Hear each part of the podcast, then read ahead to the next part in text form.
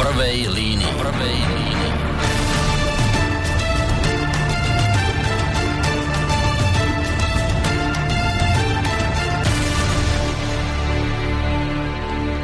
Príjemný dobrý večer, vážení poslucháči. Tak sa vám teda po dlhšej uh, pauze hlásime opäť z banského bystrického štúdia, konkrétne teda z relácie v prvej línii, pri ktorej počúvaní vás víta Boris Koroni.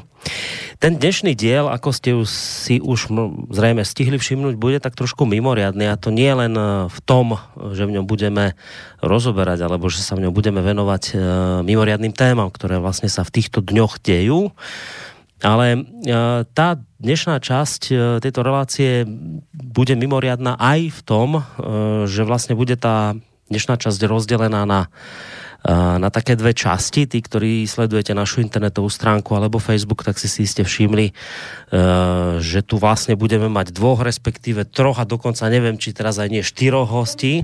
To bude pre mňa samého značným prekvapením. Ale v každom prípade, čo vám viem dopredu povedať, bude to asi tak, že do, zhruba do tej 22. sa budeme venovať e, jednej téme a od tej 22. potom E, prejdeme na druhú tému, e, samozrejme s iným hosťom. Prvá téma bude vlastne súvisieť e, s tragickými udalosťami alebo s tragickou udalosťou, ktorá sa v týchto dňoch odohrala v jednom z prešovských panelákov, kde po výbuchu plynu zahynulo 7 respektíve 8 ľudí a desiatky ďalších sa zranili. Treba povedať, že na hlavu záchranárov, respektíve zasahujúcich hasičov sa zniesla vlna kritiky a to nielen zo strany občanov, ale takisto aj zo strany niektorých e, politikov. Takže už o malú chvíľu privítam uh, spomínaných hostí, s ktorými sa pozrieme práve zrejme na túto smutnú udalosť. No a ešte predtým predznamenám, že približne po tej spomínanej 22. hodine, čiže o nejakú hodinku a pol, potom sa presunieme k druhej téme dnešnej relácie, v ktorej sa zase bližšie pozrieme na aktuálny vývoj v kauze, ktorá súvisí s obžalobou šéf-redaktora mesačníka Zemavek Tibora Eliota Rostasa ktorý je aktuálne obžalovaný zo šírenia extrémizmu a honobenia rasy. A zrejme neprekvapí nikoho, že k tejto téme vystúpi práve samotný e, šéf-redaktor spomínaného periodika e, Tibor Eliot Rostas. No, kto sú ale tí dvaja, respektíve traja hostia, e, ktorí k tejto téme číslo jedna budú dnes vystupovať? Treba dopredu povedať, skôr ako ich privítam, že nie sú to žiadni odborníci, ako sa hovorí z faku, ak sa nemýlim, tak nikto z nich nie je ani bývalý, ani súčasný hasič. To je mimochodom aj e, jedna z výhrad, ktorú avizovali niektorí naši, či už teda poslucháči alebo kritici, že prečo sa majú k tejto téme vyjadrovať neodborníci, teda politici. Už dopredu pred reláciou mnohé takéto kritické e, komentáre zaznievali. Treba na druhej strane povedať, že hoci odborníkmi v oblasti požiarných zásahov nie sú, na druhej strane sú to politici, ktorí využívajú svoju zákonodárnu moc, minimálne v tejto chvíli jeden z nich a ich rozhodnutia v tejto oblasti majú samozrejme dopad aj na náš život a nakoniec svojím spôsobom aj na udalosť tohto typu, aká sa odohrala v Prešove. Takže v štúdiu Rádia Slobodný vysielač vítam pre istotu zapnem všetky mikrofóny, lebo uvidíme, že koľky sa nakoniec zapojíte. Uh, vítam šéfa ľudovej strany naše Slovensko Mariana Kotlebu. Dobrý večer vám prajem. Pekný večer pre mnohých prekvapením, lebo ja som to nakoniec na stránku uh, už nestihol, alebo som to teda nedával a bude to také prekvapenie, že a dokonca neviem, či dnes nemá u nás premiéru v Rádiu Slobodný vysielač, krúti hlavou súhlasne, že áno, tak asi to teda tak bude. Premiéru dnes si tu u nás Slobodnom vysielače, konkrétne v relácie v prvej línii odkrúti aj Milan Mazurek, ktorý je bývalým poslancom ľudovej strany naše Slovensko a toho času asistentom poslanca Mariana Chmelára. Dobrý večer aj vám. Pekný večer všetkým poslucháčom. No a t- aj, aj tretí človek sa sem posadil, ktorý má plné štúdio tu teraz ľudí, ešte aj štvrtý je tu, ale ten asi nebude hovoriť, teda tak istí to zozadu, ale je tu aj Ondrej Ďurica, ktorý toho času pôsobí ako, ako hovorca strany ľudová strana naše Slovensko. Som si všimol, že ste sa posunuli na takýto post. Áno. Dobrý večer aj vám. Dobrý večer všetkým poslucháčom. No, takže takéto zloženie dnes tu máme. Dobrý večer samozrejme prajem spolu so spomínanými pánmi aj ja vám.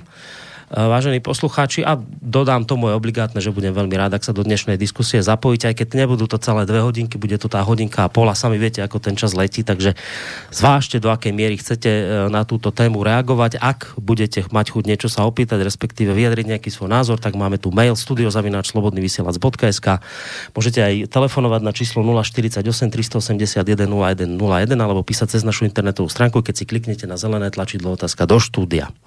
No, uh, asi by sa patrilo hneď prejsť k téme, ale ja to neurobím, lebo sú tu také minimálne tri veci, ktoré by som ešte predtým chcel, aby ste trošku len minimálne okomentovali. Prvá je z dnešného dňa, vyšla agentú, agentúra Focus vydala prieskum volebných preferencií a tam ste obsadili krásne druhé miesto nepamätám si presne tie čísla, ale skrátka od minulého mesiaca ste trošku porástli. Na druhej strane vy ste ale kritici toho, že aby sa tie prieskumy zverejňovali, podporili ste 50-dňové moratórium a hovoríte, že sú to také hry s číslami, tak teraz, že ako je to s vami, že potešil vás ten prieskum, alebo to tak beriete s takou chladnou hlavou, že vás to nejak nezaujíma? Ako ste na tom? No, ja stále tvrdím, že prieskum, jediný relevantný prieskum sú voľby. Z tohto titulu ja pokladám aj dnes míňanie času na debatu o prieskumoch je úplne zbytočné, pretože tá naša téma je o mnoho vážnejšia a o mnoho serióznejšie ako nejaké prieskumy. Samozrejme, vyšli prieskumy, môžeme sa na tom zasmiať, môžeme sa zabaviť, môžeme si povedať svoje, čo si o to myslíme, ale skutočný prieskum budú voľby a jednoducho tie ukážu, ako ľudia rozdajú tie mandáty. No ale minimálne teda poprvýkrát ste sa vôbec v tých prieskumoch objavili na druhom mieste, ak sa nemýlim, takže to je také akože dosť neviem, zásadné. Neviem, naozaj, ja prieskumy nesledujem, neviem vám k tomu povedať. Dobre, chcete niekto iný ešte k tomu možno niečo? Nie, nechcú, dobre. Tak e, tá druhá otázka ešte, teda len ešte jedna, a potom pôjdeme k téme. Tá je viac menej zase opäť smerovaná na vás, pán Kotleba, lebo vy ste sa v týchto dňoch e, vo, teraz neviem, či to bolo, to bolo vo verejnoprávnej televízii, stretli v dueli s, s Hlinom a, a teda bol tam aj, aj, aj pán Drucker, ale ten tam bol tak jak, jak do počtu. A ten pán Hlina uh, mal tak, ak by, ak by som to povedal tak uh, diplomaticky, mal taký svojský štýl vedenia tej debaty. Tak som si povedal, že sa vás na to opýtam, lebo bolo také, také hádam aj prísilné trošku, ako to tam celé vyznievalo. Tak som si povedal, že sa vás na to opýtam, že aký máte z toho celého pocit. No ja mám z Hlinu pocit taký, že jednoducho on do tej relácie prišiel s jedným cieľom. Za každú cenu, aj za cenu tých najväčších primitívnych urážok má proste vyprovokovať nejakej neuváženej reakcie, ale ja si myslím, že ľudia mali možnosť si v tej relácii spraviť názor sami a podľa všetkého si asi ten názor aj spravili na pána Hlinu. Vy ste tam v jednej časti tej relácii povedal, že keby bol e, pán Hlina chlap, tak toto povie mimo toho štúdia, my si to tam medzi štyrmi očami. No, mohli sme to vybaviť, ale nedošlo Ale však mohli ste to vybaviť nedošlo, po relácii. Ne, ne, ne, nedošlo k tomu, ja keď sme odchádzali, ja som aj veľa, nech ma počkal, ale ma nepočkal. no dobre. Takže to bola tá druhá, čo som vás chcel sa na ňu opýtať. To asi nebudem sa pýtať druhí ľudí, lebo to ste boli vy tam. No, ideme k tej téme. E, a pre mňa to bude samého tak priznám, že neznám, lebo ja v tejto chvíli naozaj my sme sa ne, ne, ne, Nedohodli. Do, nedohodovali sme sa o tom, akým spôsobom je táto téma vedená. Je fakt to, čo som už v úvode povedal, že po tom zásahu sa naozaj zniesla vlna kritiky na samotných hasičov. Slovensko obleteli zábery e, rôznych obetí starého pána, ktorý tam stál v tom zničenom e, činžáku a, volal o pomoc a tej sa mu nedostalo. No, ale faktom je to, čo som povedal v úvode, že mnohí naši aj poslucháči, kritici hovorí, že prečo vy sa chcete k tomuto vyjadrovať. Jeden z poslucháčov mimochodom aj hneď písal pred reláciou Jaro, takže ja si pomôžem tým jeho mailom hneď k tejto prvej otázke. Pýta sa, že prečo pán Kotleba sa potrebuje vyjadriť k zásahu hasičov v Prešove? Je to snaha získať politické body na tragickej udalosti? Dobre, môžeme začať. Tento mail vysvetlíme, alebo teda odpoveď na, na tento mail. A to nie len na ten mail, ale vôbec na tie kritické jasné. E, ohlasy, Veď, ktoré viete, boli predtým, že prečo vy sa k tomu viete, chcete to bolo, mali by to sedieť po hasiči. Že som vám zavolal, teda napísal, že či teda môžeme spraviť takúto reláciu. Otázka je, že prečo.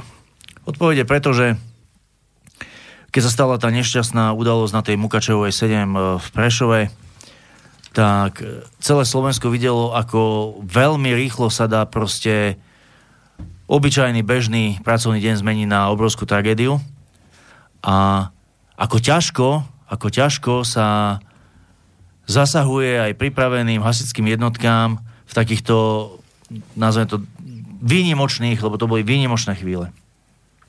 Prečo ja? Jednoducho preto, lebo som členom Branno-bezpečnostného výboru Národnej rady Slovenskej republiky a do nášho výboru patria všetky kompetencie ministerstva vnútra. To znamená aj kompetencie a spôsobilosti Hasického záchranného zboru Slovenskej republiky. A trošku skúsim najprv poslucháčom objasniť tú situáciu, ako došlo k tejto relácii, lebo je to si myslím, že veľmi dôležité a zaujímavé aj povedať. Mali sme v útorok e, výbor, ktorého náplňou a iným programom bolo trestné stíhanie Roberta Fica za tie výroky súvisiace práve s prítomným Miňom Mazurekom. A na tom výbore teda okrem policajného prezidenta bola prítomná aj ministerka vnútra Denisa Saková. A keď skončila, keď skončila vlastne skončil program výboru k téme Fico a jeho trestné stíhanie, tak spontánne tam vznikla debata, že či teda neurobíme výbor aj k tragédii v Prešove, uh-huh a nezavoláme si kompetentných, e, povedzme, predstaviteľov Hasičského záchranného zboru, aby nám povedali, ako to bolo z ich pohľadu a tak ďalej, pretože aj my sme vnímali tú obrovskú vlnu kritiky, ktorú niektoré médiá úplne účelovo na hasičov vylievali a šírili. No a e, v rámci tejto debaty na výbore som prišiel s myšlienkou, že teda ho, hovorím pánovi predsedovi výboru Hrnkovi, poslancovi Hrnkovi, že teda správame to, ale správame to priamo na mieste čínu, správame to v Prešove ako výjazdový výbor. A ja sa chcem aj z tohto miesta poďakovať uh, pani ministerke Sakovej za to, že ona priamo na výbore povedala, že áno, je to výborný nápad, poďme to spraviť, poďme to spraviť, lebo, lebo chcem aj ja verejne sa zastať tých hasičov a chcem, aby aj vy ako poslanci ste mali priamy zdroj informácií, ako to naozaj bolo. Ako to naozaj bolo. Uh-huh. A ja hovorím, pani ministerka, tak keď vy máte ochotu, my z výboru asi máme ochotu, na to sa pridali ďalší poslanci, že áno, že bolo by to zaujímavé, tak sme sa dohodli, že, že dnes, vo štvrtok, uh, to vyhovuje aj ministerke, aj nám ako poslancom, že taký výbor spravíme. To ste v útorok povedali, že takúto vec urobíte vo štvrtok, áno, Tak, áno, tak, áno. Aby som to čiže, čiže v, útorok sa, v útorok sa dohodol ten, ten eh, výjazdový výbor v Prešove uh-huh. a ja som tu u vás v relácii pár hodín potom, ako sme skončili výbor v Prešove a ako som stihol docestovať teda do Banskej Bystrice. Čiže prichádzam sem nie ako hasič, odborník, ja to niekto kritizoval, prichádzam sem ako člen Branobezpečnostného výboru s aktuálnymi informáciami z výjazdového výboru, kde na tom výbore sa teda okrem pani ministerky a okrem nás ako členov, poslancov, členov výboru poslancov Národnej rady, uh, zúčastnili aj uh, prezident Hasického záchranného zboru, krajský riaditeľ, okresný riaditeľ v Prešove, veliteľ zásahu samotného a boli tam aj všetci príslušníci tej čaty, ktorá konkrétne v tej chvíli v tom Prešove zasahovala ako prvá. Musím, eh, kým prejdem k tým vecným nejakým otázkam, tak musím povedať, že súčasťou dnešného výboru bolo aj to vyznamenanie tých troch najudatnejších hasičov z toho zásahu, pani ministerkou Sakovou. A priamo tesne po, to bolo veľmi zaujímavé, že priamo tesne po ukončení tej, uh, tej procedúry toho vyznamenávania alebo odovzdávania tých vyznamenaní vlastne vznikol v tej posádke ostrý poplach, kde volali hasičov k úniku plynu, z okolností, k úniku plynu v ďalšom, ďalšom výškovom paneláku v Prešove. Mm. A z okolností uh, bola to znova tá čata, ktorá zasahovala vtedy na tomto požiari, znova mala službu, bola nastúpená pred, vlastne pred nami a pred pani ministerkou a na ten poplach vlastne musela ukončiť nástup a rovno išla do aut a išla do akcie. To boli také, to boli také okamihy, čo sa nedajú ani naplánovať. Ani naplánovať. Čiže uh, kým začneme, tak uh, chcem povedať, že... Vy ste ešte stále nezačali. Áno.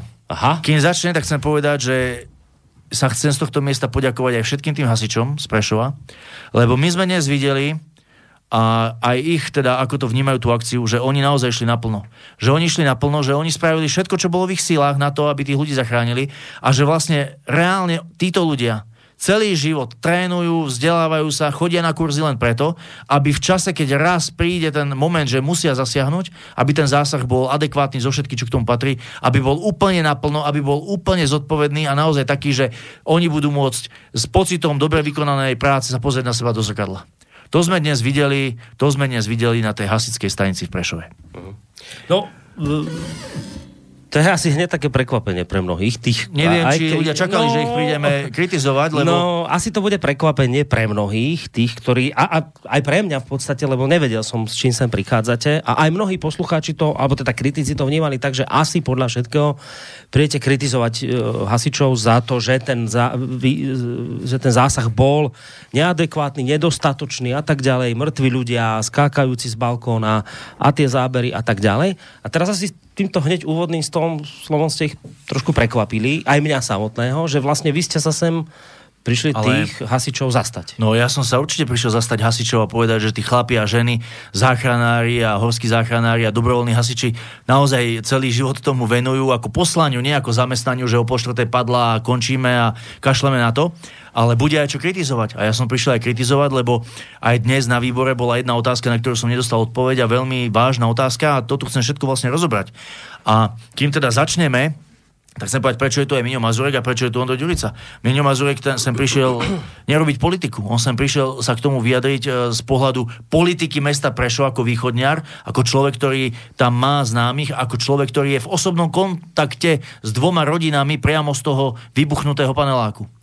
A jemu by som dal slovo potom. A Ondro Ďurica, Ondro Ďurica prišiel ako človek, ktorý spontánne na svojom koncerte spravil zbierku na pomoc týmto ľuďom. Hej? Čiže to len tak na okraj. Uh-huh. Ale ja chcem vyzdvihnúť ešte, kým naozaj začneme aj s tou kritikou, to, že dnes sa nám venoval osobne aj veliteľ zásahu, pán Peter Bartoš, na hodnosti nespomeniem, odpustí mi, a ten nám vysvetlil všetky okolnosti toho zásahu, ako, ako tí hasiči mali problémy už sa len dostaviť na to miesto cez tie autá, ako museli obchádzať ten panelák z troch strán, kým sa tam vôbec dostali, ako počas, ako počas zásahu došlo k ďalšiemu požiaru, spojeného možno aj s malým výbuchom plynu v susednom paneláku v pivniciach a ako zistili, že aj ďalší panelák bol zaplnený plynom do, spodného, do prízemia, mm. do spodného poschodia. Čiže možno veci, ktoré v médiách buď neboli, alebo boli úplne tendenčne opísané. Ale ja som tam išiel hlavne e, a inicioval som ten výbor e, hlavne z jedného dôvodu, že chcel som vedieť, aká je pravda, ako to je s tým zásahom tej výškovej techniky. Uh-huh. Hej? Výšková technika to sú nie len tie rebriky, ale hlavne tie plošiny, ktoré v tomto prípade boli také problémové.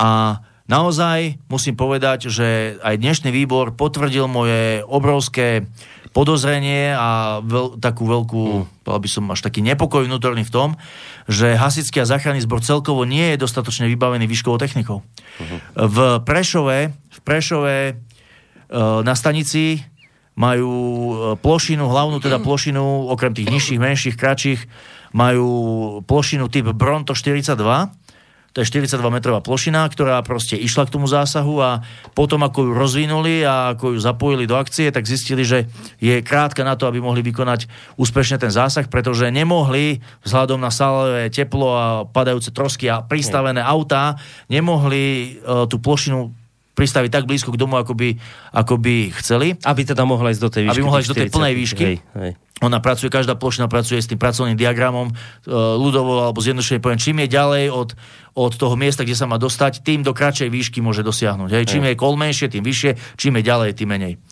Uh, preto povolali väčšiu plošinu Bronto 44, ktorá išla z Košic.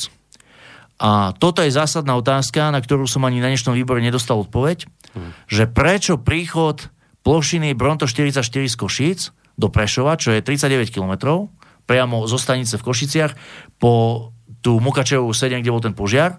Prečo to trvalo hodinu a pol? Uh-huh. Toto, je, toto je otázka, na ktorú som nedostal odpoveď a keďže ale v tejto veci sa vedie vyšetrovanie po viacerých linkách, požiarná linka, policajná linka a ešte aj nejaký banský úrad alebo kto proste rieši ten výbuch, tak alebo nejakí plinári, tak uh, ja verím, že toto bude objasnené a zistené, lebo to jednoducho nemôže byť.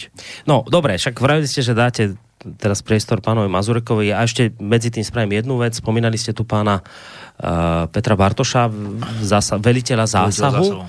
A oni, treba povedať, že hasičský zbor, ktorý tam zasahoval, mali teraz tento týždeň tlačovú besedu, bolo to myslím v útorok tento týždeň a mnohé z toho, o čom zrejme aj dnes budete hovoriť, oni tam vysvetľovali. Ja som si nejaké zvuky z tej tlačovky postrihal a chcel by som možno práve v tejto chvíli pustiť spomínaného Petra Bartoša, ktorý sa vyjadruje k tomu, že naozaj boli veľmi nepríjemne prekvapení a šokovaní z toho, aké boli reakcie nielen obyčajných ľudí, a teda aj politikov po tom samotnom zásahu. Poďme si ho vypočuť. Učil som na to skoro najlepších ľudí, ktorí vošli na to druhé poschodie, prešli ho, skontrolovali, prieskumom zistili, že je možné vystúpiť do vyššieho poschodia cez výťahovú šachtu. Bez akéhokoľvek istenia proste zobrali si to na svoje triko, išli o poschode vyššie, kde našli niekoľko ľudí, uhasili lokálne požiare, ktoré keby sa nám rozšírili, by to bol obrovský problém. Vyhľadali ľudí, ktorí sa nachádzali na tomto poschodí, dali im inštrukcie, ako sa majú zachovať, že sa majú presunúť na tú stranu, kde je najviac zasúhajúcich jednotiek. V tom momente, v tomto časovom úseku sa rozkladala tá výšková technika Následne, keď urobili toto, postupili ďalšie poschodie a časom v priebehu medzi týmto prebiehalo veľa iných nejakých činností, dokázali vystúpiť až na 8. poschodie bez akéhokoľvek istenia. Urobili enormný kus práce a im by sa dalo povedať, že oni za, zachránili hodne veľa životov, že sa dnes vrtol ten požiar tak, že nezačalo hore od tretieho vyššie, lebo vtedy by sme, bolo by to hodne zlé. Pre takú predstavu, ja túto prácu vykonal 18 rokov a s niečím takým sme sa nikdy nestretli. A pre mňa to bol jednoznačne najťažší zásah, ktorý kedy som mal. A každý jeden ten chalán proste urobil viac, ako som od neho vyžadoval. A to, čo odoznelo v médiách, v niektorých diskusiách, myslím, že sa to každého z nich dotklo. Keby si teraz momentálne prišli k mne na smenu a tí chalani, čo tam boli, úplne smrteľné vážne tam sedia, jak tí papagáji a je to, je to veľmi divný pohľad, že po takejto udalosti, keď si myslím, že každý by im mal povedať, že ďakujem, tak pomaly sa bojíme vyjsť na ulicu, lebo niekto nám povie niečo, čo by sme fakt lutovali. No, takže zaznelo celkom jednoznačne, že samotní hasiči sú šokovaní z toho, aké boli reakcie po tomto zásahu od, od obyčajných teda ľudí, radových občanov, ale aj od politikov, ktorí v podstate hovorili o tom, že ten zásah bol neadekvátny, slabý, mali niečo inak robiť a tak ďalej. Takže vy ste sa ich v podstate prišli zastať a teraz, pán Maz, či ešte... Nie, nie, no, to máme veľa ešte toho, lebo uh, ešte chcem povedať, že prišli mi nejaké SMS-ky, že nejde online uh, stream. Tak... Nejde online stream, neviem, mne tu mail zatiaľ... spätnú väzbu chodí, hej? Zatiaľ to vyzerá, že áno, mne sa tu nikto nes, nesťažuje, takže treba skontrolovať asi zrejme vlastný počítač, že či tam nejaký problém Dobre. nemáte.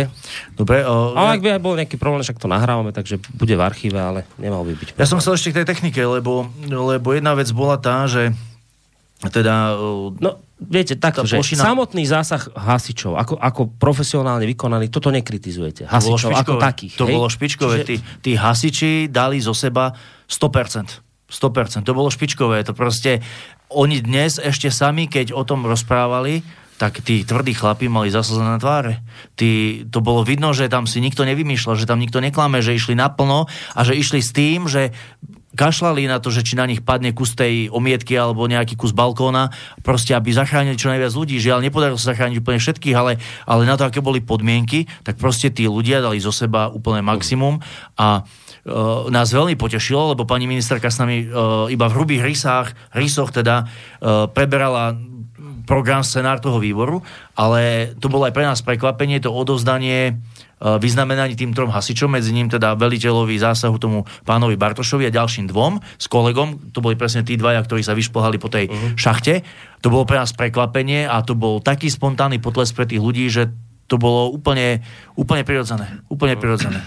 Ale ja chcem povedať to, že tam sa jasne ukázalo na tomto prípade, a preto som aj tu u vás a ďakujem za priestor, ako je ako je nevybavený hasický a záchranný zbor touto hlavne výškovou technikou. Viete, že nemôže predsa z jedného krajského mesta do druhého ísť jedna plošina, ktorá reálne aj tak bola malá na to, aby cez tie autá, cez tú súď mohla reálne zasiahnuť. Hej. E, táto plošina potom chýbali jej 3 metre na to, aby toho jedného pána, ktorý bol tiež na zábere, ako tam beha a potom zmizol, aby ho zachránila. Čiže aj táto plošina bola nedostatočná. Viete, Uh, ja, ja preto som potreboval jednoducho prísť a začať o tom ľuďom hovoriť, že toto sa musí zmeniť, lebo koľko ľudí žije v takýchto panelákoch? Koľko ľudí aj tu v Banskej Bystrici? Však ja som zo Sídliska Sasova, kde si je kopec 12 poschodových domov. Ja som sa o tomto rozprával s našimi bystrickými hasičmi, ktorí povedali, pre tých, čo poznajú Bystricu, že ľudí v hoteli Lux ešte by zachrániť vedeli, lebo sú tam dobré nástupné plochy pre, pre práve tieto plošiny vysokozdvižné, ale ľudí v Rooseveltovej nemocnici od 8. poschodia by zachraňovali veľmi ťažko, lebo sa tam nemajú ako dostať a tie plošiny sú tak krátke, že jednoducho, ak nie sú priamo pri tom objekte, tak im nepomôžu. A viete, preto ako politik som potreboval sa k tomuto vyjadriť, hoci nie som hasič, lebo je pre mňa úplne nepochopiteľné, že Slovenská republika v čase, keď nemá pre hasičov na 113 staniciach poriadne, moderné, vysokozdvižné plošiny na to, aby mohli zachraňovať ľudí, ide nakupovať stíhačky za skoro 2 miliardy eur. Pre ľudí, aby boli, aby boli v obraze. Špičková, špičková, najmodernejšia hasická uh, plošina 55 metrová, Bronto 55, to je na podvozku MAN sa to dodáva väčšinou, vyjde s daňou milión eur. Milión eur. Špičková, najmodernejšia plošina Bronto, neviem, či to môžem teraz povedať, Bronto 88, Môžete. Bronto 88, aby za tým zase prokurátor Honz nehľadal niečo, tak je to proste dĺžka, výška tej plošiny, do ktorej dosiahne. Stojí... Ja, tak to mi nenapadlo. No, viete, lebo ja Ale... už si musím dávať pozor na všetko. stojí 2 milióny eur. Hej? 2 milióny eur. To znamená... Teraz došlo, že... Mm. V cene jednej stíhačky, v cene jednej stíhačky zhruba za 120 miliónov eur my vieme nakúpiť 30 Bronto 88 a ďalších 60 Bronto 44. Vieme 90 hasických útvarov vybaviť najmodernejšími plošinami v takom, v takom rozsahu a v takom objeme, že jednoducho by sme tieto tieto zúfalé chyby nemuseli opakovať. Viete, lebo tí hasiči, oni môžu naozaj dať zo seba maximum, veď oni hovorili, ako cítili, ako sa im už ten oblek, ako sa im ako keby prilieva k telu, čo tam bolo také obrovské sálavé teplo, ale čo im to je platné, keď chýba im 5-7 metrov alebo len 3 metre na to, aby zachránili nejakého človeka, lebo jednoducho nemajú tú techniku. Ale ideme nakupovať tie stíhačky. Proste mne to nedalo, my musíme sa začať zaoberať týmto, že predsa keď naši občania nemajú to, čo potrebujú, keď hasiči, aj keď chcú, nevedia im pomôcť, zachrániť ich, lebo nemajú techniku, tak to je predsa prvoradé, tie potreby občanov musia byť na prvom mieste a nie je to, že, že nejaký kapitán slúbi, že ideme plniť záväzky na to a ideme nakúpovať stíhačky. A druhá vec, čo bola veľmi dôležitá, čo sme sa dneska na výbore dozvedeli, že najviac ľudí sa hasičom podarilo zachrániť pomocou tzv. evakuačného rukávu. Uh-huh. To je ten nafúkovací rukáv, ktorý sa chlapom z Prešova podarilo pôvodne zapojiť až na 10. poschodie a spúšťali cez neho ľudí. Lenže oni by zachránili ďalších a ďalších ľudí cez ten rukáv, ale ten rukáv po určitom čase vplyvom toho obrovského sálavého tepla z tej budovy jednoducho sa zoškvaril. On sa zoškvaril a už nebol ďalej použiteľný. A na útvare, na hasickej stanici mali iba jeden jediný takýto rukav. A preto chcem, a viete, teraz naozaj to hovorím ako opozičný poslanec, ale bez ohľadu na, bez ohľadu na politické tričko. A musím to tu povedať. Preto sa chcem znova poďakovať dnes pani ministerke Sakovej za tú otvorenosť na výbore a za tú úprimnosť a za to, že vôbec sme tam boli a že sme sa úplne férovo všetci rozprávali a dohodli. A hlavne za jednu vec, že ona mi tam dala verejný prísľub, že spraví v tejto veci alebo, alebo e, e, vykoná v tejto v otázke teda hasičov dve veci, ktoré sa pokúsi teda bez nejakého odkladu a bez nejakého, bez toho, aby teda jej mohol niekto nejakým spôsobom do toho veľmi vstupovať. A síce, že, že, bude, že bude na Slovensku vykonané uh, cvičenie, že bude na Slovensku vykonané cvičenie hasičov naozaj na takéto, na takéto výškové zásahy a že sa to stane súčasťou proste tréningových prác alebo tréningov hasičského záchranného zboru. Mm. A, a druhá vec, veľmi podstatná, že sa pokúsi, pokúsi spraviť všetko preto, aby hasické útvary, ktoré to potrebujú, ktoré majú vo svojom e, rajóne takéto výškové budovy, boli vybavené, vybavené najnovšími týmito evakuačnými rukavníkmi tak, aby každý hasický útvar mal dva takéto rukávniky. Aby, alebo rukávy, alebo stôl. Aby keď jednému sa takto v priebehu zásahu niečo stane, aby okamžite mohli nasadiť druhý. Hej? Čiže toto sú veľmi veľké veci, e, čo pani ministerka dnes mi prislúbila a ja to tu dnes hovorím u vás, Slobodno vysielači s jej vedomím a po dohode s ňou. A jednoducho, ja som dnes videl naozaj úprimný záujem na tom, aby sa takéto tragédie nediali. Uh, tam bolo pekné to, že my sme bez ohľadu na politické tričko boli sme tam piati poslanci výboru, bola tam ona a hľadali sme cesty a spôsoby, ako tým hasičom proste pomôcť, lebo tým, že pomôžeme im, tým pomôžeme vlastne všetkým ľuďom, aby mohli pokojne spať. Preto som tu a preto vám ďakujem aj za ten priestor proste. Dobre, to bolo celé. My sme zase radi, že ste prišli tieto aktuálne informácie prezentovať. E, Spomínali ste, že teda už aj pán Mazurek by mohol niečo dodať ako znalec e, východ do slovenských pomerov. Tak ďakujem Tak pekne za toho. možnosť prísť sem a vystúpiť. To ja musím povedať v prvom rade to, že ja som hneď po tom e, výbuchu, po tej veci všetkej, čo nastala, som utekal do Prešova a snažil som sa tiež ako všetci občania v podstate pomôcť nejak tým ľuďom, aj strana sa nejakým spôsobom zapojila do tejto pomoci. A keď som sa stretol s tými rodinami a počul som tie neuveriteľné príbehy, keď mi doslova 40-ročný chlap hovoril so slzami v očiach, ako musel pozerať na tú bytovku a čakať, či jeho ženu z 10. 11. poschodia zachránia s malým dieťaťom, tak mi to tam na mieste trhalo srdce a jednoducho taktiež ako obyvateľ bytovky, ktorý býva na najvyššom poschodí, taktiež mi na tom záleží, aby som sa raz nezobudil do takéhoto dňa a preto chcem urobiť tiež všetko, aby jednoducho hasiči boli dostatočne vybavení na takéto zásahy, aby mali všetko potrebné preto, aby mohli zachrániť, ak nie úplne každý, tak naozaj čo najviac životov, aby ľudia neumierali úplne zbytočné, by- zbytočne. A o čo nám ide najviac v tejto chvíli, keď vidíme, že na ten transparentný účet mesta sa vyzbieralo viac ako 2,7 milióna eur by to teraz malo byť, tak to je to, aby tie rodiny, ktoré tam v tej chvíli z hodiny na hodiny, z doslova z minúty na minútu prišli o celý svoj majetok, o celoživotné úspory, v podstate o všetko, aby tieto rodiny dostali tie peniaze, aby jednoducho boli odškodené, aby sa týmto rodinom, rodinám pomohlo v čo najväčšej možnej miere, pretože sa tu začínajú šíriť také informácie a nevyvratila to ani primátorka mesta Prešov o tom, že oni vlastne každej tej rodine poskytnú 10 tisíc eur a potom im budú 3 roky platiť nájom. A ja sa pýtam, či toto má byť adekvátne riešenie a že tie peniaze budú využité na nejaké sanačné práce, na nejaké odvážanie toho materiálu, na proste likvidačné práce, ale toto podľa mňa nemôže takto dopadnúť. Tie peniaze, ktoré sa vyzbierali na ten transparentný me- účet mesta Prešov, sa nevyzbierali na to, aby ľudia platili nejakú likvidáciu. Oni sa vyzbierali preto, že Slováci sa jednoducho chceli podielať na tom, aby mohli pomôcť tým ľuďom a tá pomoc aj musí smerovať tým ľuďom a preto my jednoducho musíme tlačiť na primátorku mesta Prešov, aby to zariadila, aby tie peniaze skončili priamo tým, tým ľuďom jednoducho na ich účtoch, alebo prípadne, že im mesto Prešov z týchto peňazí postaví nejaké nové bývanie, jednu, dve, ja neviem, bytovky proste, aby mohli nájsť jednoducho nový domov a zoberte si, keby sa takáto situácia, povedzme si to rovno na rovinu, bez politickej korektnosti, stala v nejakej cigánskej osade. Ja poznám tie príbehy, napríklad, uh, hovorím teraz o asociálnych, nie o tých slušných, keď prokurátor Honc počúva proti tým slušným pracujúcim nemáme vôbec nič.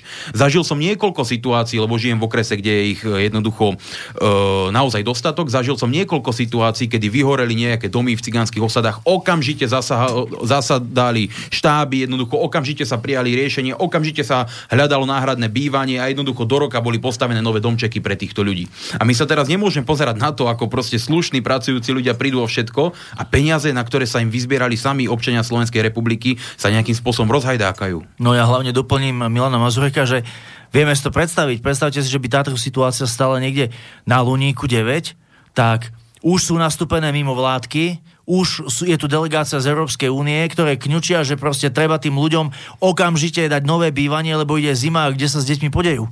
Tu dnes, nič, dnes nič také nepočujeme a, a dnes na výbore a to musím teda povedať, a je to veľmi smutné, že to musím hovoriť. Dnes na výbore dá sa povedať, že tá komunikácia bola rozdelená na dve časti. Komunikácia s hasičmi, maximálne korektná, férová, proste otvorená, fakt akože 100 bodov. A komunikácia so zástupcami mesta Prešov, aj na čele teda s pani primátorkou, kde som sa pýtal teda, že či majú oni už nejakú politiku vymyslenú na to, ako idú ľuďom pomôcť, ako idú využiť peniaze, ako im idú dať e, náhradné bývanie, ktoré bude ich bývanie, nie nejaké dočasné.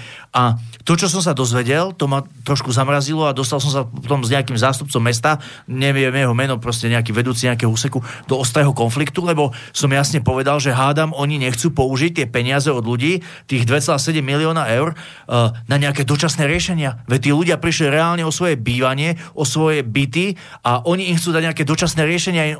nejaké nájomné a neviem čo všetko. Však tí ľudia potrebujú normálny domov a za tie peniaze, za tie peniaze, viete, ja som povedal, veď za tie peniaze v prehľade s prehľadom im dve, tri menšie bytovky postaví pes, mesto Prešov. A viete, čo bola odpoveď? To nie je cesta, lebo mesto Prešov na to nemá pozemky. Investori všetky skúpili.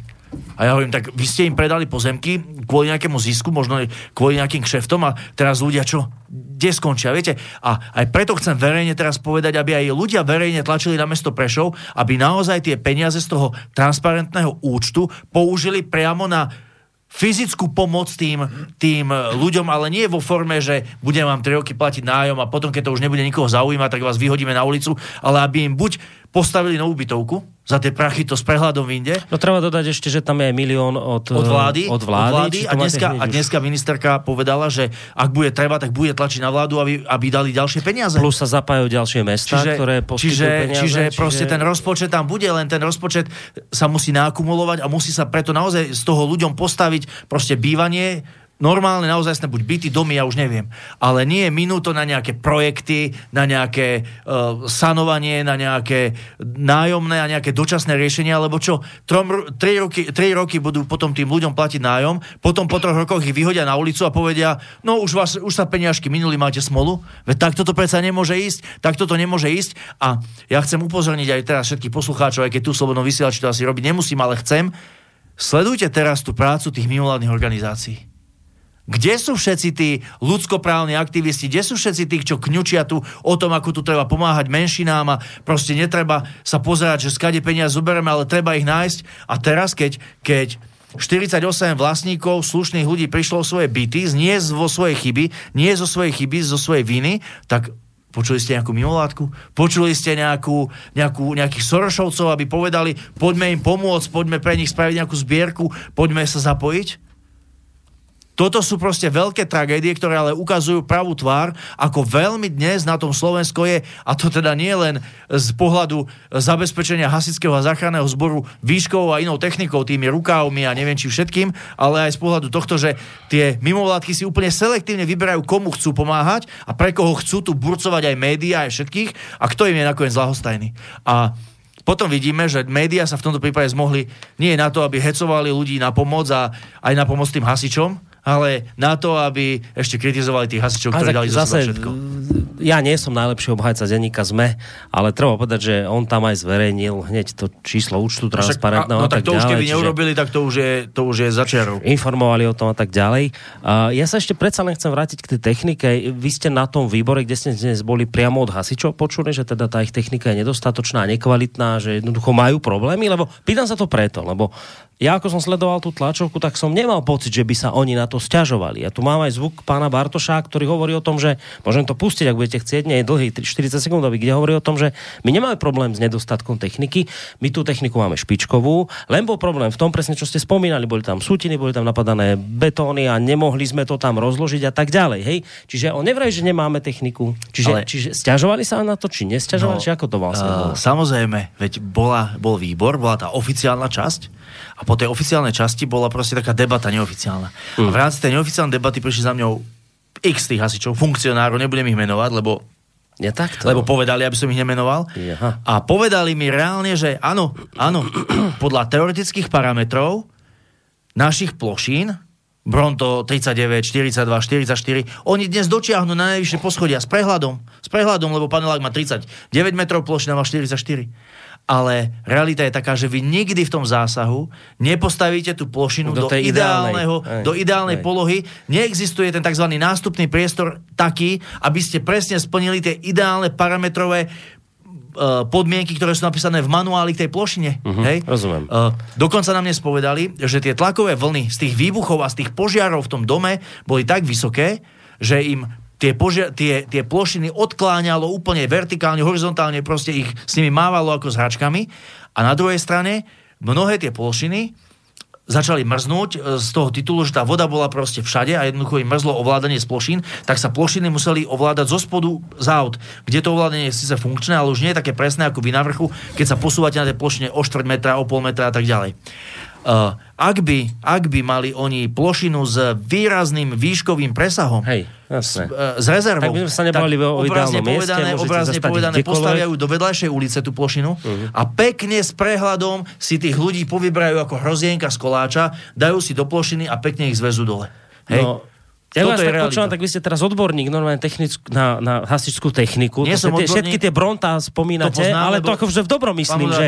Chcem povedať takto, nie som odborník, ale sedel som nielen dnes, sedel som aj včera aj prečerom s hasičmi k tomuto, lebo hasiči sami povedali, toto má byť zdvihnutý prst pre Slovensko. Toto sa môže stať kdekoľvek, môže sa to stať na sídlisku. A viete, ja dnes možno mám trošku emócie, len ja som v tom uh, brandobezpečnostnom výbore nie kvôli nejakej funkcii, ale kvôli tomu, že ma tieto otázky naozaj zaujímajú.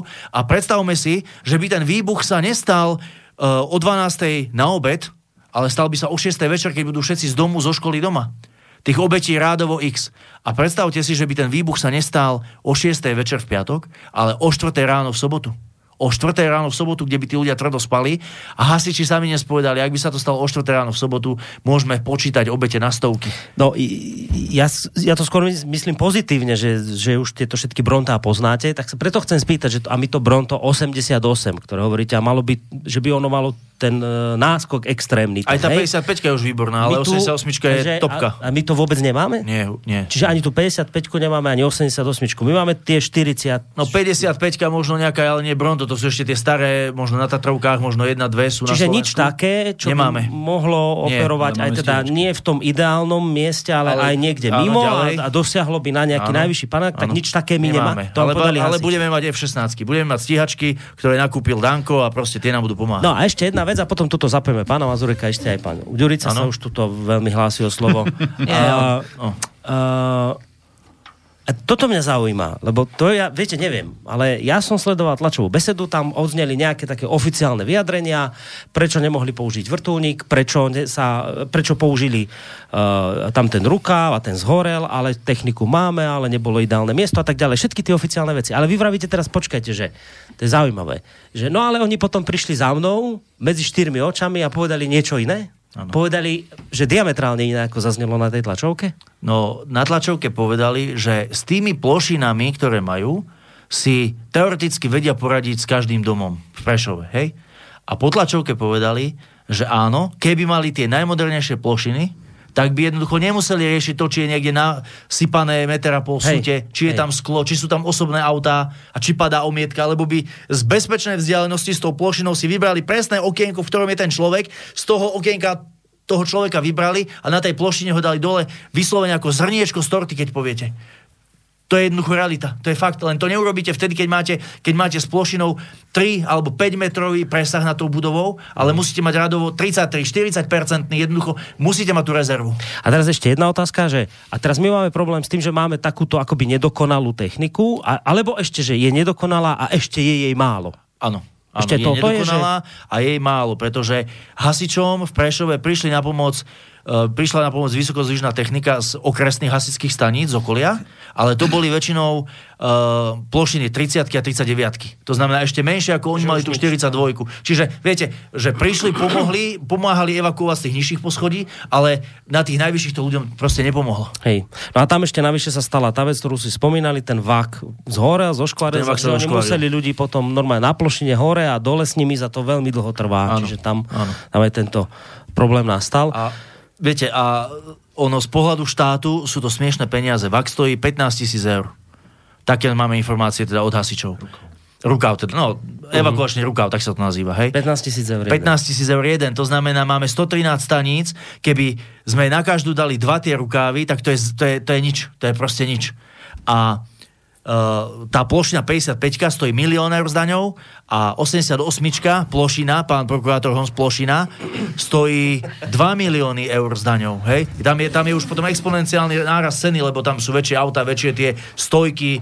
Uh, áno, je pravda, že keď máte väčšiu plošinu, potrebujete aj o mnoho väčší ten nástupný priestor. Ale tým, že môžete ísť z úplne inej vzdialenosti, tak je to úplne iná situácia pre tých hasičov, úplne iná stabilita. Jednoducho, to je ako keby ste vymenili, ja neviem, favorit za najnovší Superb.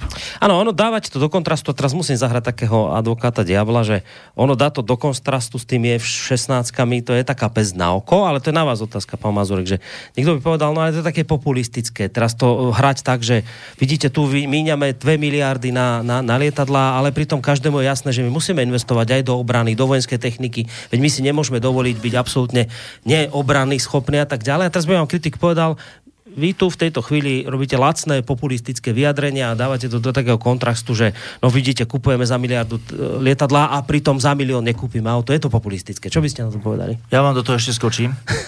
My nehovoríme, my nehovoríme, pán moderátor, nehovoríme, že Danko, nekupuj stíhačky teraz. Je to hlúposť, ale aby ste nepovedali, že sme populisti, nehovoríme to. Hovoríme, keby sa kúpilo o jednu jedinú stíhačku menej, tak za tých 120 miliónov nám vyjde x tých plošín, x proste tých vakov alebo rukávov a jednoducho dnes by sme mohli povedať, že áno, stála sa táto tragická vec alebo takáto udalosť nešťastná, ale hasiči na to mali techniku. Hasiči mali techniku a mohli zasahovať naplno tak, ako sa patrí, lenže keď tú techniku nemali, lebo im nikto nedal, nekúpil a to, čo mali sa im zoškvarilo, tak nemôžeme môžeme potom hasičov, ktorí s najlepším vedomím a svedomím do toho idú, kritizovať.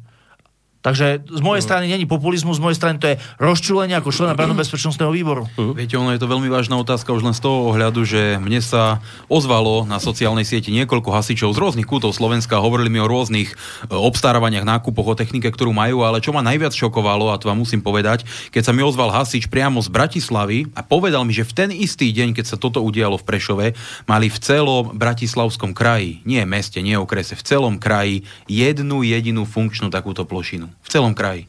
To znamená, tu si musíme naliať čistého vina a naozaj urobiť všetko preto, aby proste tí uh, hasiči mali techniky dosť, aby ich mali, dostatočnej, aby ich mali v dostatočnej miere, aby sme vedeli jednoducho s týmto zachraňovať ľudí. A na mňa naozaj nejde teraz v tomto prípade o nejaké politické body, lebo ja to spomínam znovu, to sa môže stať každému jednému z nás, či už našim poslucháčom, nám, našim rodinám, veď tu ide o životy všetkých Slovákov a musíme o tom začať hovoriť, lebo ak nebudeme, tak sa takáto situácia bude môcť opakovať. Mm.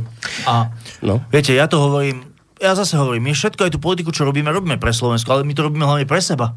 Máme deti, máme rodiny. Moja starka zomrela tento týždeň chudia, dobre, ale, ale bývala na desiatom poschodí. A rovnako keby v jej účkovom paneláku sa stal tento istý výbuch, znova s tou technikou aj tí hasiči nebudú vedieť pomôcť. Moja mama býva na 7. poschodí, to znamená, ja mám tiež enormný záujem na tom, aby hasiči aj v Bystrici, ale aj na celom Slovensku mali techniku takú, s ktorou viem, že keď pôjdu na výjazd, tak budú môcť zachrániť človeka, aj na tom najvyššom poschodí, najvyššej budovy v konkrétnom meste. Na tom bráno bezpečnostnom výbore v útorok bol okrem iných aj Lubomír Galko, ak sa nemýlim. A on, on e, hovoril o tom, že on to podobne popisoval ako vy, že tá situácia je naozaj zlá, otvoril tam otázku hasičskej techniky, vybavenosti a tak ďalej a okrem iného povedal, že za tento stav, ktorý tu dnes máme, on menoval, povedal, tu je zodpovedný Kaliňák, Fico, Smer, ktorí tu vládnu roky a okrem iného povedal, že a ministerka Saková by mala zvážiť svoju rezignáciu po tom, čo sa udialo, e, tak teraz mňa tak zaujímalo, že ako to tak vy vnímate, to jeho vyjadrenie? Či ste zhruba tak nejak podobne na tom, ako to on povedal, ja, alebo ako to vy vnímate? Ja som určite presvedčený o tom, že za tento stav môžu všetky vlády od toho 93. roku, lebo však, však nakupovali si tu kadejaké veci, ale jednoducho táto výšková technika sa nenakupovala, respektíve zdôvodnilo sa to tým, že výškové techniky je dosť a že sú hasiči vybavení ale tento tragický prípad jasne ukázal, že nie sú vybavení a ja si aj nechcem predstaviť scenár, že by ten plyn vybuchol ešte v nejakom vedľajšom dome. Hej, v tom malom 7 poschodovom alebo koľko to 6 poschodový, tam vznikol požiar v pivniciach, ktorý teda hasiči rýchlo uhasili, aby, aby z toho čo sa nerozvinulo, nevzniklo. Ale ak by rovnaký výbuch plynu nastal povedzme v tom vedľajšom uh, 12 poschodovom paneláku, tak je to proste katastrofa, vybavené. Kto je za to zodpovedný? No určite vlády. Určite vlády, ale uh, povedal by som, že to je výsledok celého toho nekoncepčného riadenia štátu a narábania so štátnym rozpočtom. Viete, uh, to my kritizujeme dlhodobo a kritizujeme aj túto vládu a úplne jasne a nahlas to aj teraz poviem, že milióny eur na mimovládky, rôzne protislovenské sa nájdu a milión eur na e, plošinu pre hasičov v Prešove v tomto prípade sa nenašlo. Hej? Alebo pre Bystričanov, lebo Bystričania náhlas kričia, že potrebujú takú plošinu napríklad. A kričia to už niekoľko rokov. Mm. A to sú veci, ktoré my hovoríme, že my jasne chceme jednu vec otočiť a to, že sa musí začať hospodáriť rozumne v tomto štáte, musia sa dávať peniaze na to, čo ľudia potrebujú a nie mimovládkam 30 alebo 60 miliónov eur, veď to je proste nezmysel. No, je skoro až také e, zarážajúce, aby ja som bol obhajcom politických mimovládok. Ja ich nemám rád, ja ich kritizujem a máme tu reláciu, ktorá im nakladá statočne a verím, že to budeme robiť ďalej, ale musím v tejto chvíli byť ten, ktorý sa ich zastane. A oni by vám povedali, no dobre, však dostávame milióny, však Fico nám vyčlenil, ale my za tie milióny odhaľujeme korupciu, ktorá by nás stála oveľa viac miliónov, keby sme neboli a tie uh, rozkrádania neodhaľovali. Čiže Mladky by povedal, že tie peniaze potrebujú na svoju činnosť a tá ich činnosť e, zachraňuje ďalšie milióny, za ktoré môžeme nakúpiť e, hasičskú techniku. Áno, vidíme, vidíme, ako kontrolujú hospodárenie súčasného vedenia bansko vysockom samozprávnom kraji. Napríklad. Hej. Vidíme to, úplne to vidíme. Čiže ja chápem, že pre vyváženosť relácie musíte robiť oponenta, ale podľa mňa sú to úplne vyhodené peniaze, za ktoré keby sme dnes nakúpili iba tie, poviem to, poviem to tak trošku ľudovo a možno uh, zosmiešnenie, ale nech sa na mňa ľudia nehnevajú, lebo obyčajné, obyčajné tie evakuačné rukávy, tak by sme mohli ušetriť životy ich ľudí zase na Slovensku. No, pán Ďurica, aj vás idem trošku zapojiť. E, už sme sa teda dozvedeli, že vy ste mali koncert a že ste tak nejak prirodzene zapojili teda aj tých ľudí, ktorí tam boli do nejakej zbierky. Aj vieme zhruba, ako to teda dopadlo s tou zbierkou? Máme nejaké čísla? Že tak ja skôr ako, skôr ako zareagujem, tak ja sa musím uh naozaj v tejto chvíli zastať tých hasičov, pretože ja som v podstate celý svoj aktívny život prežil e, v ozbrojených silách a ja veľmi dobre viem, ako to je, keď e, títo príslušníci a títo chlapi v tom danom zásahu pracujú a odvádzajú maximum a keď sa na tých ľudí potom neskôr vznesie nejaká vlna kritiky. Takže my sme sa naozaj dnes prišli na to, aby sme jednoznačne podržali tých ľudí, uh-huh. tých zasahujúcich hasičov, pretože to e, zlyhanie je systémové a to, čo my vnímame ako nejaký problém, tak to nie je problém, ktorým, ktorý, ktorý jednoducho ovplyvňujú títo, títo chlapi, ktorí zasahujú dennodenne, musíme si povedať. Takže e, to na úvod. A čo sa týka tej samotnej zbierky, my sme mali v sobotu koncert, kde sme v podstate krstili moje posledné CD a ja som e, v rámci toho koncertu e, prišiel s takou myšlienkou, že urobíme zbierku, aby sme sa nejakým spôsobom zapojili, aby sme ukázali, že nám na tých ľuďoch a na tom, na tom e, konkrétnom prípade veľmi záleží, že nás sa, nás to dotklo. Tak môžem povedať, že v pondelok, tento pondelok bola poukázaná na transparentný účet mesta Prešov suma 2000 eur, kde sme teda takýmto spôsobom vyjadrili určitú spolupatričnosť a, a takto sme sa k tomu postavili. Ja chcem poďakovať samozrejme fanúšikom a všetkým ľuďom, ktorí prispeli. A chcem povedať, že naozaj to nie je ani, ani nejaký, nejaký e, populizmus, nie je to ani nejaká politická vypočítavosť, je to jednoducho to, že tí ľudia to takto cítia a vnímajú to, ale zase na druhej strane je dôležité aj po informáciách, ktoré máme dnes od Mariana Kotlebu v rámci výjazdového rokovania Brano-bezpečnostného výboru, je veľmi dôležité, aby ľudia rovnako ako prispievajú na tento účet, aby tlačili na predstaviteľov mesta a všetkých zainteresovaných, aby tie prostriedky boli efektívne využité. Aby sa nestalo naozaj to, že tu niekto bude hovoriť o nejakých sanačných prácach a o odstraňovaní nejakých škôd a až na pozadí toho bude samotné riešenie pre tých, pre tých ľudí, pretože máme skúsenosť, máme proste konkrétne príklady, kde sa veľmi promptne postupovalo v prípade, že na iných miestach, e, povedzme v osadách alebo, alebo pri rôznych asociáloch sa, sa veľmi rýchlo našli riešenia, takže my si naozaj želáme nie pre seba, ale pre tých ľudí, ktorí sú poznačení touto obrovskou tragédiou, aby aby všetci zainteresovaní pracovali maximálne na tom, aby, aby im bola poskytnutá adekvátna pomoc. Ja, keď môžem do toho zasiahnuť, môžete, môžete. musím zdôrazniť to, čo povedal Ondrej Ďurica, naozaj vyzbieralo sa obrovské množstvo peňazí, tých finančných prostriedkov je dosť na to, aby sa ľuďom mohlo adekvátne pomôcť a jednoducho nemôžeme dovoliť, aby sa tieto prostriedky použili nejakým neefektívnym, tak to nazvime v úvodzovkách spôsobom.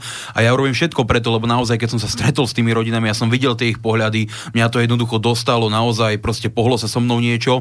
A či už už budem alebo nebudem potom ďalšom, po tých ďalších voľbách poslanec Národnej rady, tak tam budem chodiť na to mestské zastupiteľstvo do toho Prešova a nedovolím tomu KDHskému vedeniu, aby sa jednoducho tie peniaze nejakým spôsobom rozhajdákali. Proste do bodky pôjdu priamo týmto ľuďom a robím všetko preto a budem kričať od rána do večera, pretože tí ľudia si to zaslúžia. Oni prišli o všetko, oni za to nemôžu a my nemôžeme dovoliť nikomu, aby tie peniaze, ktoré, na ktoré sa vyzbierali ľudia priamo pre nich, nie pre mesto, nie pre nejaké likvidačné práce, aby priamo skončili u nich. To jednoducho tu sa zaprisahávam a budem robiť všetko preto. No, No, ja si myslím, že možno som trošku naivný, ale že tí ľudia, ktorí v najlepšej viere posielali na ten transparentný účet mesta Prešov peniaze na pomoc týmto rodinám, to neposielali s cieľom, aby na mieste toho paneláku, keď ho zbúrajú, aby tam postavili nejaký kvetináč alebo, alebo detské ihrisko. Podľa mňa tí ľudia to posielali s tým istým cieľom, ako sme to posielali my a síce zabezpečiť nové bývanie pre tých ľudí, ktorí o to bývanie prišli nevlastnou vinou. Prirodzene, to tak sa asi očakáva. Postaviť im, postaviť im bytovku, alebo im postaviť dve menšie bytovky, alebo im po- kúpiť domy niekde, alebo ja neviem, ale proste dať im ich, ich naozajstné bývanie, lebo taká obrovská solidarita ľudí s nimi bola, ktorá tu od 93. roku nebola ešte vôbec. A všetci tí ľudia, ja, si, ja vás chcem vyzvať všetkých tých, ktorí ste prispeli na ten účet, e, pýtajte sa, posielajte maily na mesto Prešova, tlačte na nich, aby proste tých ľudí neoklamali v tom, že naozaj dajú im teraz 10-20 tisíc eur, 3 roky im budú platiť nájom a potom im, alebo nejaké peniaze a potom im povedia, no žiaľ, minuli sa peniažky, už pre vás nemáme nič, choďte na ulicu, už to aj tak nikoho nezaujíma. To by bola obrovská nespravodlivosť a obrovské zlyhanie práve tej verejnej kontroly, o ktorej sa tu tak teraz hovorí. A chcel by som vyzvať aj mimovládky, ale to ani nebudem míňať čas. Jednoducho, všetci tí ľudia, viete, tí, ktorí prišli o to bývanie, my sme to, my sme to dnes videli priamo v tom Prešove na tej ulici, je to stokrát horšie, ako keď to vidíte na videu, alebo keď to vidíte tak, kde na fotkách, v novinách odfotené, úplne naživo ide z toho úplne, úplne iný pocit. To je totálna deštrukcia, to je úplne, že totálne zničenie existencie ľudí a tí ľudia potrebujú hlavne to, aby ich o tie peniaze teraz pod nejakou zámienkou niekto neobral, poviem to tak ľudovo, nevyrobil, nevyrobil, ale aby tie peniaze iš, išli na reálnu pomoc a reálna pomoc tu je iba jediná. Postavenie nového bývania alebo kúpenie nejakého bývania, nejakých domov, nejakých bytov, to už je jedno. A oni dnes sú v obrovsky ťažkej životnej situácii. Oni dnes nebudú riešiť právne otázky, oni sa nebudú naťahovať s mestom, oni nebudú bojovať o to, na čo majú právo, keď sú radi vôbec, že majú nejaké náhradné bývanie v tejto chvíli. Mm. Áno, mnohí sú radi, že žijú a mnohí sú radi, že majú svoje deti a že to proste aspoň nejako prežili. A v tejto chvíli to musíme byť my ostatní, ktorí zabojujeme a budeme tlačiť na to mesto, lebo ako som povedal, ja som sa dneska pýtal primátorky, pýtal som sa zástupcov to- mesta. to som presne a, chcel, že- a odpovede som nedostal. Dostal som vyhýbavé, oklúkaté kadejaké, ktoré ma len naplnili, ktoré ma len naplnili tým podozrením, že proste tie peniaze nebudú tak využité, ako si my želáme. A viete, tohto by som sa nechcel dožiť. Tohto by som sa nechcel dožiť a preto ja som aj rád, že Miňo Mazurek je tu a že ako východniar bude proste, či už bude poslanec alebo nebude poslanec po voľbách, bude tlačiť na to, aby z toho účtu ani euro neišlo na iný účel ako nové bývanie pre týchto ľudí. No, tu som sa povedal, že my sme tu v minulosti mali napríklad ľudí, ktorí po- pomáhali v Afrike. Bol tu pán doktor Očenáš, ktorý už mimochodom nie je medzi nami. A on hovoril, chodil do Afriky, pomáha do Sudánu ľuďom ako doktor, lekár a hovorí veľký pozor na zbierky, ktoré posielate do Afriky, lebo vy si myslíte, že oni tam reálne tie peniaze tým ľuďom prídu a pomôžu im, ale v skutočnosti je to tak, že nahrabu sa na tom nejaké mimovládne organizácie, ktoré tie zbierky robia a potom tam svojich rodinných príslušníkov pošlú na safari do Afriky, oni tam odhalia nejakú tabulu nejakej nemocnice a prídu domov, robia si pekný výlet. On bol veľký kritik takýchto verejných zbierok a potom sme to robili tak, že poslucháčov, keď sme vyzývali o nejakú finančnú zbierku, tak sme tie peniaze dali na jednu kopu a on ich tam osobne odniesol, lebo nikomu nedôveroval. No a e, vy hovoríte teraz niečo podobné, že, že pozor na to, že vy v dobrej viere dávate peniaze na to, lebo to každý tak naozaj očakáva, že to Občania, nie, automaticky že my, pôjde, to, ľudia, to, automaticky to, to, ani sa nejak nebolo o tom ani nejaká taká pochybnosť, že by to snáď malo ísť niekde inde.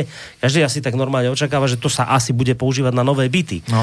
A teraz ale, že to chcem vedieť, že a vy teraz vlastne s týmto ste prišli, že pozor na to preto, lebo vy ste videli dnes na tom bránu bezpečnostnom výbore, že, že tam boli vyhybavé odpovede a zrazu nebolo také, že jednoznačne, že áno, áno, áno nabývanie, že, že nebolo tak. Presne ako hovoríte, my sme druhú časť toho výboru uh, vlastne strávili tým, že sme išli priamo k tomu paneláku vybuchnutému a tam sme to vlastne, oni nám vysvetlovali, ako prišli hasiči, ako sa mohlo hasiť, kde bol ten problém s tou plošinou, že proste sa nemohla dostať bližšie, kde nemohli tie auta odsunúť, kde boli tie požiare vo vchode, ktoré domy boli ešte tým plynom zaplavené a tam boli aj zastupcovia mesta.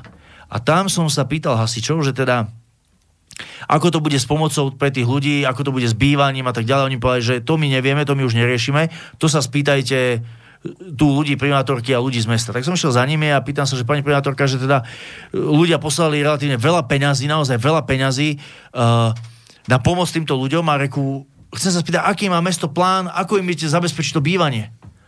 A ona mi povedala, že proste oni chcú dať nejakú hotovosť a potom chcú platiť nejaký nájom. A hovorím, ale to nie je odpoveď, veď ja potrebujem vedieť, či im idete postaviť bytovku, či im idete postaviť viacej nejakých domov, či im idete postaviť alebo kúpiť nejaké byty, alebo že to ona nevie, odkázala ma nejakého tam chlapa, čo tam bol nejaký vedúci oddelenia, neviem, či investícií, proste nejaký vedúci na Mestskom úrade v Prešove. Dal som mu túto istú otázku, on mi povedal, že ich plán je zatiaľ taký, že dajú im nejakú hotovosť, rádovo 10 tisíc eur, v závislosti od, od bytu, že možno niektorý menej, niektorým viac, neviem, zhruba tak hovoril. A s tým, že 3 roky im budú platiť nejaký nájom niekde, podľa tiež nejakých vypočítaných cien. Hej, hej, hej. A že potom sa uvidí, že čo bude. A ja hovorím, ale veď toto nemôže byť odpoveď na ich situáciu. Vy nemôžete... Že to je systémové riešenie, no. 3 roky im dávať nejaké drobné a potom im povedať, choďte už na ulicu, lebo už s vami nemáme čo robiť a už peniaze došli. Hovorím, a tí ľudia, tí 70-roční, 75-roční, ktorí tam prišli o, ži- o životné bývanie, o svoju identitu, o svoj domov, tak tí chcete nechať spať niekde na internáte do konca života, alebo na ubytovni, alebo ja neviem kde. Viete, veď to predsa takto nemôže byť. A na to by on povedal, že ale mesto nemá priestory na to, im postavilo bytovku a toto. A, a keď som povedal, že keby sa to stalo niekde v nejakom cigánskej oblasti, cigánskej osade alebo na Luníku, tak už tu zrazu všetci kňučíte, už je tu únia, už sú tu mimovládky. No, to není otázka na neho. A týmto zhaslo. No, tak ja som skončil úplne zle. To je ešte jedna vec, ktorú sa vás chcem opýtať a potom dávam si priestor posluchačom, lebo dožadujú sa do značnej miery aj oni svojho priestoru, čo je teda logické, že to je v poriadku, vy ste budete odpadať. To, tu, to je ešte jedna vec, ktorú sa chcem spýtať. e, Všetci ste to tu v podstate spomenuli, že teda keby sa to stalo inde, niekde v osade, tak máme už takú skúsenosť, že by sa hneď niečo konalo, hneď by sa niečo stávalo, hneď by sa tí ľudia presúvali. No tak a máte na toto aj nejaké konkrétne dôkazy, že sa tak dialo, keď takéto niečo bolo niekde v osade? Ja poviem príklad nedávny. V Matejovciach pri Poprade vyhorela tam osada, viete, postavili tam na čierno nejaké domčeky. Samozrejme nejaké to vykurovanie tam nemali riešené nejakým profesionálnym spôsobom, každý mal doma nejakú tú svoju piecku. Vyhoreli, na druhý deň sa začalo všetko riešiť, najprv ich dali do telocvične, potom im tam priviezli nejaké malé domčeky, už to tam pekne stávajú, už to tam všetko jednoducho ide, jedna radosť. A v tom prípade tam ani nemôžeme hovoriť o tom, že by tí ľudia žili slušne, že mali nejaké hypotéky, platili si nejaké dane, jednoducho odvody, že by si platili odvoz smeti. Proste tu hovoríme o úplne iných ľuďoch, tam hovoríme o slušných ľuďoch, tam hovoríme o tej úplne akože radikálnej osade a to, to mám niečo, na čo sa pozerám každý deň, keď idem z Kešmarku do Popradu a takých príkladov je po východnom Slovensku XY. Ja, ja- spomeniem, no, no, pardon, prepač. spomeniem Letanovský mlyn, veď nech si ľudia zalovia v pamäti. V Letanovskom mlyne z osady postavili nové mestečko, ako keby domové alebo domovú štvrť, že proste lu- e, bývanie na úrovni a vieme veľmi dobre, aká bola aféra, že osadníci sa odmietli nasťahovať, kým tam nesplnia im nejaké štandardy, tak im ešte dorábali tie domčeky, aby boli ochotní sa, aby boli ochotní sa tam vôbec nasťahovať. A dnes tu máme ľudí, ktorí bez akejkoľvek viny prišli o svoje bývanie, ktorí bez akejkoľvek viny prišli o celý svoj dom a jednoducho oni majú byť predmetom toho, že dostanú len za to, že sú slušní, nechodia, nebliakajú, ne, nehádžu výkaly na mestský úrad možno a za to majú dostať iba nejaké nájomné a nejaké finančné odškodnenia, aby držali hubu. Ale ja si, myslím, ja si myslím, keď do toho môžem vstúpiť, že toto je úplne iná situácia v tom zmysle a preto máme naozaj v tomto, čo hovoríme, pravdu a preto na to tak veľmi tlačíme, že toto je úplne iná situácia, pretože tu je predsa urobená určitá zbierka a e, ľudia a celý národ prispieva na túto sumu. A tá suma nie je malá a nám naozaj záleží na tom, aby aby tie prostriedky boli využité na to, na čo to tí ľudia potrebujú a aby sa naozaj nestalo to, že o dva roky tu bude hovoriť e, predstaviteľ mesta Prešov o tom, že síce sa snažia vyriešiť ten problém, ale nemôžu sa dohodnúť s majiteľmi pozemkov, pretože sú to developeri, ktorí si ich zakúpili v nejakom XY roku.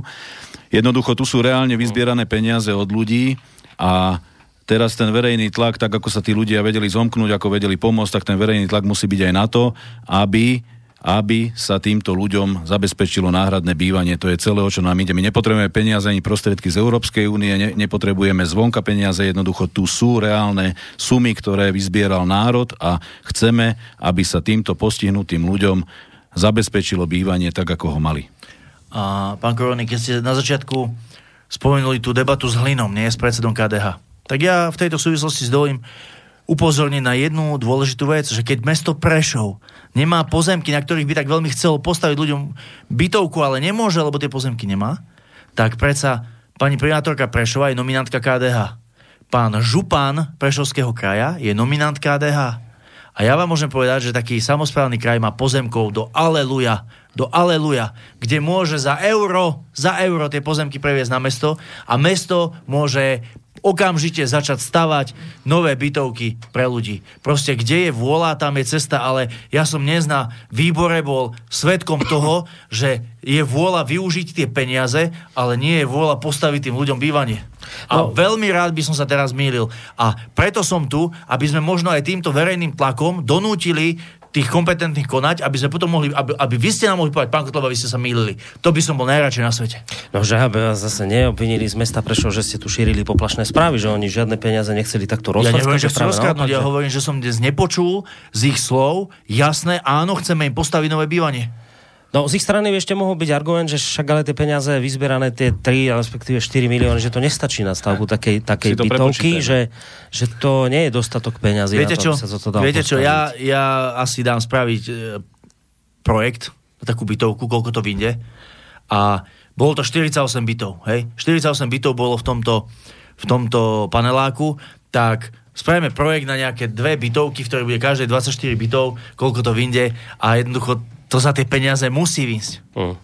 Zvlášť, keď vravíte, že ten pozemok sa dá dostať za pozemok euro. Pozemok sa dá za, za euro, nič, zo samozprávneho kraja sa dá získať za euro. Dobre, ideme si vypočuť prvého poslucháča alebo poslucháčku, ktorú máme na linke. Dobrý večer. Dobrý večer, pozdravujem. Tu je Peter.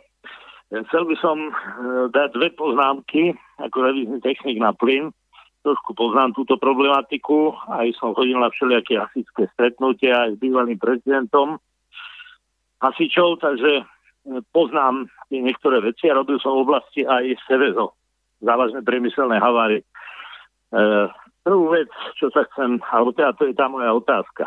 Akým spôsobom sa tam dostal ten plyn, lebo na tom dome bol asi regulátor tlaku plynu, čiže tam, kde to buchlo a unikal ten plyn, to bol strednotlak, je to nejaký 60-80 kilopaskalov, predpokladám, nepredpokladám, že tam bol väč, väčší ten tlak, alebo možno, že bol aj vyšší, možno, že by tam bol až 200.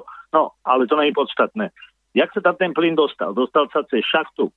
Jak môže viesť plynovodné potrubie e, z, cez nejakú šachtu, kde predpoklad pri úniku plynu cez tú šachtu, to je krásny spôsob, ako sa tam dostane ten plyn. Toto predpokladám, že tam není, že tam musela byť nejaká bariéra. E, boli tam možno nejaké prestupy, Čiže to znamená, že nepredpokladám, že nejaké množstvo toho plynu mohlo sa tam dostať. Teraz nechápem jednu vec, že už keď aj zistili, že došlo k tomu uniku, tak e, proste sa snažím ten plyn dostať e, do vonkajšieho priestoru.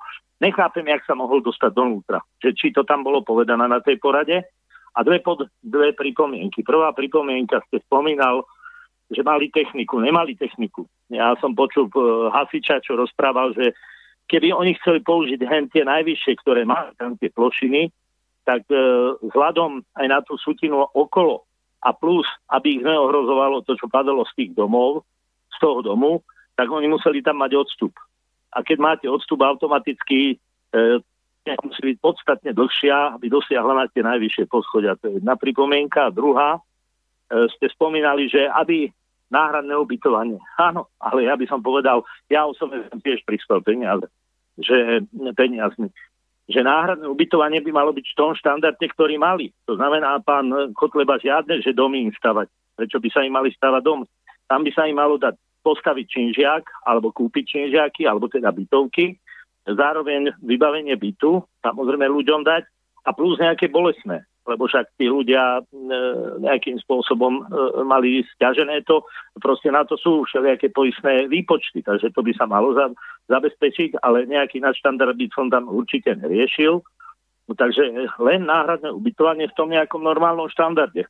Dobre. A plus, keď dostanú peniaze, ešte jednu vec k tomu som chcel, keď dostanú nejaké peniaze navyše, samozrejme použiť napríklad pre hasičov lepšiu vybavenosť. To je všetko. Na tú otázku by som rád... Dobre, tak ďakujem pekne za otázku. Ja už vás takto trošku zruším, ale kvôli tomu, aby sa aj ďalší posluchači mohli zapojiť. Takže otázka bola, že či padla nejaká taká technická informácia na tom výbore, ako sa ten plyn tam vlastne dostal? Ďakujem za otázky. Začal, začal by som odzadu teda. Uh, my nehovoríme o žiadnom nadštandarte, my hovoríme, aby tí ľudia dostali také ubytovanie, aké mali a keď im bolo zničené. To znamená, uh, keď sa im postaví bytovka, nech sa postaví bytovka. Keď sa im lacnejšie za to dajú kúpiť nejaké domy alebo čo, tak proste nech to spravia tak, aby jednoducho to bývanie mali. Takže to sme sa museli zle pochopiť. Čo sa týka čo sa týka tej plošiny, veď vy ste povedali to, čo ja tu hovorím dneska celú tú reláciu, že keby bola plošina modernejšia, dlhšia, výkonnejšia, tak môže zasahovať z väčšej diaľky a jednoducho tie plošiny e, tak, ako mohli byť postavené v tom nástupnom priestore, nedosiahli na tie vyššie poschodia, tie plošiny, ktoré tí hasiči k dispozícii mali. Čiže e, to asi sme len nejaké iné slova použili, lebo mysleli sme úplne to isté. A čo sa týka toho, že akým spôsobom sa tam naakumuloval ten plyn, aby došlo k tomu výbuchu, tak uh, toto, toto nebolo zodpovedané dnes na branobezpečnostnom výbore z toho titulu, že toto je ešte predmetom vyšetrovania odborných komisí hasickej, policajnej, aj tej nejakej plynskej, plyn, plynárenskej. Čiže, čiže toto ešte nie je uzavreté a oni to proste pátrajú, zistujú a mm. keby som dneska čokoľvek povedal, tak si vymýšľam. Čiže toto tam dneska nepadlo, na toto vám odpovedať neviem.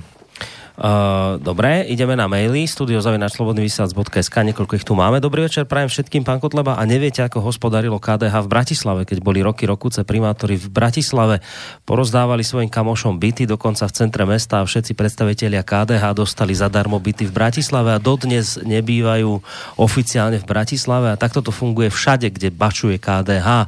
Nečakajte, že to bude teraz inak. No a práve preto... Zuzana sme, napísala. Ďakujem za podnet a práve preto sme dnes tu, aby sme ľudí upozornili, aby vytvorili ten verejný tlak, aby tá zbierka naozaj nešla dostratená. Uh, chcete ešte niekto možno ďalší k tomu? Ak, ak chcete, môžete.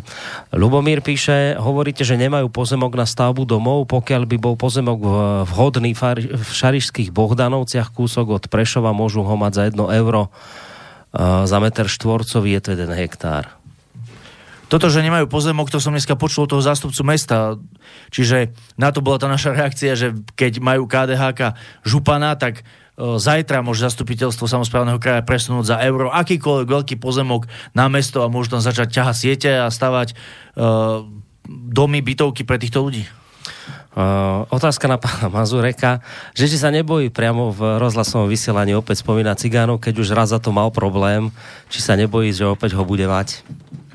Neviem sa v tejto chvíli akože tak zodpovedne vyjadriť, že či bude mať nejaký problém za to, ale ja si myslím, že keď hovoríme pravdu, nemali by sme mať v demokratickej spoločnosti problém. Presne tak.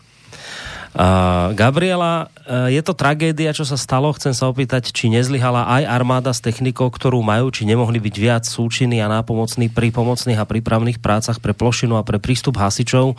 Spravili príslušníci armády všetko, čo mohli. Asi po takejto tragédii je na zváženie, či by sme fakt nemali viac sa zamerať pozornosť na armádu, aby vedeli reagovať pri takýchto tragédiách. Ďakujem za otázku. Táto myšlienka bola veľmi dnes eh, prepieraná na výbore, kde práve ten veliteľ zásahu, ten pán Bartoš, povedal, že vlastne bolo to všetko na jeho rozhodnutie, ako on rozhodne. X autám e, hasiči, policajti a vojaci rozbili okná, aby odblokovali riadenie, uh. aby odblokovali e, rýchlostné páky. Tie auta fyzicky na rukách preniesli alebo ich technikou odtlačili tak, aby aspoň nejaké nástupné priestory pre tie plošiny vybudovali. E,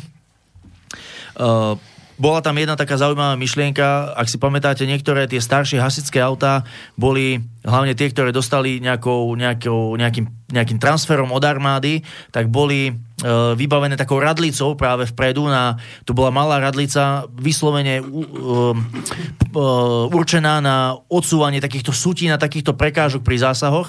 A dnes padla otázka, či by nebolo dobré vždy na stanici mať aj auta vybavené takýmito radlicami, aspoň niektoré. A čo sa týka armády, pýtali sme sa samozrejme, lebo boli tam aj prítomní uh, nejakí vysokí dôstojníci, sa mi zdá, že aj generál z Prešovského útvaru. A pýtali sme sa, že akým spôsobom sa armáda zapojila do týchto prác. Tak uh, veliteľ, veliteľ zásahu nám jasne povedal, že armáda im pomohla v tom, že policajti evakuovali tie ostatné bytovky, kde bol aj ten plyn, aj ten požiar, tak to robila policia. Hasiči sa venovali, všetci tí, ktorí boli na mieste, sa venovali priamo zásahu a boju s tým ohňom a záchrane tých ľudí na tých poschodiach.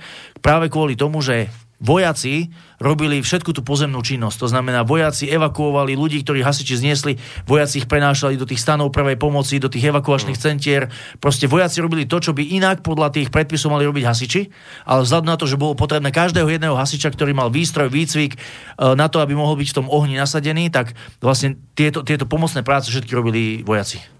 Uh-huh.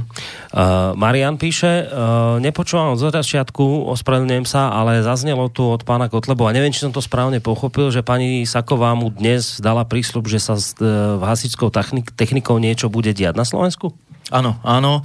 Uh, v prvom, v prvom uh, alebo v prvej etape uh, bude možno nákup alebo súťaž alebo jednoducho vybavenie hasičských útvarov, tých, ktorí to potrebujú, tými evakuačnými rukavmi hej? Uh-huh. Lebo to nie je taká položka, veľmi to pomôže veci. Uh, pani ministerka mi tiež slúbila, že bude vykonané uh, to cvičenie na výškovej budove a bude prípadne zaradené do tých uh, tréningových, tréningových, ja neviem, nejakých postupov hasičských jednotiek. A Uh, rozprávali sme sa o tých, o tých plošinách, o tej výškovej technike, ale tam sme, poviem tak, ako to je, tam sme nejako nedošli k nejakému záveru, že, že ako sa to ide riešiť. No to sa bavíme o tých miliónových autách, ten, ten Bronto 88, že áno. toto by asi riešil. Tam to jedné stíhačky, no, čo by sa dali nakúpiť. Taká nebola debata, že či tu jednu stíhačku nekúpim, Ale bola, o jednu menej. Bola, či, v rámci bola? výboru bola. A že či nekúpime o jednu stíhačku menej? členovia bezpečnostného výboru, čo sme tam boli, sme sa zhodli na tom, že určite by pre Slovensku bolo lepšie kúpiť o jednu stíhačku menej, no. keď už to chcú nakupovať, a za tých ušetrených 120 miliónov nakúpiť radšej techniku pre hasičov. No bolo by to možné to ešte nejak tú zmluvu meniť s, s Američanmi? To že... už sa musíte asi spýtať na vládu. No či to sa tam neriešilo na tom bezpečnostnom výbore, že či je to vôbec možné takéto niečo ešte urobiť, no, že teda nakoniec sa rozhodneme... Keď sa chce, všetko je možné. No, že, že kúpiť jednu menej a tým pádom by sme si vlastne vyriešili tento problém. No jasné, veľmi by sme pomohli tým hasičom.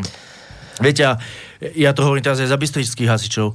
Eh, keď som s nimi rozprával, oni ani jeden nehovoril o tom, že chcú navýšenie platov, že chcú niečo pre seba. Oni hovorili, že proste potrebujú techniku, zimné reťaze, eh, termokamery na lokalizáciu požiarov, proste na vybavenie. A to isté prešovčania. Tam nikto nehovoril o tom, že, že by chceli niečo naplatiť. Tam každý hovoril iba o to, že proste lepšiu techniku na lepšie zásahy pre lepšiu záchranu ľudí.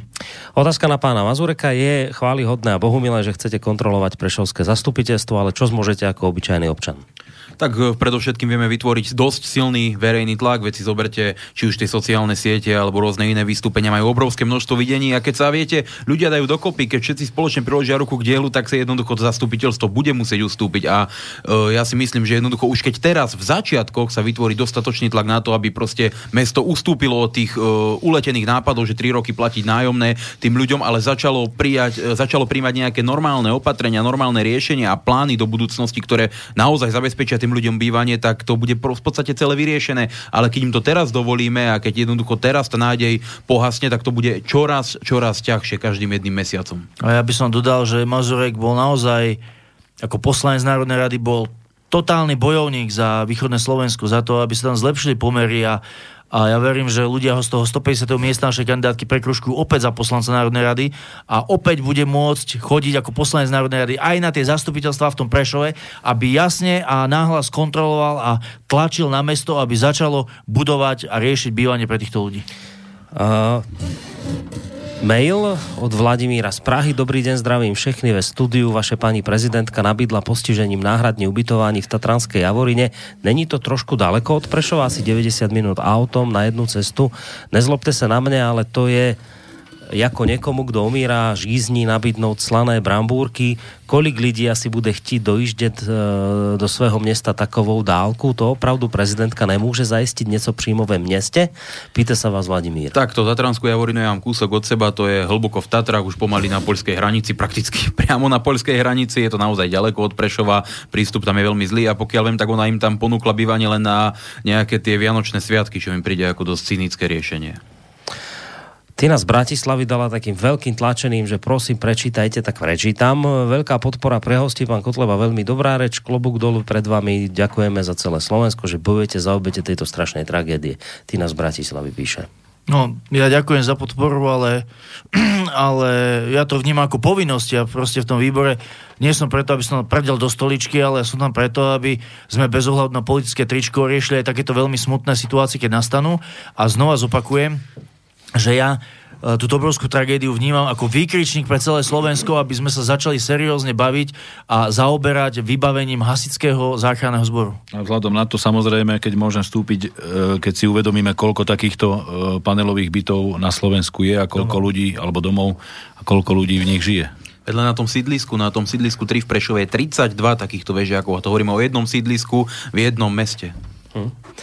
Uh, no, zrejme naozaj ste asi mnohých zaskočili E, tou informáciou, že by to s tými peniazmi nemuselo byť také jednoznačne, ako to mnohí očakávali, že teda to pôjde jednoznačné na bývanie, lebo píše aj uh, Šimon, že nemôžem hovoriť za všetkých, no ja som poslal peniaze priamo iba a výlučne, a píše to veľkým tlačeným, výlučne dotknutým rodinám a ľuďom nedávam žiadne právo mestu Prešov ani nikomu inému o nich rozhodovať. To v žiadnom prípade, môžete to prečítať nahlas aj kľudne s môjim menom No, ja keď môžem zareagovať na to, ja si stále myslím, že a som o tom presvedčený, že tí ľudia, ktorí prispeli tými peniazmi, to dávali v najlepšej viere a že to dávali e, s tým vedomím a s tou nádejou, že tým ľuďom bude zabezpečené bývanie. To znamená, že naozaj treba vytvoriť verejný tlak na to, aby tým ľuďom bolo v čo najkračom možnom čase zabezpečené bývanie. Na nič, na nič iné tie peniaze tí ľudia nedávali. Takže... A podľa mňa presne tak, ako tento pán posluchač píše, že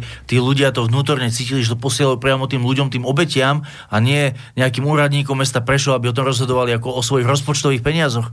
To nie sú rozpočtové zdroje mesta Prešov, to sú proste peniaze alokované účelovo na použitie na náhradné bývanie alebo na nové, býv- na nové bývanie pre týchto ľudí. A ja si dovolím povedať, ako človek, čo trošku vidí do tých verejných peňazí, že ak by tieto peniaze boli použité na niečo iné ako na, na e, vytvorenie nového bývania pre obete tejto tragédie v Prešove, tak ja si myslím, že ide o zneužitie právomoci verejného činiteľa. Skúsim ešte Vladov mail a asi to potom ukončíme už. V záujme šetrenia času píšem e-mail, budem cynický. Tieto tragédie nie sú iba záležitosť vládnych politikov. Na Slovensku je, lac, je plno lajdáctva. Bohužiaľ Slováci sa budú zobúdzať na svoje lajdáctva takýmito nehodami a tragédiami. Ak si Slováci zvolili, aby im vládli politici, ktorí kupujú americký šrot a nestávajú cesty, tak budú za takéto svoje rozhodnutia platiť. Bez ohľadu na predsudky, propagandu, treba voliť politikov, ktorí sa budú orientovať na riešenia problémov občanov a nie ako doteraz, keď si volia politikov, ktorí zarábajú na posluhovaní cudzím pánom a okrádaní vlastných voličov. Mimovládky neodhalujú korupciu, mimovládky ju zavádzajú podľa politických záujmov. Vláda oligarchov je na Slovensku dielom západu a jeho mimovládok. Gorila aj ESET sú ich dielom, držím palce vládo. Ako sa hovorí, toto podpisujem všetkými desiatimi a to je bez komentára, absolútny súhlas z mojej strany. Dobre, no ja som tak avizoval, že do tej 22. by sme to dnes potiahli, tak e, rozlúčim sa s vami, lebo ešte máme jednu časť relácie, ako som avizoval s pánom Rostasom, takže ja mu budem volať cez pesničku. Takže vám veľmi pekne ďakujem, že ste dnes prišli a že ste dnes e, tieto informácie prezentovali. Podľa mňa mnohých ste prekvapili tým, že ste teda sa zastali Vásičov, niektorí očakávali, že ich budete kritizovať. A e, asi ešte väčšie prekvapenie bolo v tom, keď ste vyhlásili, že pozor na tie peniaze, toto nie je také celkom jednoznačné, že tie peniaze pôjdu ľuďom, že treba si na to dať pozor. Asi by nebolo dobre, keby to teraz ľudia zareagovali hneď tak, že už nebudú peniaze posielať. Nie, nie, nie, treba posielať, ale treba, to, že treba hej, spolu s tým posielať tie maily. Hej.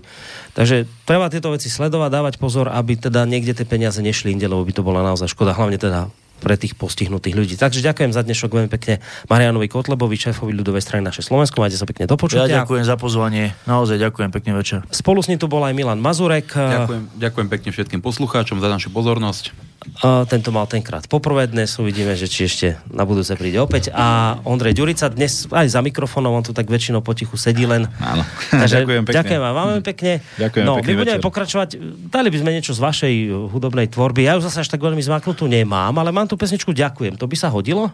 Tak je to také pomalé, smutné, ale... No tak tá vec je smutná, ktorá sa udiala. Tak dajme. Je, tak môžeme je. to urobiť také, že ďakujem, že poďakovať aj ľuďom, ktorí pomáhajú. Tak ďakujeme predovšetkým všetkým e, tým občanom, ktorí prispievajú a pomáhajú, to je to dôležité. Ale tá pesnička ďakujem je taká naozaj rozlúčková, bola by aj pekná pre moju starku, ktorá zomrela tento týždeň, aj, aj pre všetky tie obete z toho Prešova. Hmm. Inak úprimnú sústrasť. Uh, takže my sa s pánmi rozlučíme, dáme si jednu, dve pesničky a za ten čas sa spojím s pánom Rostasom a budeme pokračovať ďalej.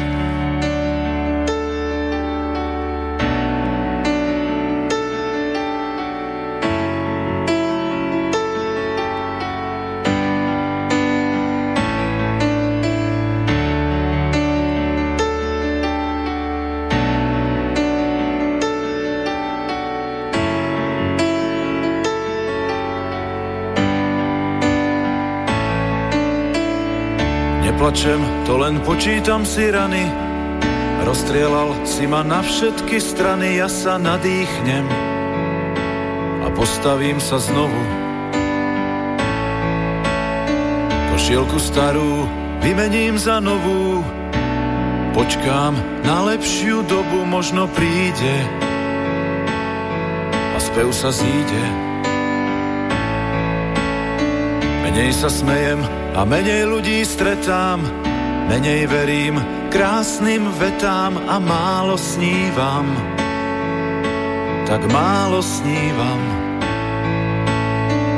Až do konca som veril tvojim slovám, preto refrén k týmto slohám mi chýbal.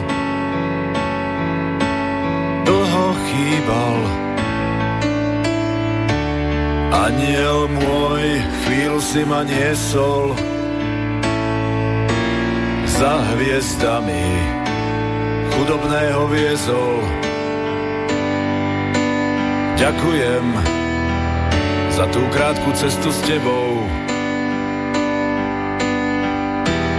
Bol si tu a zrazu si tu nebol.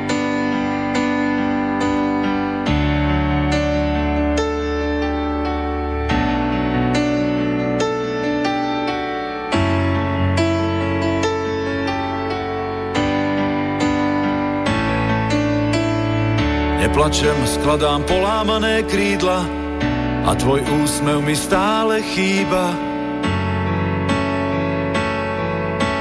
Stále chýba. Stačil krok a mohli sme byť ďalej. Takto sám, cez trochu dlhú alej, ticho kráčam. Bez teba kráčam.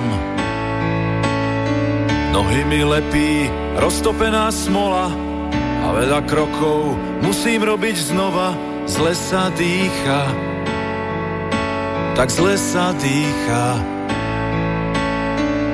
To mám za to, že som stará škola, viac než zlatu, verím váhe slova, zlato sa stratí, ale slovo platí. Aniel môj, chvíľu si ma niesol za hviezdami, chudobného viezol. Ďakujem za tú krátku cestu s tebou. Bol si tu a zrazu si tu nebol. Aniel môj, chvíľu si ma niesol za hviezdami, chudobného viezol. Ďakujem za tú krátku cestu s tebou. Bol si tu a zrazu si tu nebol. Neplačem, to len počítam si rany, Rozstrielal si ma na všetky strany, ja sa nadýchnem a postavím sa znovu.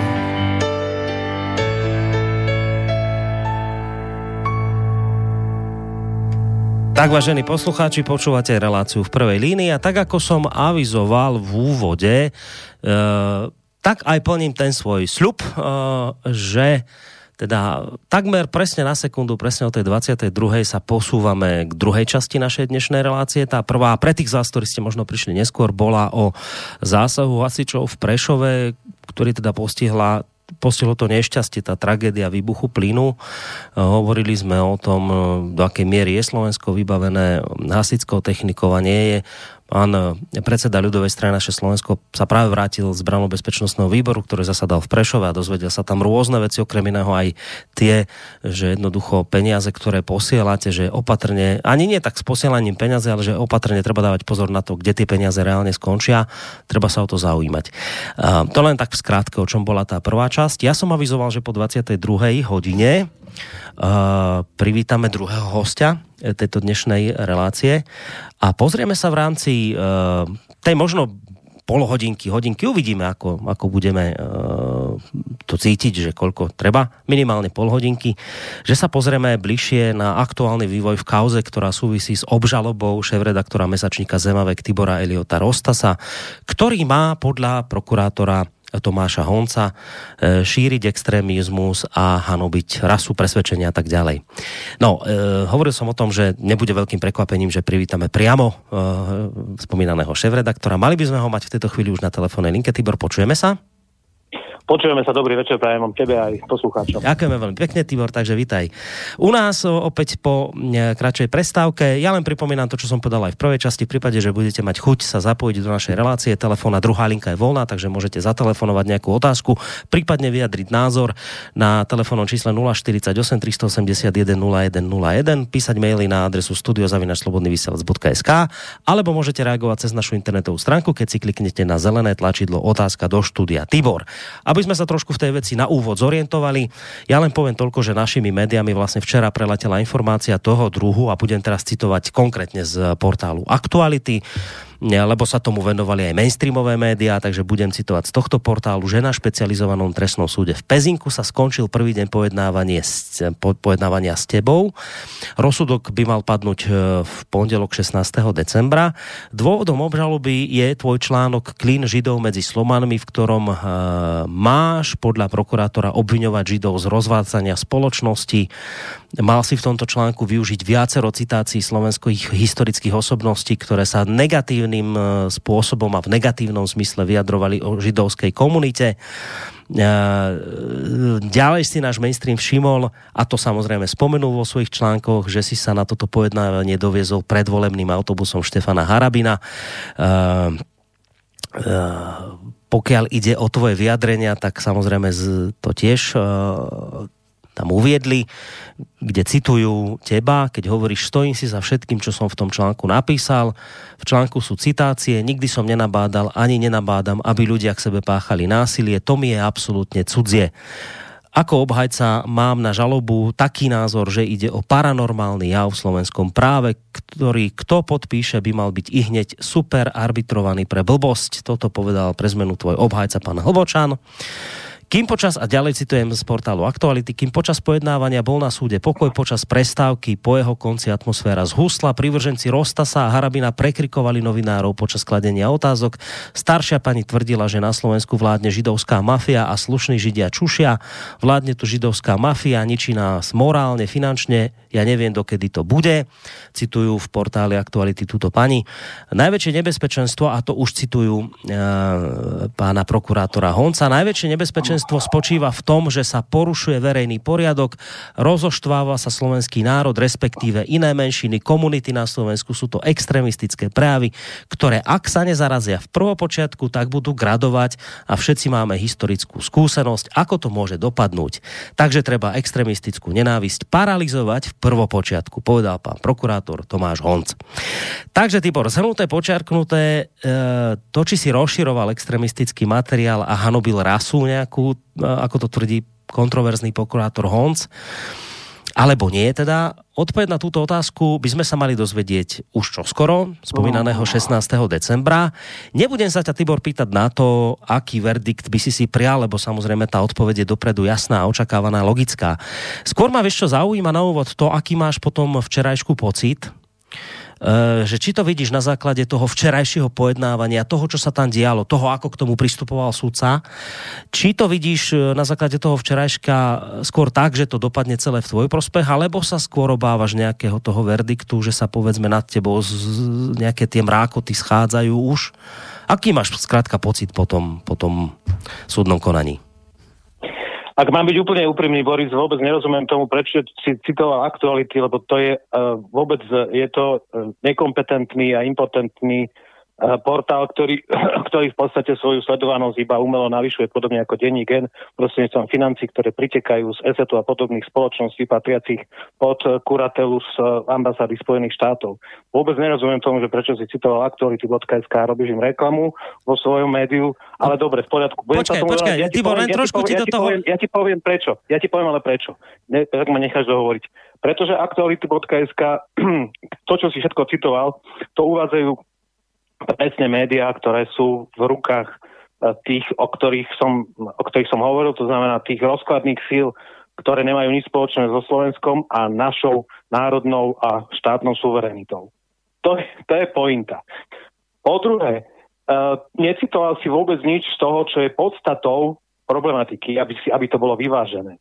A to znamená, že to najväčšou podstatou je necitovať uh, nebezpečné individuum Honza, ktorý bude musieť dnes, a už teraz, ne, teraz už je podané na trestné oznámenie a, a podáva si ho okrem teda súdcu Najvyššieho súdu a bývalého uh, šéfa, teda ministra spravodlivosti Slovenskej republiky, aj uh, predseda výboru pre európske záležitosti na parlamentu Slovenskej republiky a tak ďalej. Veď to sú není nejakí uh, uh, um, nepodstatní ľudia čtvrtej cenovej kategórie. Uh, uh, toto sú jednoducho veľmi vážne, veľmi vážne dôvoduje argumenty, ktoré treba brať v úvahu. A to podstatou, ku ktorej sa chcem dostať, je, že súd, súd v Pezinku uh, včera rozhodol o tom, že, nebude, že vôbec nezobral v úvahu uh, trestné oznámenie, ktoré podal Pavel Sibila. To sa nikde nehovorí. To znamená, že ho zmietol zo stola, že ho nebere v úvahu že ho neakceptuje, pretože je neakceptovateľné postavené na vode. Tak ako je postavené na vode tvrdenie uh, veľmi, veľmi tendenčného a povedal by som veľmi nebezpečného prokurátora typu Urvalka, ktorého bude veľmi blízka budúcnosť veľmi prísne posudzovať. Tibor. O tom som hlboko presvedčený, dopoviem myšlenku. No. To znamená, to znamená, že súd súd v tejto veci. To nikto nekomentuje a takisto sa tomu nevenuje ani RTVS, ani žiadne z médií, ktoré tam bolo. Preto mi, je, preto mi to také čudné celé, vieš. Čudné ti to bude, ja ale... Médiám, Počúvaj, Tibor, ja čudné, ti to bude, dával, čudné ti to bude vtedy, keď budeš hodnotiť hneď z úvodu. Počkaj, veď my sa k veciam dostaneme. Teraz, o čo mi ide? Ja chcem, aby na úvod ľudia počuli, čo sa mali možnosť dozvedieť z mainstreamových médií. Toto, čo som teraz oh. prečítal, vydali aktuality. Toto, čo som zhruba prečítal, vydal Denígen. Skrátka, ale, toto ale... bola... Počkaj, vydrž chvíľu. Toto bola informácia, uh-huh. ku ktorej sa dostal bežný nejaký čitateľ na Slovensku, ktorý tieto médiá sleduje. A ty si tu teraz na to, aby si nám vysvetlil, e, ako to celé prebiehalo a čo sa do týchto médií prípadne nedostalo. Ja samozrejme mám aj tvoj článok, ktorý vyšiel, respektíve článok z Zema veku, ktorý vyšiel u teba, ktorý doplňa tieto informácie, ktoré sa v týchto médiách neobjavili, ale k tomu sa samozrejme dostaneme postupne, čiže keď ma chvíľu necháš, tak sa k tomu všetkému dostaneme. Ja som sa na úvod iba opýtal, že potom skrátka včerajšku, čo sa udialo, že aký máš z toho pocit, že či teda je máš nejakú takú akože teraz silný pocit, že to dopadne dobre v tvoj prospech, alebo či naopak to, čo sa tam dialo, ako konal sudca a tak ďalej, že či máš naopak zlý pocit, ako to celé. Toto bola moja základná prvá otázka. Ja je úplne rozumiem a celé to teraz vysvetlím, len zopakujem ešte raz, že aktuality nie sú, nie sú pre mňa uh, médium, ktoré by som chcel komentovať, pretože môžeme sa baviť povedzme napríklad o pravde, kde vyšiel článok, ktorú považujem za mainstreamové médium, ktoré vychádza už, uh, už desiatky a desiatky a desiatky rokov. Môžeme mať na to samozrejme rôzne názory. Toto považujem jedno z tak, za také, za také um, by som povedal, že menej tendenčné médium hlavného prúdu, kde okrem iného aj dnes, dnes práve, keď chceme byť teda aktuálni na rozdiel od aktuálit, ktoré spomínaš, vyšiel rozhovor s bývalým premiérom Slovenskej republiky uh, Robertom Ficom, ktorý sa okrem iného, kde sa ho teda uh, redaktorka okrem iného pýta aj na jeho názor uh, v súvislosti s týmto súdom, s mojim súdom, takže napríklad Pravda uverejnila včera článok, ktorý, bol, ktorý mal teda, ktorý niesol titulok o tom, že ja v žiadnom prípade e, nič z toho, čo som povedal, neodvolávam. Stojím si za každým jedným slovom, čo samozrejme platí a bude platiť. A navyše e, tam pravda spomína aj to, že som hrdý na to, že som obžalovaný z trestného činu, v ktorom, v ktorom, v ktorom som obžalovaný za to, že citujem diateľov národných hrdinov, po ktorých sú pomenované mesta a ulice Slovenskej republiky. Takže toto je tá pointa, ktorú som chcel teda povedať na, na, teda na margo tých vybraných médií. No, a teda poďme no. tým s pocitom z toho súdu a tak ďalej. Uh, pocity sú jedna vec, uh, druhá vec je nejaké triezve hodnotenie toho, čo sa deje a udialo a ešte teda bude diať, na čo sa ma pýtaš. Uh, ten súd včera prebehol, myslím si, že veľmi korektne.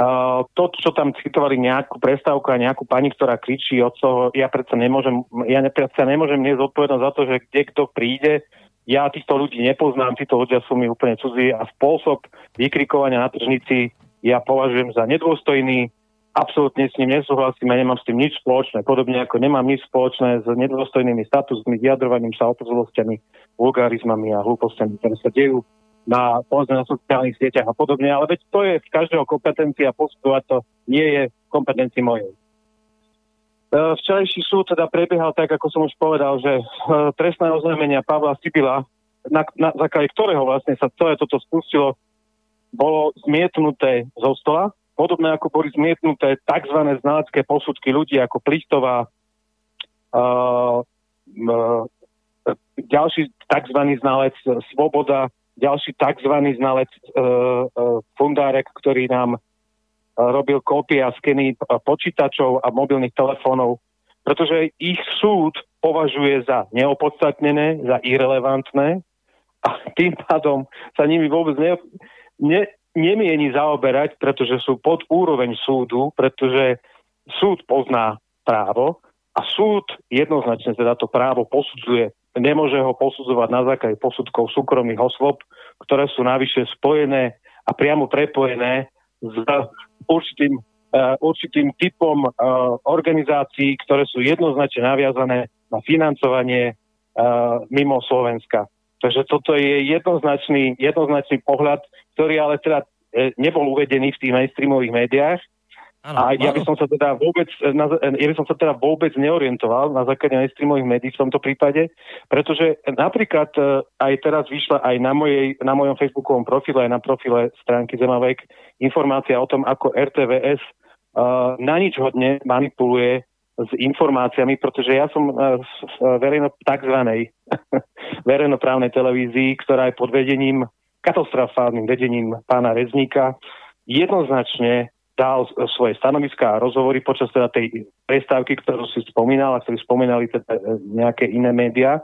A v tej prestávke mal priestor, e, mal priestor e, k vyjadreniu tých, ktorí si tie médiá odchytili. To znamená, prvý, kto vyšiel, bol, bol uh, doktor Harabín, potom, som, potom, som, potom, potom sa pýtali mňa, keďže ma tam zazreli na chodbe, pretože my sme museli opustiť rokovať, teda pojednávaciu miestnosť, že tam sa nedá nič medzi tým vybrať. Môžeme ešte ísť von a tváriť sa, že sa ma to netýka, alebo dať si papier na hlavu, ale to, to predsa nie je môj prípad.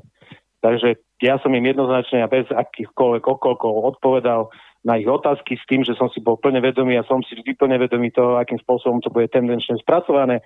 A vravím ešte raz, že dôkazom toho je spracovanie RTVS, ktorá vôbec nedala moje vyjadrenie, ktoré som jej dával na kameru, čo je zaznamenané zase na zázname, ktorý sme robili my a ktorý robili ďalšie médiá. No, treba povedať... Čiže, čiže no. či, pre, prepáč, ešte len to teda kľudne, dokončím. Čiže, čiže, čiže e, vieš, e, opierať sa povedzme možno o mainstreamové médium, ktoré je v tom type možno ešte horšie ako to, ktoré si spomínal, pretože ja som mu priamo dával odpovede na jeho otázky na mikrofón a kameru uh, slovenskej televízie, ktorej redaktorka vôbec do svojho príspevku nezaradila moju odpoveď a tvárilo, tvárilo sa to celé, ako keby som sa pred nimi vyhýbal alebo skrýval a zatváral dvere, čo je absolútna lož, pretože každý si to môže dnes overiť a pozrieť. Sme ešte našťastie, Boris, našťastie aj vďaka tebe a slobodnému vysielaču ešte stále v dobe, kedy môžeme tieto veci šíriť a pozrieť si ich na vlastné oči a spraviť si na vlastný názor. No, teraz sa dostávame k tej prvej podstatnej veci, pre ktorú bolo treba na úvod citovať niečo z mainstreamu, ktorý to poňal tak, ako to poňal. Ja som nečítal celý ten článok, časť z neho, ale napríklad v aktualitách nezaznela dôležitá informácia, ktorá sa objavila u teba na stránke. Ja som tú informáciu neobjavil ani v denníku N, ale Uh, tieto informácie išli k množ, množstvu čitateľov, ktorí sa nedozvedeli, že súdca nevypočul ani navrhovateľa toho, kto tú žalobu na teba podával, pána Sibilu, a ani drvivú väčšinu ználcov. Teda pani Plichtovú nevypočul, nevypočul pána To Fundráka. To nie sú znalci.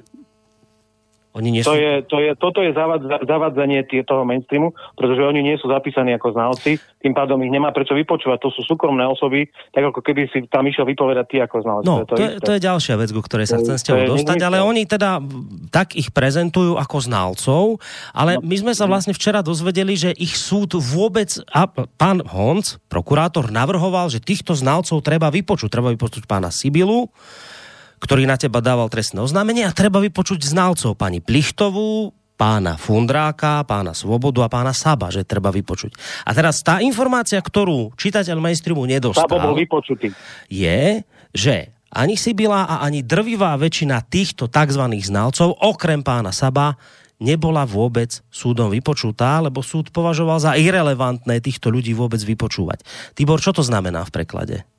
Ale veď pre Boha je relevantné počúvať, e, vypočúvať osobu, e, nepríčetnú osobu, ktorá hovorí vo svojom znaleckom posudku, e, že, že treba monitorovať napríklad teba, mňa, skupiny ľudí okolo, okolo Zemavek a podobne, ktorá dáva súdu akési, alebo vyšetrovateľom nejaké, nejaké na, herečka, ktorá chodila, e, ktorá chodila s holým zadkom a prezentovala sa ako prostitútka, tak táto osoba, to ako keby dneska Madonna vyprac, vypracovala, ako profesorka Madonna, ktorá by vypracovala posudky na ľudí, ktorí sa vyzliekajú. Veď to je tak absurdné a tak odporné, že to nemám na to ani slovo boliť. No, Takže, e- takže Plištová není znalec. Plištová, Plištová není znalec, Plištová je pometenec. To No. znamená, že pometenec v pravom slova zmysle, preto, preto pometených ľudí nemá prečo súd vypočúvať. Ja teraz nesuplujem, ja teraz nesuplujem názory súdu, ja hovorím sám za seba, pretože nemá, súd nemôže vypočúvať ľudí, teda môže, ale neuzná, neuzná za vhodné vypočúvať ľudí, ktorí t- ktorí vo svojom znaleckom posudku uvádzajú nezmyslu typu, že keď som, keďže som e, vo svojom článku e, nespomenul holokaust, znamená, že ho popieram. Veď to sú, to sú proste nepríčetné osoby, ktoré patria do bláznica v Pezinku. A nie, Tibor. že, nie, že, nie, že náš špecializovaný súd v Pezinku. To je o pár ulic vedľa, kam oni pod- patria a tam majú byť výpočty. Tibor, A uh, nie, my sme sa... v tomto areále. My sme sa pani Plichtovej, okrem iných, venovali už aj v minulosti, kde sme poukazovali aj v reláciách s tebou na to, že pozor, táto pani nie je zapísaná v zozname znalcov. My sme to hovorili. Ale Áno. darmo my to tu hovoríme. Ja som reálne pani Plichtovú videl niekde v relácii RTVS, či kde to bolo v televízii, sa tam vyjadrovala, rozprávala, ako znalkyňa sa tam vyjadrovala. Ja, ja vieš, ja nie som znalý týchto právnych vecí. Ja a preto sa ťa chcem spýtať, lebo Ja ty v tom teraz... za tie roky Ty som, áno, pretože my tak- sme mali doma samopaly a my sme sa Tak. museli tomu venovať, či chceme alebo nechceme. Vieš, Presne keď máš tak. doma, keď si, keď si terorizovaný štátom už do takej miery, že prídu sem ľudia s, uh, s nabitými zbraňami, uh, mieriac na teba a rodinu, tak naozaj si nútený sa tomu venovať a už aj možno už aj možno s určitou dávkou proste uh, mm, u- znalostí, ktoré s tým súvisia, právnych znalostí. Áno, a presne preto hovorím, že sa ťa chcem spýtať ako človeka, ktorý bol nútený sa tieto veci akoby naučiť, vzdelať sa v nich. Chcem sa teba opýtať, ako to vlastne funguje? Kto rozhoduje o tom, kto bude ználec? Kto bude teda vypracovávať nejaký znalecký posudok? Lebo toto je veľmi vážna vec, ku ktorej my sme sa dostali a nakoniec súd musel áno. byť ten, ktorý to zmietol zo stola, lebo tu nebol nikto príčetný, ktorý by to Súd povedal dopredu. právo.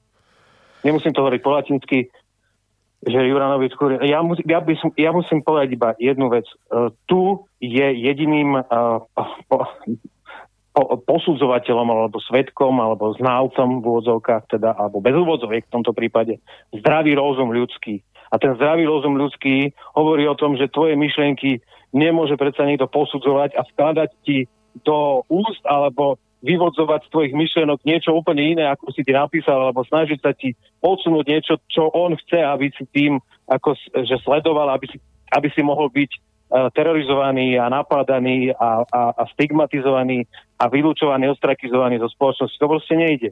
Takže to znamená, že uh, znalci, ja to poviem veľmi jednoducho, aby tomu všetci rozumeli sme, aby to nebolo nejaké, nejaké právnické poučky, poviem to veľmi jednoducho, pretože to tak, ako som povedal, že, že mm, teraz teraz budem, budeme to také ako popularizovať to, to, to, prá, to právo alebo všetky tie zákony, zákonníky a tak ďalej. Uh,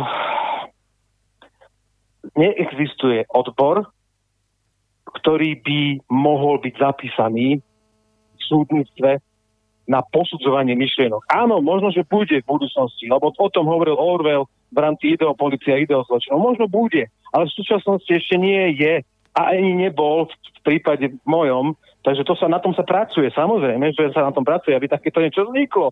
Ale také niečo už bolo, také niečo už bolo v minulosti, v 50. rokoch také niečo bolo v minulosti za nacizmu, také niečo bolo za gestapa, také niečo bolo za inkvizície a Torklemádu. Takže takéto, tak to sú, není, to sú, to sú paralely historické a hyperboliku, ktorým sa znova vraciame. Takže e, to by nebolo ani nič, e, nič nového v dejinách, keby sa to znova vrátilo. A oni to chcú totiž, aby sa to vrátilo. A majú na to ľudí, majú na to svojich, e, svojich poskokov a pešiakov, akým je Hons, ktorý je jednoducho, opakujem ešte raz, mimoriadne nebezpečná osoba a do dejín slovenského súdnictva a prokurátory sa zapíše obrovskými čiernymi písmenami a ja teraz na, ako na to upozorňujem a ten Holmes proste nebude môcť spávať do konca svojho života za to, čo, čo tu predvádza. No k pánovi, k pánovi a upozorňujem na to, prepač, prepač, dopoviem to, prepač Boris, dopoviem to. A toto nie je môj názor len, ale toto je názor mnohých, mnohých právnikov a mnohých právnych kapacít, ktoré poznám a ktoré sa vyjadrujú aj prostredníctvom iných, teraz ich nebudem menovať samozrejme, lebo Eh, alebo respektíve spomeniem, spomeniem znova teda eh, právnika, ktorý je právnikom naozaj zastupujúcim aj Slovensko na Európskom súde v Štrasburku, teraz hovorím o Robertovi Ficovi, eh, ktorý, ktorý sa k tomu dneska vyjadril, napríklad k tomuto Honzovi, že jednoducho to je, to je, to je nebezpečná persona. Áno, ja pána Fica mám tu aj e, zvuk jeho, ktorý sa chystám pustiť, lebo som si samozrejme to je veci v pravde všimol. K tomu sa dostanem, ale ja som sa Tibor pýtal aj preto, lebo nerozumiem tomu, aj ste ani mnohí poslucháči. Chceme no. sa dopracovať k odpovedi na to, kto rozhodol o tom, že pani Plichtová a tí ďalší spomínaní, že práve oni budú tí, ktorí budú vypracovávať tzv. znalecké posudky. Tí, teraz dajme bokom, že to nie sú znalci, ale kto bol ten, koho napadlo, že a pani Plichtová, viete čo, ja by som bol rád, keby vy ste to posúdili. To, to navrhuje prokurátor, alebo kto to bol?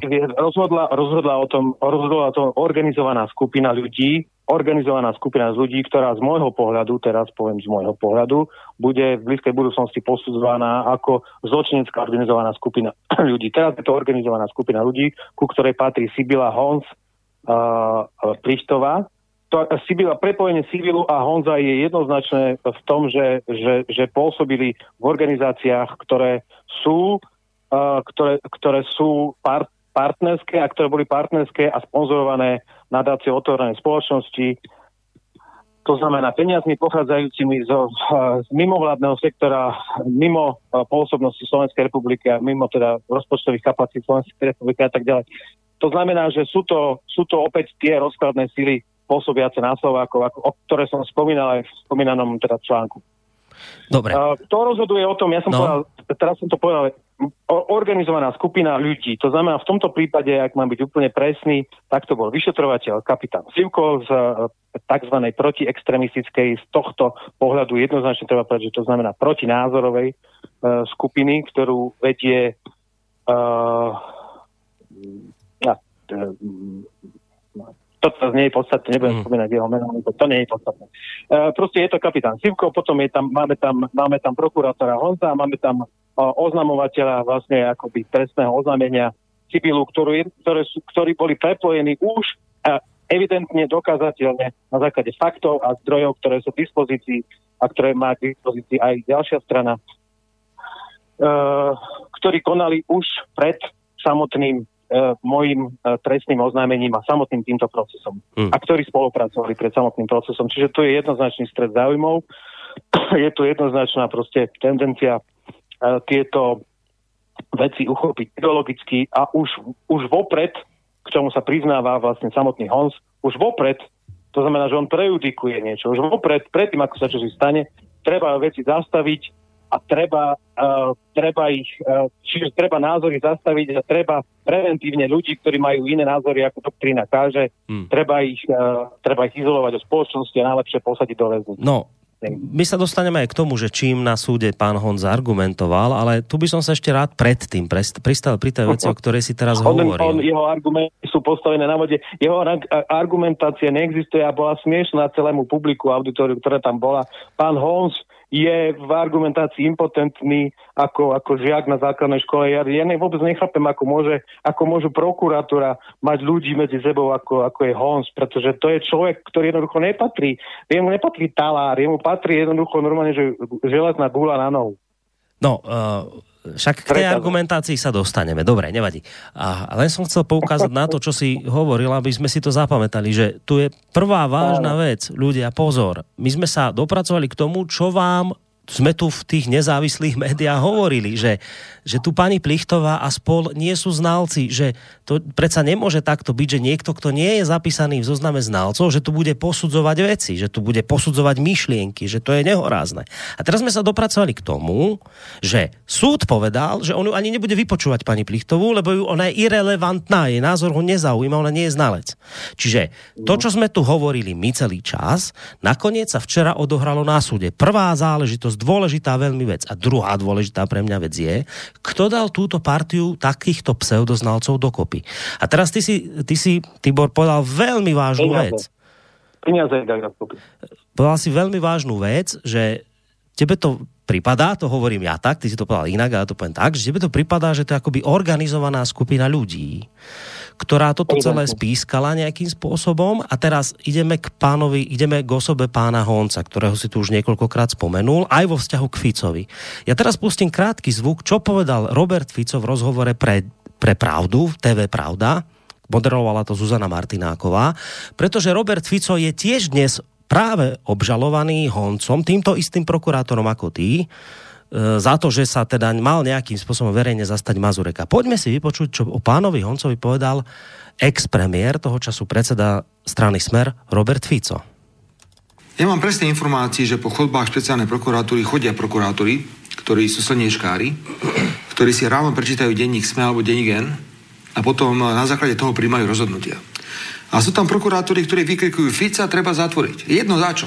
Treba ho zatvoriť. Je to jedno nezmyselné obvinenie, to rešpektujem, je tu, je to nezmyselné obvinenie, ale jednoducho som si dal ešte aj preveriť informácie, ktoré zverejnilo tomto prokurátorovi Luboš Blaha a tie informácie sú absolútne pravdivé. To je človek, ktorý je úplne blízko kaviarni Bratislavskej, Sorošovi, všetkým týmto ľuďom. Dobre, rešpektujem to, budem sa samozrejme všetkými prostriedkami brániť, ale toto ma uráža. Mňa uráža, aby chodili nejakí, prepáčte, pandroláci po chodbách a vykrikovali Fica treba zatvoriť, lebo. A prečo? No lebo. Pán predseda, vy ste aj právnik a veľmi skúsený právnik. Ten trestný čin, z ktorého ste obvinení, obvinený je trestný čin hanobenia národa, rasy a presvedčenia, podnecovania k národnostnej, rasovej a etnickej nenávisti v súbehu s trestným činom schváľovania trestného činu. Čiže áno, znie to ako veľmi strašne. hrozivo. E, Tomáš Hons, prokurátor, o ktorom hovoríte, povedal, že vylúčuje akékoľvek politické tlaky a nátlaky, že takéto výroky treba ako keby v zárodku potláčať kritizovať, lebo potom sa do spoločnosti rozrastú. Je dobré kritizovať zo strany politikov prokurátorov? Či Samozrejme. už tak, alebo tak? Pozrite Myslíte sa... si, že je to oprávnené aj smerom na toho ja. Luboša Blahu, ktorý sa pomýlil, pretože ho označil za veľmi mladého prokurátora. To Nebola to pravda? Ja neriešim teraz, e, koľko rokov má kto, alebo koľko nemá. Pani redaktorka, ešte raz. Ak idem niekoho obviniť, alebo dám pokyn na obvinenie, alebo on dal pokyn na obvinenie, tak by som mal trošku skúmať aj e, to prostredie, v ktorom ten človek funguje, aké sú jeho názory a nie jednoducho technicky to urobiť preto, lebo to chcel urobiť. To je slniečkár. Je to klasický prokurátor. Slniečkár samozrejme, že je zaujatý. My to, do, my to dokážeme na súde, keď prídeš na súd, že je to zaujatý e, prokurátor. No, Tibor, tam si? Samozrejme, počúvam. No, tak pán Honc poprel, že by teda on, niekto na ňo nátlak robil, že by teda nejako rozhodoval e, zaujato a niečo potom. On to úplne poprel, že teda žiad, nič také nie je. Nič také neexistuje. Tak čo že aj na toto vystúpenie Ficová, vôbec aj na tú Honcovú argumentáciu, že teda on žiadne také ako prepojenia nejaké, aké tam namaľoval Blaha, že teda tam s tým kamaráda, hento tam a v také organizácii, že to nie, že tam to vôbec nesúvisí s tým, že to ani náhodou nemožno takto spájať prepojenia blahu som tam nepočul, že by poprel. Ja som poprel, že, teda ja som počul, že tam poprel, že existujú ide, nejaké politické alebo ideologické nátlaky. To samozrejme nemôže predsa potvrdiť, však to by už naozaj musel byť uh, nepríčetný, keby toto niekto potvrdil, však to by išiel sám proti sebe, to je pochopiteľné. Čiže ten postoj je úplne zrozumiteľný. Pokiaľ ide teraz, uh, ale dôležitú poznámku, pokiaľ ide o samotného Roberta Fica, ja nechcem hovoriť to slovo Fico, lebo to hovorí každý, mne to je odporné. Tak ako, že vieš, že mm. koroni, rozstas. Veď máme, veď, veď, sme, veď sme ľudia, ja každého sa snažím teda, tak ako aj Tomáša Honza, áno, dobre, keď som teda povedal, že Honz, tak sa teda ospravedlňujem teraz, lebo možno, že, možno, že to, to naozaj je, je, je v situácii, ktorá, ktorá, ktorá súvisí ešte raz, e, musím spomenúť s tými samopálmi a tak ďalej. Takže to, sú ľudia, ktorí sú priamo zodpovední za páchanie násilia a teroru na, na, na na, na ľuďoch, ktorí s tým absolútne neskúsia. Takže, takže ešte raz. Uh, teda Robert Čico, uh, Robert Čico sa vyjadroval k Tomášovi Honzovi s tým, že, teda, že, že, mu, že mu vyčíta tamto a tamto. Je úplne oprávnene, samozrejme. Mm. Na druhej strane musím povedať, ja s tým absolútne súhlasím s tým, čo hovorí teda pán Fico a ne, nemôžem, nemôžem nesúhlasiť, ale na druhej strane zase si kladiem takú rečnickú otázku, že preboha, veď my sme v tom roku 2017, kedy sa dostávali práve títo ľudia uh, do, do súdnictva prostredníctvom uh, zákonov pani Žitňanskej, tak, uh, tak vtedy s tým, ako, že Robert Fico ako, alebo jeho vláda nejak nemala nejaký veľký problém. Lebo potichu sa tam jednoducho dostávali štruktúry, uh, Čo sa stalo? Tibor nám spadol z linky nejakým spôsobom. Ideme zistiť, že či sa mu vybil telefón, alebo len vo svojom rozrušení aktuálnom stlačil nejaký gombík, nechťac. A zvoní to zvoní, no tak asi ho budeme o malú chvíľu opäť počuť.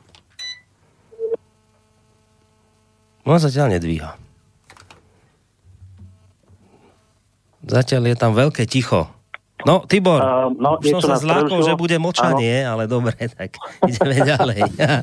No, dobre. No, dobre, dobre. No, takže môžeš pokračovať. No, no len teraz nadviažem na to, čo som povedal, že je to proste pre mňa také, no mali konať už, myslím si, že vtedy, keď bolo čas, keď, keď mali možnosť konať, keď mali možnosť jednoducho tieto veci dávať do súvislosti. Takisto musím upozorniť na to, že v roku 2000 18, kedy, kedy, kedy, kedy nás vlastne navštívila v úvodzovkách teda tá, tá, tá dobrácká policia, tak e, sa k tomu ten premiér e, Fico nevyjadril. A ne, nezaujal k tomu stanovisko. Takisto v nezaujal stanovisko ani vtedajší teda prezident, uh, policia a tak ďalej. Oni zaujímajú stanovisko, bohužiaľ musím konštatovať, že až potom, keď už nemajú kompetencie mm. a nemajú rozhodovacie právomoci a jednoducho sú vyšachovaní z hry. Tak ako bude vyšachovaný z hry pravdepodobne aj, aj súčasný premiér a tak ďalej. No, takže oni majú vždy po, pocit, že sú, že, sú, že sú dôležité a že sa ich to netýka.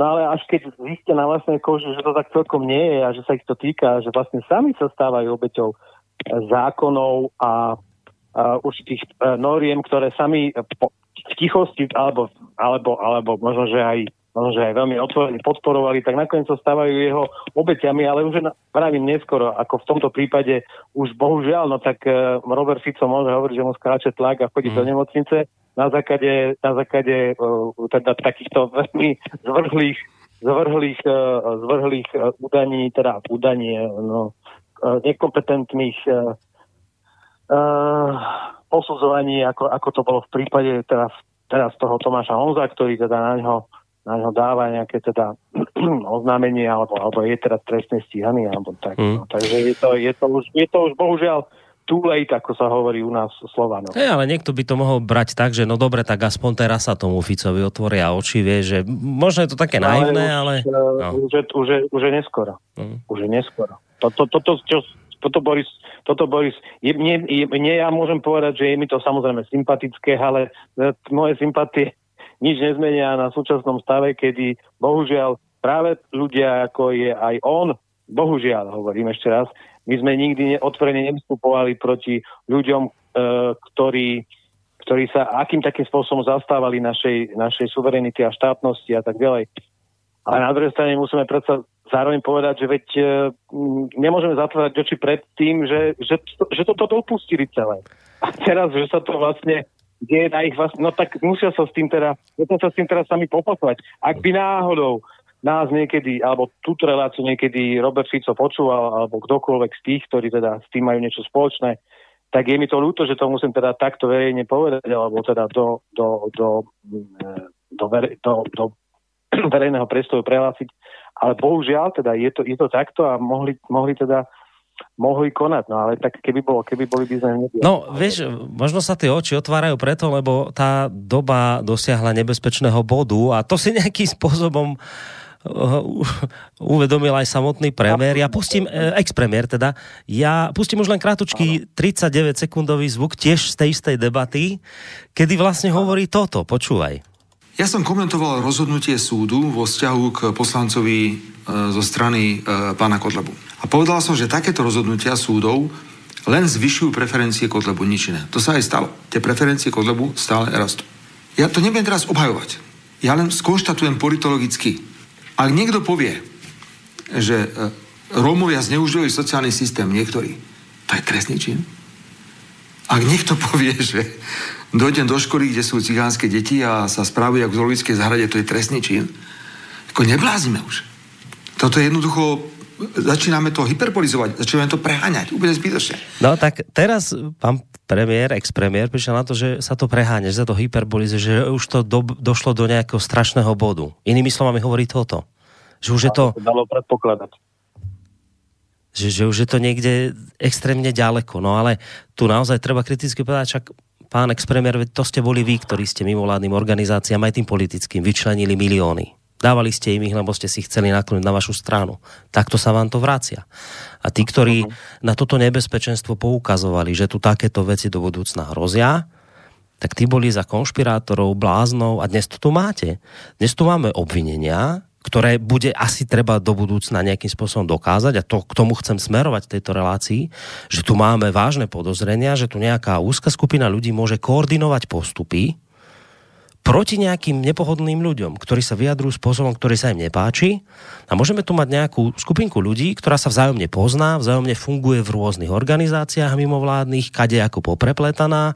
Ja len poviem, že pán Sibila, ktorého tu dnes spomíname, ktorý dával na teba trestné oznámenie, je o ňom známe, že bol vedúcim odboru vnútornej politiky kancelárie prezidenta Andrea Kisku. Z tejto pozície odišiel a potom sa stal výkonným riaditeľom nadácie Zastavme korupciu a toho času kandiduje za stranu PS spolu. A nakoniec, keď e, počúvate toho bláhu, tak zistíte, že vlastne v týchto štruktúrach podobných a týchto známych podobných má pán Honc, že my tu máme reálnu obavu, že tu je proste nejaká skupina ľudí, ktorá takto môže konať a môžu mať prokurátora, na svojej strane, ktorý bude takéto veci tu riešiť a bude ľudí ťahať po súdoch. A to je nebezpečný stav pre Boha živého. K tomuto sa my dopracúvame a pán Fico ja teraz... Tomu, ja, no, tomu, ja tomu poviem. No, ja k tomu poviem pár poznámok, aby som to trošku akože, uh, možno posunul aj celé uh, a možno konkretizoval. Ja teraz ešte by som uzavrel takúto moju úvahu na teda adresu uh, bývalého premiéra tom, že dobre, uh, uh, je, je teda možno, že už aj on oboznámený, možno nebol, tak uh, skúsme, skúsme dať šancu aj tejto no. hypotéze. No. Nemôžeme ju vyvrátiť. Dobre, lebo to by bolo od nás uh, nečestné skúsme dať šancu tejto hypotéze. Dobre, berme to tak, že, že možno, že blízka budúcnosť uh, dokáže to, že teda on sa nejakým spôsobom, alebo teda aj tábor ľudí, ktorí stále za ním stojí, nejakým spôsobom zorientuje a dá sa, dá sa, dá sa do, do pohybu, dajú sa aj prostredníctvom nich do pohybu určité, určité uh, určité tendencie, ktoré sú v spoločnosti. Nemyslím teraz ako, nemyslím to teraz uh, nepodaj uh, tom, že by to malo byť uh, v nejakom príkrom rozpore, alebo že by malo dochádzať k nejakým uh, nebodaj uh, sporom v spoločnostiach a tak ďalej, ale naopak vyjasňovaniu si veci. To, k tomu to, to smeruje a k tomu to smeroval aj celý môj článok, aj všetko, čo som doposiaľ publikoval a na čom som pracoval. Takže verme v to pozitívne, verme v to, že teda Robert Fico uh, poukazuje na nejaké tendencie mm. u prokurátora Honza a tendencie na nejakú organizovanú skupinu, ktorá má evidentne teda záujem na tom, aby, aby, aby destabilizovala Slovenskú republiku aj prostredníctvom toho, že bude určitý typ uh, názorov a typ povedzme, presvedčenia u ľudí, ktorí nie sú kompatibilní s tou doktrínou, ktorá tu panuje, aby ju jednoducho zatvárali alebo izolovali od spoločnosti. Ale to sa nepodarí, pretože ľudia naozaj nie sú, nie sú ľudí veľmi podceňujú totiž to, pretože si, vytvárajú ako, ako, akoby nejaký mo, mo, monopol nad tým, čo si majú myslieť, ale to predsa nikdy nemohlo, nikdy v dejinách toto nefungovalo ani nebude fungovať, ani nemôže fungovať, mm. pretože každý sme jedinečný, každý máme právo vytvárať si vlastný názor. K celému tomuto procesu ešte, aby to náhodou mi nepadlo a neoznelo to tu, pretože chcem to využiť, tento priestor na to, aby som povedal, že tento proces, o ktorom tu hovoríme, je, ale nie je o Rostasovi. Ja som to povedal aj na súde, ja som to povedal s, so všetkými súvislostiami a aj plnou vážnosťou, že to v žiadnom prípade nie je len o mojej osobe, ale v podstate tento proces je o uh, uh, slobode slova versus uh, tendenciách túto slobodu slova obmedzovať alebo stále rámcovať nejakými hranicami a stále tými otázkami. A kde je vlastne tá hranica? Kde je vlastne tá hranica? No hranica by mala byť v každom z nás. Hranica by mala byť v tom, že každý, každý neseme nejakú v rámci tej svojej integrity a, a neviem, a presvedčenia inteligencie, empatie, emócie a tak ďalej, nejakú zodpovednosť za to, čo konáme a hovoríme a tak ďalej, ale určovať hranice v rámci slobody slova a prejavu je v príkrom rozpore aj s dohovorom e, Európskej únie, s dohovorom článku 10 a tak ďalej, napokon aj so samotnou ústavou Slovenskej republiky.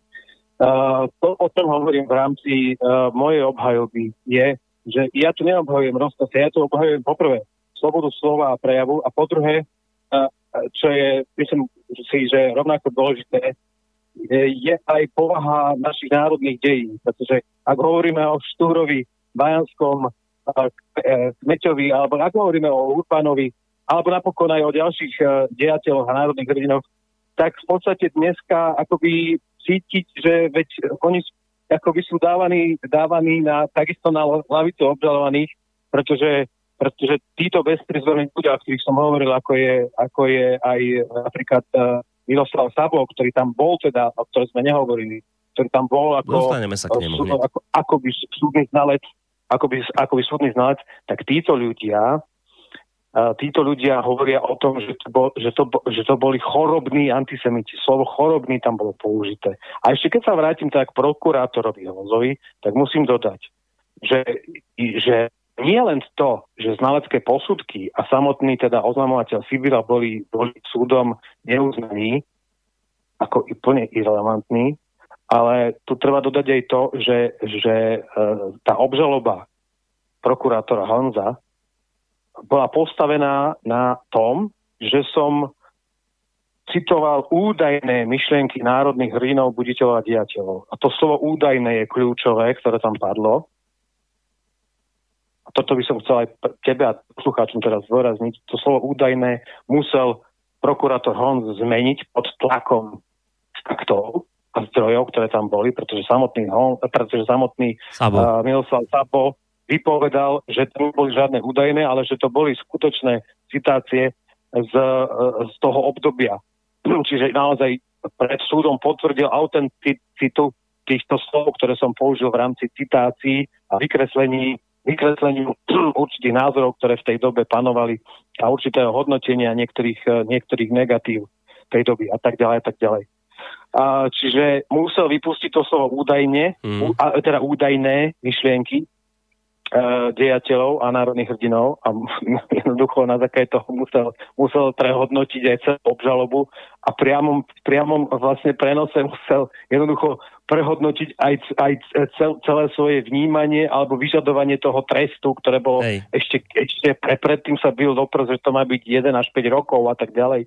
Veď sa v tej obžalobe je, že na základe týchto trestných uh, činov a teda zákonov, ktoré podliehajú trestnému právu a tak ďalej. Že on to stával na tom, že to sú... Veci, prosím ťa pekne, toto sú veľmi podstatné veci, ktoré nikde neodzneli, ktoré nikde teda v tom mainstreame E, či už tak zafarbenom alebo onak zafarbenom, nikde to neodznelo. No. A toto sú mimoriadne podstatné informácie, ktoré musia ľudia, musí sa, musia sa k ľuďom dostať, pretože tá obžaloba bola prehodnotená. Jednak samotná bola teda spochybnená tým, že tam e, neboli prizvaní ľudia, ktorí sú absolútne pre, pre, pre pre vynesenie rozsudku alebo pri vnímaní súdu irrelevantní, pretože sú súkromné osoby, ktoré, ktoré vynášajú nejaké svoje tendenčné vlastné úvahy a súdy, hodnotiace svoje myšlienky, ale teda v tom prípade moje. A, a najvyššie teda hovorím, že, že samotný, samotný prokurátor, samotná obžaloba musela byť v, pri, v tom pr- priamom procese na mieste, teda pred očami súdu, zmenená. Hej. Pod tlakom, po, pod tlakom faktov, nie pod žiadnym iným. Pod Čiže... tlakom faktov, ktorí boli prednesené aj obhajcom doktorom Lubomírom Hlbočanom. Čiže, ak to dobre chápem, Tibor, že pán Honc počítal pôvodne s tým, že to sú údajné výroky, čiže to nemali byť naozaj podľa neho výroky deteľov, to si ty im mal vložiť do úst takéto výroky, ktoré oni zrejme nikdy nepovedali, preto údajné. A potom no. súdny ználec, no. ten jediný, ktorý tam naozaj reálny bol, ten Sabo, ten teda potvrdil, že viete čo, ale že to nie sú údajné výroky, to sú naozaj výroky našich dejateľov. A teraz Honc sa začal Áno. pritom zrejme potiť, lebo zistil do čerta, však ja to mám vlastne celé zle postavené, lebo keď ja, moja, moja obžaloba stojí na údajných výrokoch a oni sú naozaj sné, tak to mám vlastne problém s mojou no. obžalobou. A no, teraz, no, ale a, kam z konopy potom? No a teraz, že kam, kam z konopy a on sa chlapčisko trošku vynašiel a k tomuto chcem smerovať, lebo to je čarovné, že čo som sa dočítal potom u teba na stránke a zase to nenájdete v aktualitách, ani v denníku, ani nikde v mainstreame, že teda potom toho, z toho nejako tak vyklúčkoval, že ale vlastne aj tak je to problém celé, čo ty si spravil, lebo dôkazom trestného činu má byť už len to, že ty si v dotyčnom článku nič pozitívne o, žity, o Židoch nepovedal, ne, že tam nič pozitívne neodznelo. A teda ano. on trval na tom, ano. že už len to, že ty si vlastne nič pekné o tých Židoch nepovedal, tak vlastne, že tým si ty vlastne spáchal ten trestný čin, lebo že za normálnych okolností by si mal aj niečo negatívne, ale prekryť to niečím pekným. Takže keď si nič pozitívne, mne to, pripadá, Tibor, ako z toho istého plichtovského súdku, že keď nespomínaš holokaust, tak ho popieráš. No. Čiže že keď ty hovoríš, e, teda len cituješ len negatívne myšlenky a nepovieš aj pozitívnu, tak to je dôkaz toho, že si spáchal trestný čin. No toto je čarovné. To, takže on naozaj na tom súde povedal takúto, je to, je to, vec. Je to pre každého súdcu ktorý je súdny a ktorý ešte dnes oblieka talára, tá, povedzme tá, nechcem povedať stará škola, ale tá povedzme škola aj v našom veku, strednom, produktívnom veku, tá, ktorá ešte nie je tak prudko zideologizovaná, tak myslím si, že každý, každý si spraví názor na, na, takéto, na takéto, by som povedal, že patologicky insitné, uh, insit, insitné správanie sa prokurátora alebo, teda, alebo vedenie obžaloby. To je to je pod, pod, pod, pod, vôbec pod, pod, pod úroveň ja neviem, že, že okresného policajta, ktorý vypracoval zápisnicu pokôckára. Ja už sa nechcem ani k tomuto pánovi Honzovi e, venovať, lebo, lebo je to už aj pod môj úroveň vôbec plýtvať energiou na to, však nakoniec teda rozhodne sa, ako sa rozhodne, hmm. uh, rozhodne súd, nie rozkaz, nerozhodne ani obžaloba. Len vravím ešte raz, že bohužiaľ do toho mainstreamu sa dávajú stále len, uh, stále len informácie obžaloby obžalby. Ale nedávajú sa vôbec informácie súdu, veď preboha prebehol súd. Toto není o obžalobe, no, toto je o súde. Vieš. A tam prebehol súd a teraz je súd tá najvyššia inštancia. Či to je najvyšší súd, alebo Európsky súd pre ľudské práva a tak ďalej. To je jedno, proste súd je nad obžalobou a obhajobou. Tibor, ten súd rozhoduje. Počuj ma, súd, úprimne, po, takže ten by mal poznať právo. Počuj, Tibor, a ty sa čuduješ, že sa tieto informácie no. nedostali do mainstreamových médií? A čo, ako by to vyzeralo, keby sa tam do, dostali? A keby sa čitateľ mainstreamového média, typu Aktuality alebo Denigen dozvedel, že to všetko v čo veril, že tu pán Sibila vypracoval nejakú objektívnu obžalobu, lebo ho trápi, ako tu e, podporuješ nacizmus a neviem čo, extrémizmus, tak teraz by zistil, že vlastne tohto Sibilu súd ani nevypočul, lebo to je celé strelené, čo, čo Sibila zmotal dokopy. Keby ten čitateľ mainstreamu zistil, že ani tu pani Plichtovú nepripustil súd vypočuť, lebo vlastne nie je znalkyňa, jeho sú, jej názor je irrelevantný, nezaujíma. A ten jediný, ktorý tam ešte mohol vystúpiť, ten Sabo historik, tak ešte tomu Honcovi zavaril, lebo vlastne povedal, že to nie sú údajné tomu, výroky, ale naozaj. Takže z toho mal ešte samotný Honc problém. No povedz mi, uh, povedz mi, ako by sa toto vynímalo v tom mainstreame? Ako by to, ako by to pre ako by to odprezentovali, ako by to vyzeralo, že sú neschopáci, že sú blbí. No tak samozrejme, že sa to tam nedostane. A samozrejme, že to potom radšej prekryjú informáciami, že si sa dovezol v Harabinovom autobuse, že Harabinom hovorilo, Hancovi ako o plechovici na Sorošovom špagátiku. Samozrejme, že týmto to treba prekryť a nie tie podstatné informácie dať von, ktoré s týmto súvisia. Ešte si hovoríš, že sa chceš dostať k Sábovi. Áno, no ja, ja by sa Áno, ja by som napríklad na súde, alebo teda na tom pojednávaní e, naozaj, že vážil som a tu teba som si dovolil byť taký, e, dovolil byť taký emotívnejší, čo možno, že, čo možno, že je zase na základe toho, že, že, že sa poznáme a na základe toho, že už je, uh, už je um, by som, že Uh, ten, ten, ten vzťah medzi mnou, poslucháčmi a medzi, medzi, medzi, medzi no možno aj medzi ľuďmi, ktorí, ktorí nie sú zrovna na našej strane a tak ďalej, tak v inom, už v inom pomere, ako, ako je to nutné, hovorím ešte raz, dodržiavať protokolárne pri pojednávaniach a podob, podobných uh, dôležitých, uh, dôležitých. Ale samozrejme tá dôstojnosť by mala platiť stále. Ja len vravím, že teraz som bol adresnejší a kritickejší na, na adresu uh, prokurátora Chcem ešte, a teda obžaloby, ktorú som tu spomínal, ktorá sa zakladá na vode a teda stojí na vode a ona, ona ne, totiž to takto ešte, aby bolo ľuďom jasné. Na tom pojednávaní išlo o dokazovanie. Dokazovanie. To znamená, že dokazovanie sa skončilo.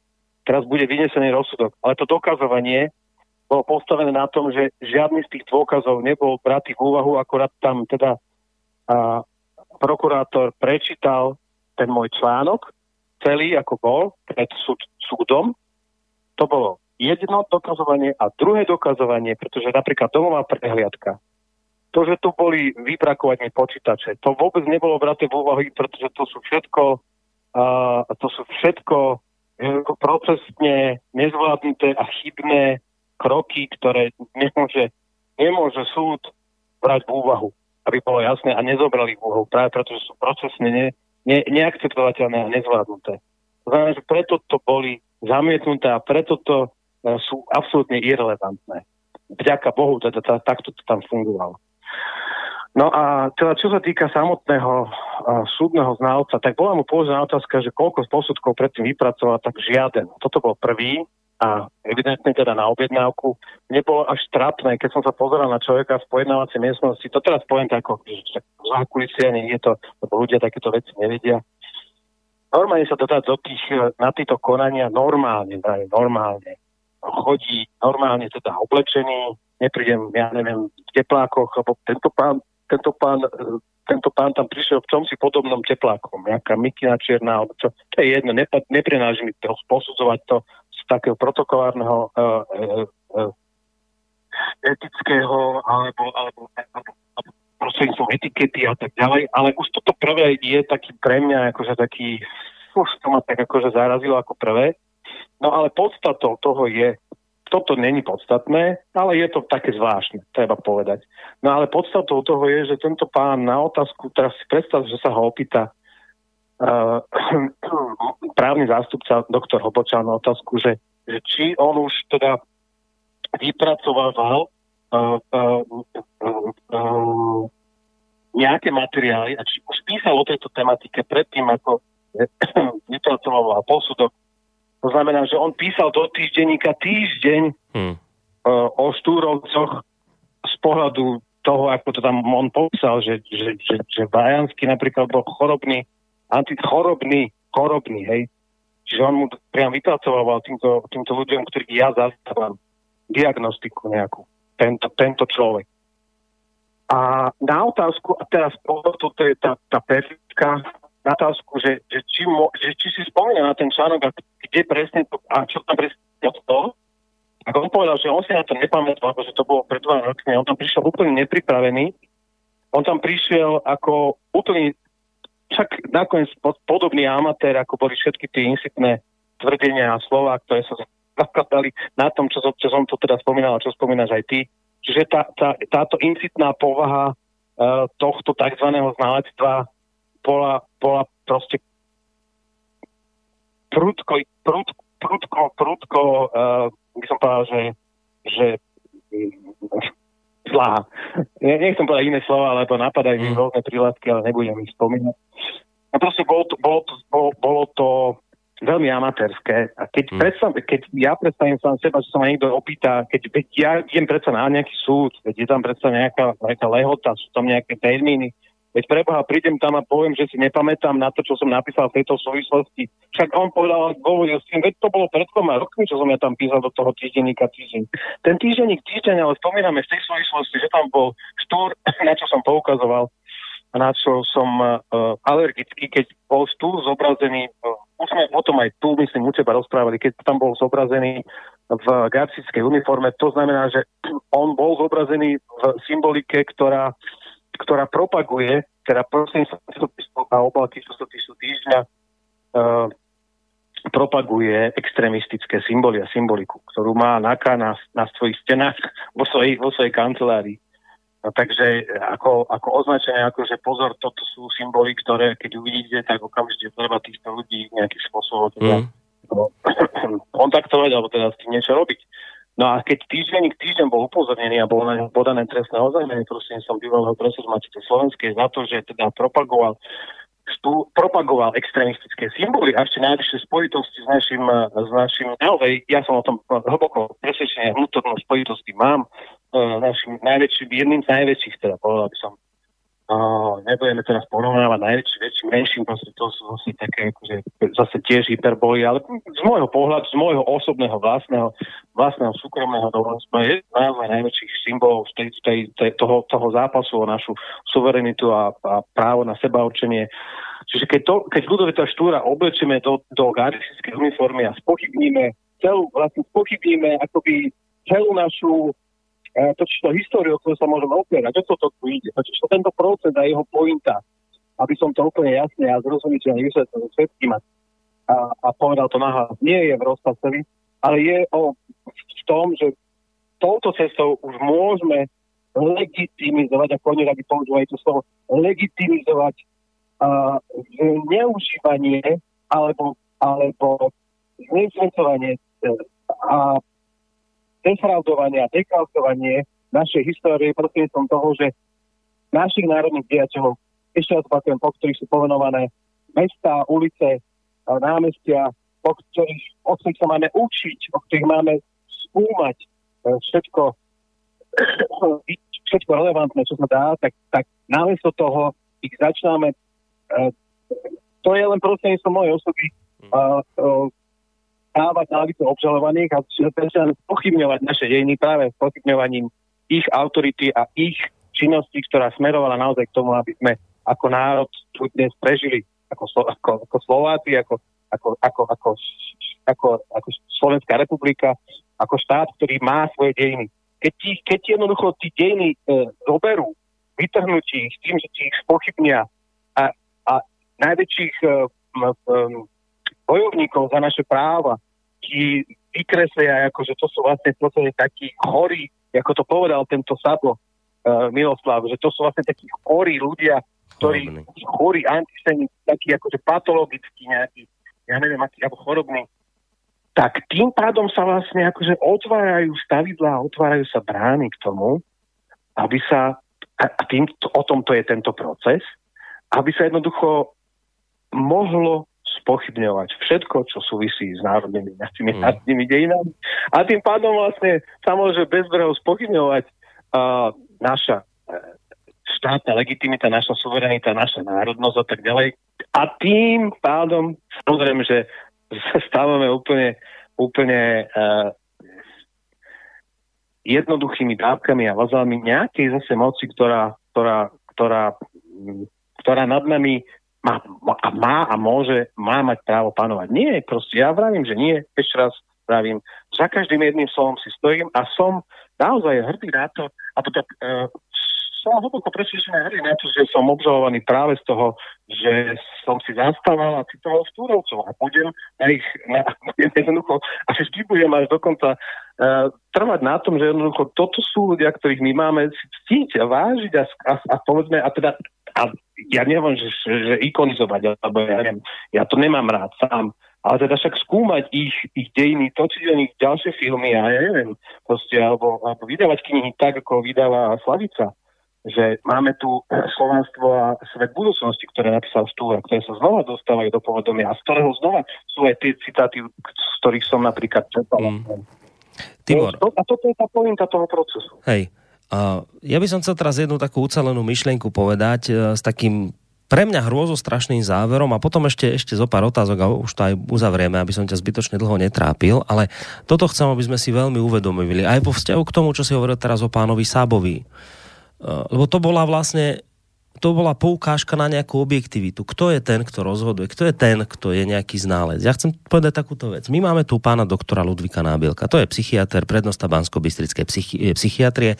Mimo iného aj človek, ktorý je znalecký, e, je, robí znalecké posudky.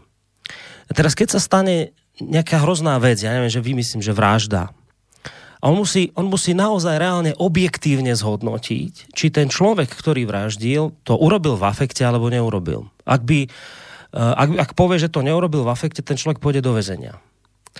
On musí objektívne zhodnotiť stav toho človeka nepredpojať. On sa nemôže na toho človeka pozerať, že je mi nesympatický, tak povie, že konal uh, vedome. A toto je veľmi dôležitá vec si uvedomiť preto ja sa celý čas motám a točím okolo toho, kto sú tí znalci, kto sú tí, kto túto partiu dal dokopy. Pretože je tu vážne podozrenie. Vyzerá to tak, že sú to ľudia, ktorí boli v tejto alebo mohli byť v tejto veci predpojatí. Hovoril si tu o historikovi pánovi Sabovi, ktorý publikoval predsa v denníku, alebo teda v, týžde, v mesačníku e, Týždeň, či v týždenníku, týždeň, týždenníku týždeň, svoje články, v ktorých on nevystupoval objektívne, on tam mal jednoznačný názor. A teraz tohto človeka si niekto, ja neviem, kto to bol, zoberie ako objektívneho človeka, ktorý má rozhodnúť, či ty si uh, spáchal trestný čin alebo nespáchal. On, on, je, on je znalec a on to má rozhodnúť. On má rozhodnúť. On má dať nejaké zásadné stanovisko.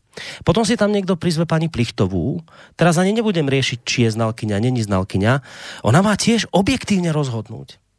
A potom je tam nejaký pán Fundrák, ktorý má rozhodnúť objektívne a tak ďalej. A, a, teraz, a, a, tak.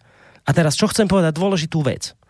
Komukoľvek z vás, aj mne, keby sa stalo, že ma niekto z niečoho obviní, je to strašná vec. Pre mnohých je to veľmi e, ťažká psychická záležitosť, bojíte sa, či nepôjdete do väzenia, či vám nenapária pokutu, teraz čo rodina, okiedzanie niekde v médiách môže byť, poškodí to vašu povesť, vaše meno, no, no proste to je nepríjemná situácia pre každého. A vy v tejto nepríjemnej situácii, kto sa ocitne, každý očakáva jednu jedinú vec. Fajn, keď už ste ma obvinili, aspoň čakám, že ten súd bude a, a to všetko, že bude naozaj objektívne. Že ja môžem počítať s tým na Slovensku, že to bude to rozhodovanie, že sa toho ujmu ľudia, ktorí nie sú nič, nejakým spôsobom zaťažení, nie sú nejakým spôsobom zafarbení a neodsúdia ma dopredu preto, lebo som im nesympatický a nepáči sa im, čo robím, alebo ako vyzerám. To je strašne nebezpečné. My potrebujeme, a to tak očakávame prirodzene, že na tom súde, že keď už na to dôjde, takto budú rozhodovať ľudia, ktorí majú ako tá socha spravodlivosti zaviazané oči. Že sa nepozerajú, nepočujú, zaujíma ich len objektívny fakt. Ale my zistujeme a máme obavu, po tom, čo sme počuli aj od Tibora, že sa môže ľahko stať situácia, a mohla sa udeť aj v tomto prípade, že nerozhodovali ľudia objektívne. Že rozhodovali ľudia, a dávali posudky ľudia, ktorí jednoducho konali preto tak, lebo majú s tebou problém. A toto už prestáva byť sranda, pretože ak by táto hra vyšla, tak tebe reálne hrozilo nejaké väzenie pôvodne. A toto už tu sranda končí. Toto nie je, toto nie je zábavné a o tomto treba rozprávať, že toto sa predsa nesmie diať. Že tu nejaká skupina ľudí môže takéto veci robiť. Toto chcem povedať. Toto je pre mňa to nebezpečné, čo musí zaznieť. A je fajn, že ešte teraz zistujeme, že aspoň ten súd to zmietol zo stola, ale je tu obava, čo ak sa podarí takéto skupine ideologickej alebo nejakej podobnej postúpiť dopredu a súd to už nebude zametať, zo stola zmetať. A doplatíme na to ktokoľvek, kto bude nejakým spôsobom nesympatický, nepríjemný, bude robiť veci, ktoré sa niekomu znepáčia? Veď to predsa takto nemôže ísť. Ja by som mm. túto reláciu nerobil, keby som videl, že súdni znalci boli objektívni, zhodnotili to zo všetkých možných strán a dali objektívne stanovisko, tak sa tráp, Tibor. Ale ja vidím jednoducho, keď to čítam, keď som, či, keď som čítal, čo pani Plichtová zo seba dostala. Keď čítam, čo zo seba dostal pán Sabo. No tak ja jednoducho mám obavu, že toto rozhodovanie nemuselo byť objektívne a tohto sa ja bojím, pretože potom sa dostávame do neuveriteľne nebezpečnej situácie, ktorá sa môže dotýkať každého z nás. Nech sa páči. Uh, povedal si, teda musím na to, uh, uh, ako by si nebral, že, že, že, že som vzťahovačný, len chcem byť konkrétny. Povedal si, že no tak sa tráp, Tibor. Ja na to chcem povedať takú poznámku, že v prvom rade ty a ostatní by mali článok čítať, ktorý som napísal. Nie, že znalecké posudky. Tie si môžu samozrejme a majú a, a, a mali, by, mali, by, mali by v súvislosti s tým si prečítať, aby boli informovaní a aby objektívne zhodnotili tú skutočnosť. Ale v prvom rade by si mali prečítať predmetný článok, o ktorom som, ktorý je teda v hre. A ten článok je, ešte raz opakujem, o tom, že ja som nabadal k našej vzájomnosti, nabadal som k tomu, aby sme si vládli uh, sami, aby sme jednoducho boli ako Slovania jednotní, aby sme, aby sme smerovali k prosperite, vzájomnosti, súdržnosti. A tej jednoducho všetky tieto pozitíva som tam vyzdvihol ja od začiatku, pretože skúmali tam aj moju osobu, ten, e, tento e, prokurátor sa teda skúmal, že kto som, čo som, aké mám vzdelanie a tak ďalej. Takže na toto som takisto uh, odpovedal. Že to nebolo také, že, že, že, že by to bolo iba o tomto článku. Nie, nie, nie, tam sa skúmala, skúmala osoba Rostasa, hej, a jeho pozadie. No, takže na toto som odpovedal, odpovedal som, že mám vytvarné vzdelanie, plus mám, plus mám dizertačnú skúšku z, z predmetu z, z, z, z, z, z, na filozofickej fakulte z odboru, z odboru e, systematická filozofia a tak, a tak ďalej. No takže e, to, to by malo byť prvoradé prečítať si ten článok a prečítať si jeho závery, prečítať si moje, prečítať si tie vízy, ktoré smerujú k tomu, že v minulosti existovali názory, za ktoré by sme dnes sedeli. A to vlastne platí. A paralela platí. Veď to nemôžem predsa spochybniť. Veď to vidíme aj na základe tohto súdneho procesu. Že existovali proste názory, za ktoré by dneska, dnes, dneska už ľudia niesli trestnú právnu zodpovednosť. Vtedy. A to je proste neočkripiteľným faktom. A uviedol som tam niektoré z tých citácií, ktoré som uvádzal z predmetnej knihy, ktorá je voľne dostupná napríklad uh, aj v, v knihkupectvách, uh, Martinov a podobne. Čiže to, je, to, sú, to sú informácie a citácie, ktoré nie sú niekde, niekde, niekde v nejakom tajnom archíve, ja neviem, ruskej propagandy, ako sa snažil, a toto ešte treba tiež povedať, ako sa snažil zna, tzv. znalec Sabo uh, tam nadniesť, pretože on štúrovcov a národných buditeľov, a toto je pre mňa proste morbidné priam, že on ich pasoval do role akýchsi agentov uh, ruskej propagandy. Toto je, toto je strašné. Ruské propagandy a ruského extrémizmu, neviem čo, proste on to dáva normálne ako keby do súvislosti s nejakým, proste nejakým, nejakým, nejakým pnúčným súčasným, že, že Rusko, že tam vôbec padlo, že Bajanský bol proste nejakým propagátorom aj, aj ruskej propagandy, propagandy, obeťou ruskej propagandy, som to slovo zmyslel, to tam, že to sú proste to sú tých vyrážajúce uh, zlomyselnosti ktoré, a zákernosti, ktoré, ktoré jednoducho také, takéto monštra, ktoré som spomínal menovite v prípade Tomáša Honza a tohto Miroslava Saba, proste púšťajú monštra v zmysle, v zmysle, v zmysle ľudskej proste a jej, jej, jej, jej zákernosti, čoho sú schopní. Čoho sú schopní títo ľudia, E, či tam bude ale ten alebo onen, to je jedno, proste oni si svojich pešiakov vždy nájdu. Či týchto, či týchto padnú v boji alebo nepadnú, to je jedno. Proste oni si vždy nejakých, ktorých si proste vychovajú v nejakých klietkách vedľa seba, ktorých potom ako v koutích zápasov v rámci politických nejakých strán pošlo proti seba, v rámci takýchto, to je jedno, to tá budúcnosť bude vždy o tom. lebo tí ľudia sú jednoducho, jednoducho sú radi, sú poplatní, radi sa zviditeľňujú, radi sa jednoducho vystavujú kamerám, radi sa prezentujú názormi, ktoré sú proste úplne v rozpore so zdravým rozumom. Ešte zvrajím, že a týmto by som to možno, že z mojej strany asi ako chcel uzavrieť, že tu by malo byť základným rozhodujúcim momentom a tým základným základným atribútom toho zdravý ľudský, a ja neviem, vôbec nechcem povedať, že je zdravý náš ľudský rozum homo sapiens, ktorý proste jednoducho rozhoduje. A ja si na také toho článku, ktorý si prečítam, či už je to článok Rostasa, alebo článok Sadla, alebo kohokoľvek, ja proste, ja nebudem, ja nebudem volať po jeho, po jeho trestnej zodpovednosti. Ja si jednoducho ako čítateľ spravím ten názor a ja si jednoducho dištancujem od takého človeka, ktorý, ktorý, ktorý proste, ktorý so mnou nerozumuje a týmto zhasne. Tým zhasne všetko. Všetko dianie, proste všetko, všetko môj zápal. Veď predsa my nemôžeme podceňovať ľudí do takej miery, že veď oni si ešte, oni si môžu na základe toho rosta sa spraviť nejaký iný názor, ako my chceme, aby mali. Alebo niekoho iného. Veď my musíme nechať toho ľudí vytvárať si názor vlastný, bez toho, aby im do tohto procesu vstupovali nejaké tretie strany. Lebo to je, lebo to je jednoducho inkvizícia.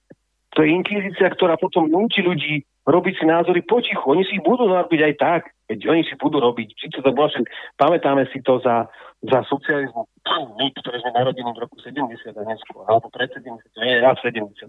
Takže pamätáme si jednoducho, že ako to bolo, že my sme museli jednoducho, no, ja osobne nie, ale my sme, my sme boli nutení akože, akoby, akoby mlčať a, a, a tým mlčaním vlastne, toto je na tom strašné, tým mlčaním v podstate akoby autorizovať uh, tú totalitu. A toto vlastne dneska sa znova vrácia z tej paralel, to je proste to deja vu väčšie, že, uh, že, že jednoducho na toto sa musíme dávať v obrovskú pozor. Ja nechcem, aby tie všetky moje slova, ktoré tu hovorím, a a toto veľké nejaké moralizovanie, nejaké.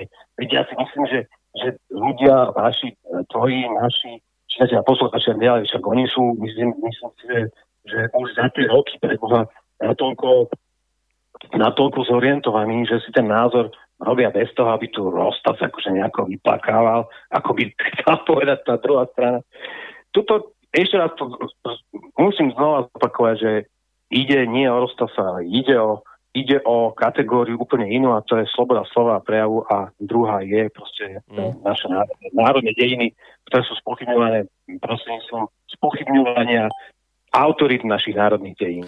A no. toto je podstata toho celého, podstata toho, toho celého a toto by sme nemali zdať. Toto by sme, na toto by sme podľa mňa nemali rezignovať. A presne tak, ako si ty hovoril, že túto reláciu by si tiež nerobil a vôbec by si asi slobodný celý vysielač nerobil, uh, keby si nebol presvedčený, keby si jednoducho uh, keby si nemal ten vlastný vnútorný uh, nejaký, nejaký náboj a zmysel, zmysel pre pre spravodlivosť a pre, pre istú mieru teda objektivity, že dám, dám teda dám uh, ja neviem, priestor, aj keď tu bol teda Marian Kotleba, uh, pán Mazurek a, a pán Ďurica, tak predo mnou, chvíľku som to počúval nejakých pár minút, tak dám priestor im, dám priestor povedzme, že, že, že zase, ja neviem, ľavicov orientovaným alebo úplne iným. Nemusíš, ale dávaš. A to isté robíme aj my.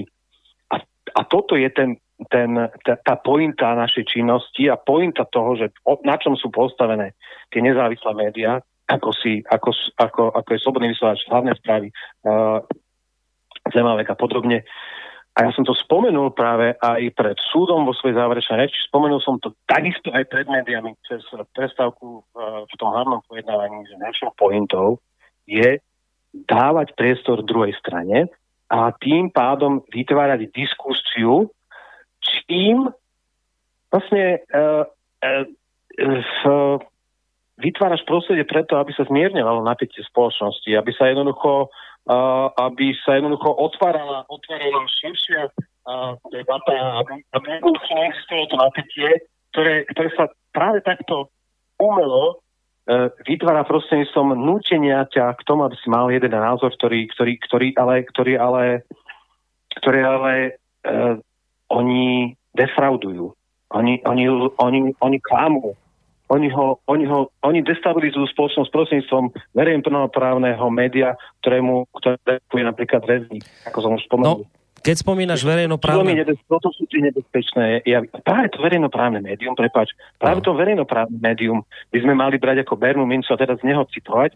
A to verejnoprávne médium, ešte raz opakujem, aj v tomto prípade zavádzalo zavádzalo celú verejnosť v tom, že, roz, že tam nedalo priestor vôbec uh, uh, uh, mne a, a, vytvorilo, vytvorilo akoby dojem, že, že ten rozkaz, a zase tam len citovali obžalobu, zase tam len citovali, čo mi hrozí a že, že v pondelok bude, buď vynesenie rozsudka, tak a tam nebol vôbec priestor pre, pre, teda ten, pre tú druhú stranu.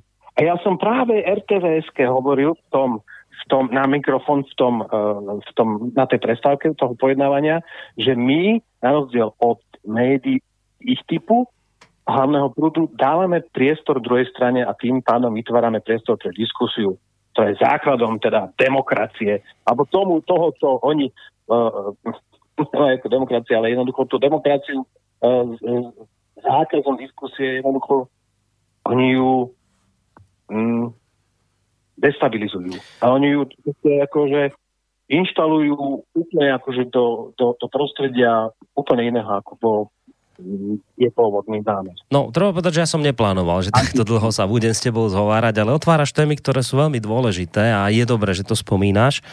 E, ja len na také doplnenie, keď spomínaš verejnoprávne médium, lebo naozaj tu si treba urobiť rozdiel. Dobre, máme komerčné, tie si nejakým spôsobom fungujú, sú komerčné, dobre, môže sa nám to nepáčiť, ako funguje denník gen, denník sme. A nakoniec musíme pochopiť, majú svojho majiteľa, zháňajú si peniaze z reklamy, dobre, čerto ber, nech si fungujú ako chcú. Ale máme tu verejnoprávne médiá, ktoré si platíte aj vy, my všetci, aj ja, aj, Rod, aj, aj Tibor, aj, aj ja, Robosobko z hlavných správ, všetci, všetci komplet, eh, koncesionári aj tí, čo nemáme televízor ako ja.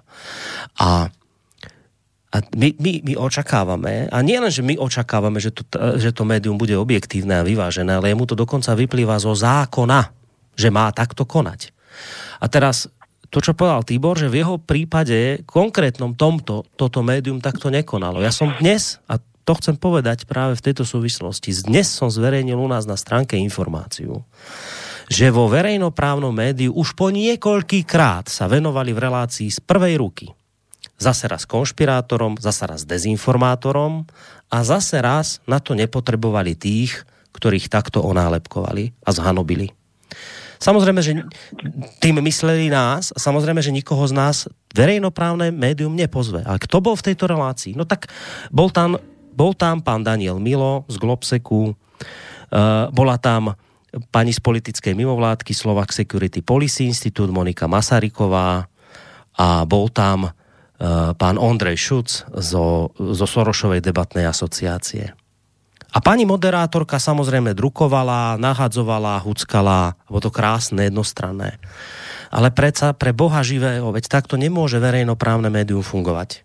My si neplatíme verejnoprávne médium preto, aby jednoducho bolo jednostranné, jednofarebné, aby kýdalo na istú skupinu obyvateľov, ktorí sa nemajú možnosť obrániť a povedať svoj uhol pohľadu.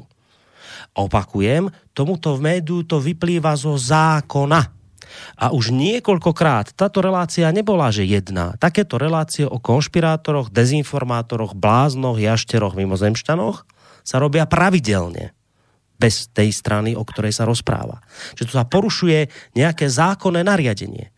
A to sú zase raz proste nebezpečné veci, na ktoré poukazujeme a ktorú sa nesmú diať a dejú sa. A my to nejakým spôsobom doplácame, prehľadáme to, tvárime sa, že sa nič zlé nedeje, ale predsa to takto nemôže ísť. Čiže aj toto je vec, ktorú si v tejto súvislosti treba uvedomiť a som rád, že si na to poukázal, aj keď je to pre teba smutné zistenie, že natočíš niečo pre televíziu, niečo sa jej vyjadríš, povieš a sa to tam proste nezverejní. Neobjaví sa to tam, tak ako sa tam neobjavila informácia. Nehovorím, že v verejnoprávnom médiu, ale v komerčných médiách. Informácia o tom, že boli uh, zhodení zo stola takmer všetci tzv. znalci, že Sibilu ani nepotreboval sudca vypočuť. Toto sa nedozvieš. Tieto informácie sa proste nedozvieš, lebo tieto informácie nie sú potrebné, aby si sa ich dozvedel. A o tomto my hovoríme, preto sme tu, preto tieto médiá vznikli. A čo týmto chcem všetkým povedať? To je to najdôležitejšie. My sa čudujeme, tu všetci teraz sa chytajú za hlavu, že pre Boha živého, ako to je možné, že teraz vyšiel prieskum preferencií, no Kotleba je druhý. Ako je to možné, veď my už bojujeme proti tým Kotlebovcom, už do škôl chodíme, už deťom to hovoríme, do táborov ich berieme tam koncentračne a nie a vrchom, spodkom a furt nič a, a furt rastie.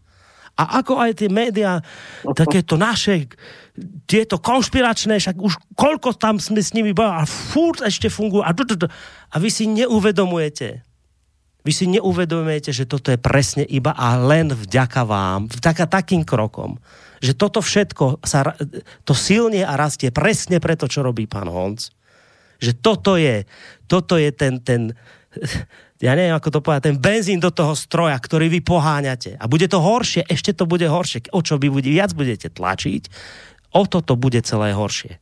Tak mne to, ja, ja, ja mám pocit, že som sa zbláznil. Tak títo, títo ľudia už roky tu tlačia, vidia, že to nemá úspech, že, že to nefunguje, že presný opačný efekt a oni tlačia ešte viac. Tak ja to nechápem. Ja, ja nerozumiem. Už ja ako tomu, to týmto ja ľuďom... Poviem, ja k tomu poviem, ja k tomu poviem jednu konkrétnu poznámku. Ja som reagoval na reláciu, o ktorej ty hovoríš z prvej ruky, kde vystupoval podpredseda Zväzu židovských náboženských obcí Igor Rintel a hovoril tam v súvislosti ku mne o tom, že som sa údajne vyhražal ozbrojenými zbraňami pred, nejak, pred deťmi a tak ďalej na nejakom Mikulášskom niečom.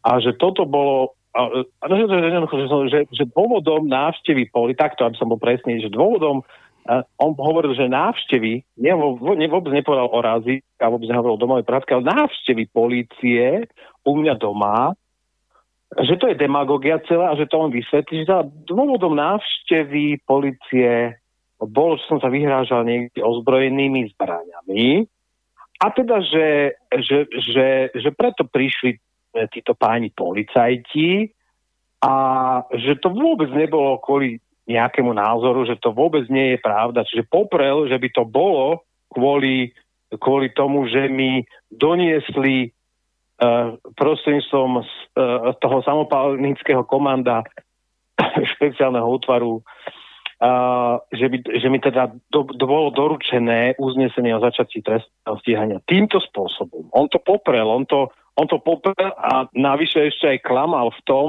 že to bolo kvôli vyhražaniu sa ozbrojenými zbraniami. Čo sú proste, čo sú, čo sú, mm, to je masaker. Normálne, že masaker voči pravde, masaker voči, voči realite, za ktorú musí Rintel nie zodpovednosť právnu pretože prostredníctvom uh, uh, právnickej kancelárie Jana Čarnogurského bolo na ňo podané trestné oznámenie, lebo toto sa už nedá. Áno? Od ľudia typu, že Smatana, Havran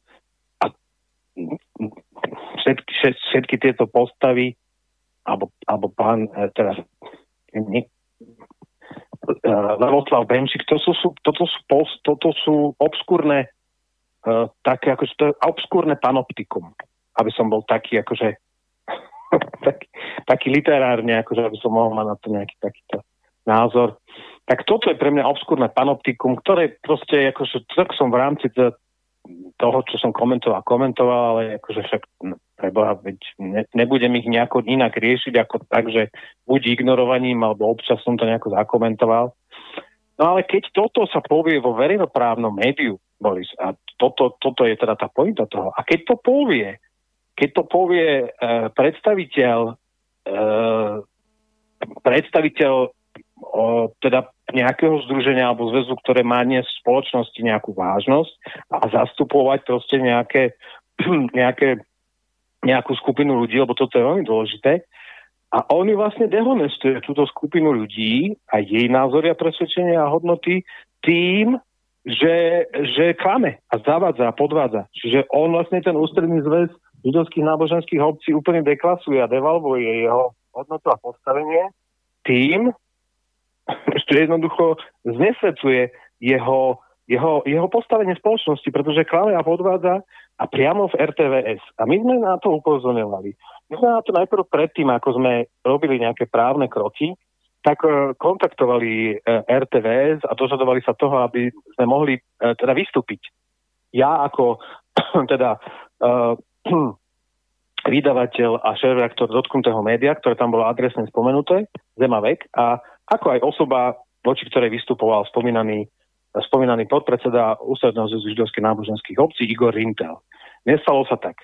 Nestalo sa tak napriek urgenciám, telefonátom, e, mailom, ktorých bolo možno, možno, možno 10 alebo možno aj 15 na rôzne typy ľudí, redakcií, samozrejme v prvom rade hovorkyne RTV, z Rusnákovej a tak ďalej. Toto všetko tam odznelo, toto všetko bolo procesne spracované. Odpovedou bolo ticho. Odpovedou bolo teda to mlčanie, povedzme, ktoré si ty aj spomenul. No a tak, ale že toto nemôžeme prehliadnúť, Boris. Toto nemôžeme prehliadnúť, pretože verejnoprávne médium má byť tá prvá z informačných inštitúcií a platformiem, ktorá by mala v tomto štáte a republiky zabezpečovať to, na rozdiel povedzme od Zema veku, Slobodného vysielača, alebo denníka N, alebo SME, ktoré môžu mať svoje názory, ktoré sú, ktoré sú možno vyhranené v určitých momentoch, ale celkom oprávnenie. No a tak to ten verejnoprávne médium by malo dobre, tak teraz spomína sa tam rozpás, áno, v poriadku, tak e, tak dáme meno, teda, pardon, dáme priestor tomuto menu, a tomuto človeku, tejto osobe, že čo nám to teda hovorí. A to nie je, že po jeho urgenciách, ale to uh, v súvislosti so samotným našim poslaním a postavením spoločnosti. To sa nestalo. Za, tuto, za, tuto, za tento skutkový stav nesie priamo zodpovednosť e, riaditeľ RTVS Jaroslav Rezník, ktorého proste postavenie je, je uh, by som povedal, že, že postavenie človeka, ktorý by mal v tejto, v, te, v tejto otázke zohrávať kľúčovú úlohu, pretože je to človek, ktorý je priamo zodpovedný za stav toho, akým spôsobom dneska verejnoprávne médiá fungujú, respektíve uh, správne povedané nefungujú. Čiže je to práve osoba, na, na nikoho iného by som sa neobracal. Na, nie, že na hovorkyňu alebo na len toho redaktora, alebo na tohto redaktora. To sú len vymeniteľné postavičky, drobnosti, zase len z toho nejakého panoptika týchto rôznych e, prepojení organizovaného, organizovaného týmu, ktorý pracuje proti zájmom Slovenskej republiky a našej suverenity. A je to práve verejnoprávne médium Slovenskej republiky, ktoré pracuje proti Slovenskej republike a jeho občanom. A na toto poukazujem a vravím, že tuto je základná chyba programu, a toto tu treba poriešiť práve tým, že treba poukazovať na Jaroslava Rezníka, na nikoho iného, na postavu a osobu Jaroslava Rezníka. Netreba to zosvobecovať na verejnoprávne médium, na nejaké stiažovanie sa, že verejnoprávnosť nefunguje.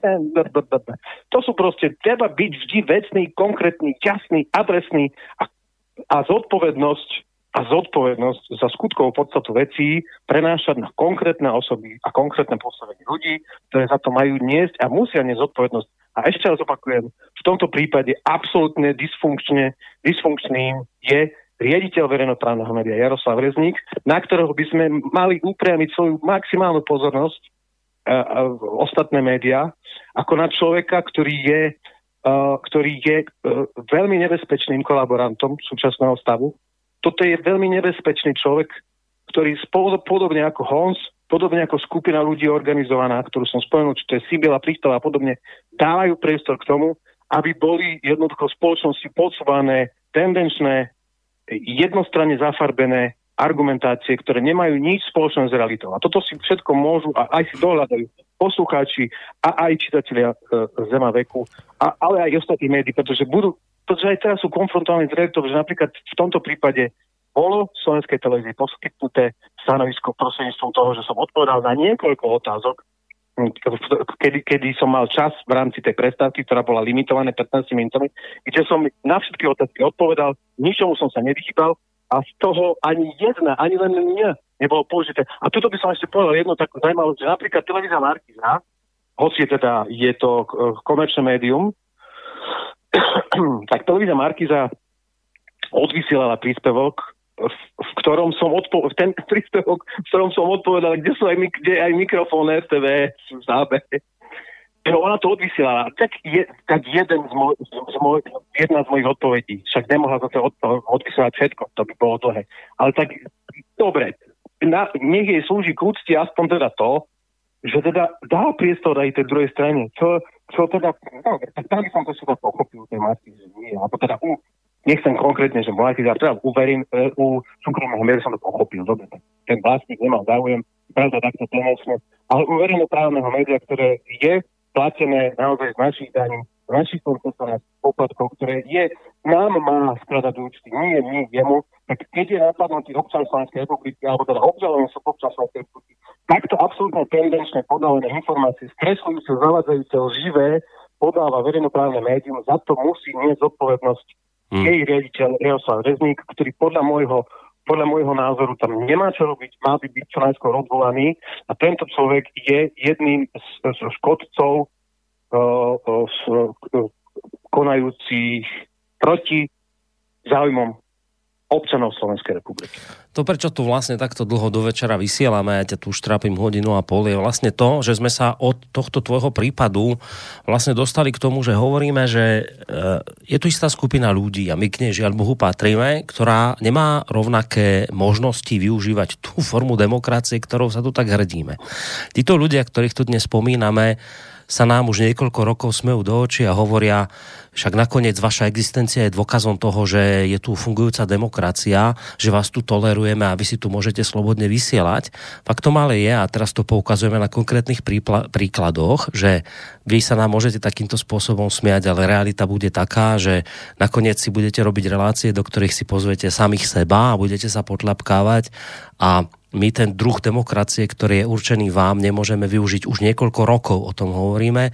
Ja tu spomínam do omrzenia, že to, čo, čo som tu spomenul, že sa tu teraz Milo spolu s ďalšími zase raz vyžádili na nás vo verejnoprávnom médiu, ktoré si platím aj ja. Uh, že, to je, že to je už pravidlo. Že z tohto sa stalo pravidlo že oni o dezinformáciách a konšpirátoroch, teda o nás, lebo nám je to smerovaná táto nálepka, oni už o tom diskutujú sami so sebou a vás a mnohých starších ľudí, ktorí nemajú prístup k internetu, oni jednoducho už programujú na to, že toto je istá škodná v tomto štáte. Toto, je, toto sú istí ľudia, ktorí, ktorých názor netreba počuť. Že to sú ľudia, o ktorých názor ani netreba zavadiť. To, sú, to, to je proste nejaký odpad, ktorý pokojne môžeme odstrániť na perifériu tejto spoločnosti a tam ho necháme zhniť. On si už nezaslúži dostať slovo, nezaslúži si dostať priestor.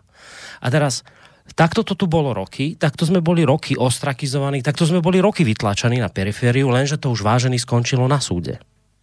A to je problém. Už, už, sa hovorí, už sa bavíme o súdnych konaniach. Už sa bavíme o tom, že jednému z nás v tejto chvíli hrozí, alebo hrozilo, alebo neviem, v akom stave to je, bolo očakávané, že pri troche šťastia tohto chlapa zavrieme. Že pôjde do väzenia. A a preto v tejto chvíli vysielame a preto v tejto chvíli o tom hovoríme, lebo tvrdíme, že je to nebezpečná tendencia, ktorá, áno, v tejto chvíli sa týka jedného z nás, respektíve nás, ktorí už toto zažívame roky, ale toto sa môže diať aj vám. Pretože počase môžu byť aj vaše názory už nepríjemné a už aj vaše názory bude treba ostrakizovať, odstrániť a otlačiť na perifériu a keď neprestanete, tak potom budú trestné konania. No a ja by som to, Tibor, chcel tak už asi záverom tlačiť, lebo už je naozaj pokročilý čas, nechcem ťa viac trápiť, ale práve na základe tohto všetko, čo sme teraz povedali, a toho pána Rintela si spomenal, je očividné, že ty teda už nechcem, aby to znelo prehnanie, ale tak trošku už si vyrukoval do protiútoku, čo je podľa mňa správne. A v tejto súvislosti sa ti chcem opýtať, že aj keď teda je samozrejme predčasné v tejto hovoriť ako, chvíli hovoriť, ako to celé dopadne, lebo a Tibor mi zase spadol z linky, ale teraz v tejto chvíli asi tým, že uplynula hodina, on je to tak nastavené na tých telefónoch, že e, po hodine to nejako samé vypne, to je asi taká nejaká ochrana, aby keď, keď zabudnete niekomu zložiť tak aby ste veľké peniaze nepretelefonovali. Takže Tibora máme opäť na linke. Že ja len chcem, ano. Tibor, k tomu, že, že ty si tak trošku už zatrúbil do toho protiútoku a aj keď je v tejto chvíli samozrejme predčasné hovoriť, ako ten celý súd dopadne, to sa dozvieme v pondelok, ale otázka tak či onak je na mieste, že, že, že čo ty vlastne v tomto ďalej plánuješ robiť, lebo ak je to tak, ako hovoríš, uh, tak je tu skupina ľudí, ktorá uh, sa snažila urobiť všetko preto, aby ťa nejakým spôsobom potrestala. Uh, skončí to u teba len tak, že teda ak ten súd dopadne tak, ako si praješ, tak budeš rád, že fajn, skončil sa súd a ideme ďalej, alebo budeš sa snažiť a robiť všetko preto, aby si, aby si, aby si jednoducho týchto ľudí, ktorí toto sa snažili urobiť, postavil pre zmenu pred spravodlivosť. No pozri, Boris, e, to keď predstavte si to sami poslucháči, e, vy, ktorí teraz počúvate, alebo ktorí budete počúvať, že k vám za to, že máte nejaký názor, máte deti doma ráno o pol siedmej, nechcem, to, nechcem, aby to vyznalo pateticky, ani, ani nejako to ako dramatizovať ako nejakú uh, rozhlasovú hru, ale predstavte si to skutočne, toto je realita dnes na Slovensku. Že vám zbehnú ľudia ráno o pol siedmej, ktorí kričia po celom dome. Deti sú vystrašené a pláču. Alebo teda, uh, tak syn, tak neplat. Ja, že proste sú vystrašené. Však mieria s laserovým zameriavačom červeným na, na, na jeho od, otca, alebo jej otca a na, na, na matku. Však to sú proste veci, ktoré e, ale za čo pre Boha? Za to, že že, že napíše otec článok, kde cituje Štúrovcov a nabáda k slovanskej zájomnosti? Toto je, toto je skutková podstata toho. A, a oni boli tu preto, pretože boli zabezpečovať e, bezpečnosť doručovateľov uznesenia o začiatí trestného stíhania ktorými boli doručiť to uznesenie, ktoré sa normálne doručuje poštou alebo do vlastných rúk. Alebo teda dobre, no tak zaklopú mi na dvere povedať, nech sa páči, tu máte trestné oznámenie, teda začatie, alebo uznesenie o začatí trestného oznámenia a tak ďalej. Toto sú veci, Boris, ktor, kde sa prekročila hranica na Slovensku. Myslím si, že aj v Európe je to taký, taký jeden z bezprecedentných skutkov, ktorý sa stal voči, voči človeku, ktorý má nejaký názor. Teraz odliadne od toho, čo sa na Slovensku odohralo. Ten istý, mimochodom, v tú istú noc, kde zasahovali uplači, ja neviem, pár hodín pár hodín predtým, o pár kilometrov ďalej vo Veľkej Máči v súvislosti s vraždou Jana Kuciaka a Martina Kučnevej. To je rodičom som kontroloval. Je to proste, je to proste morálnosť a toto, toto na Slovensku akože novinárom, alebo to je jedno, že či novinár, že to, to je na aký, aký, aký, aký tomu dáme, proste, ja neviem, akú dáme tomu klasifikáciu profesínu ale jednoducho človek, homo sapiens, ktorý proste má svoj vlastný názor, vysloví o nálad.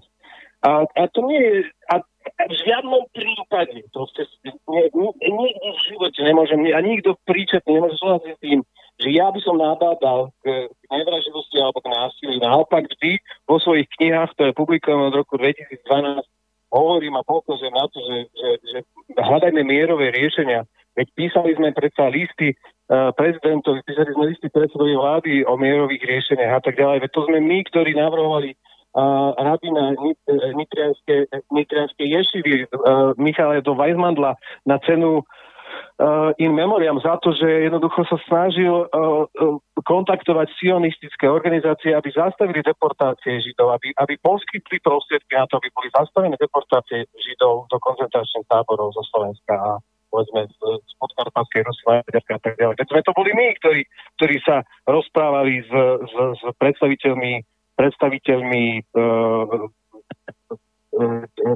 tohto náboženstva, alebo teda tohto etnika u nás na Slovensku. Prosím som aj rozhovoru s, s pánom uh, Pavlom Eščanom, riaditeľom Židovského múzea, alebo napríklad rabinom uh, New rabinom uh, Izraelom, do, uh, Izraelom Vajsom. Davidom Izraelom Vajsom. Toto sú, toto sú, toto sú jednoznačné toto sú jednoznačné akty, ktoré sme v minulosti aj v súčasnosti a budeme aj v budúcnosti vytvárať preto, aby sme diskutovali. A uh, keď sa teda pýtaš na to, že čo ďalej, tak ja vravím, že tu skončila, proste tu skončila, tu skončila, skončila akoby uh, moja miera tolerantnosti voči, voči teroru.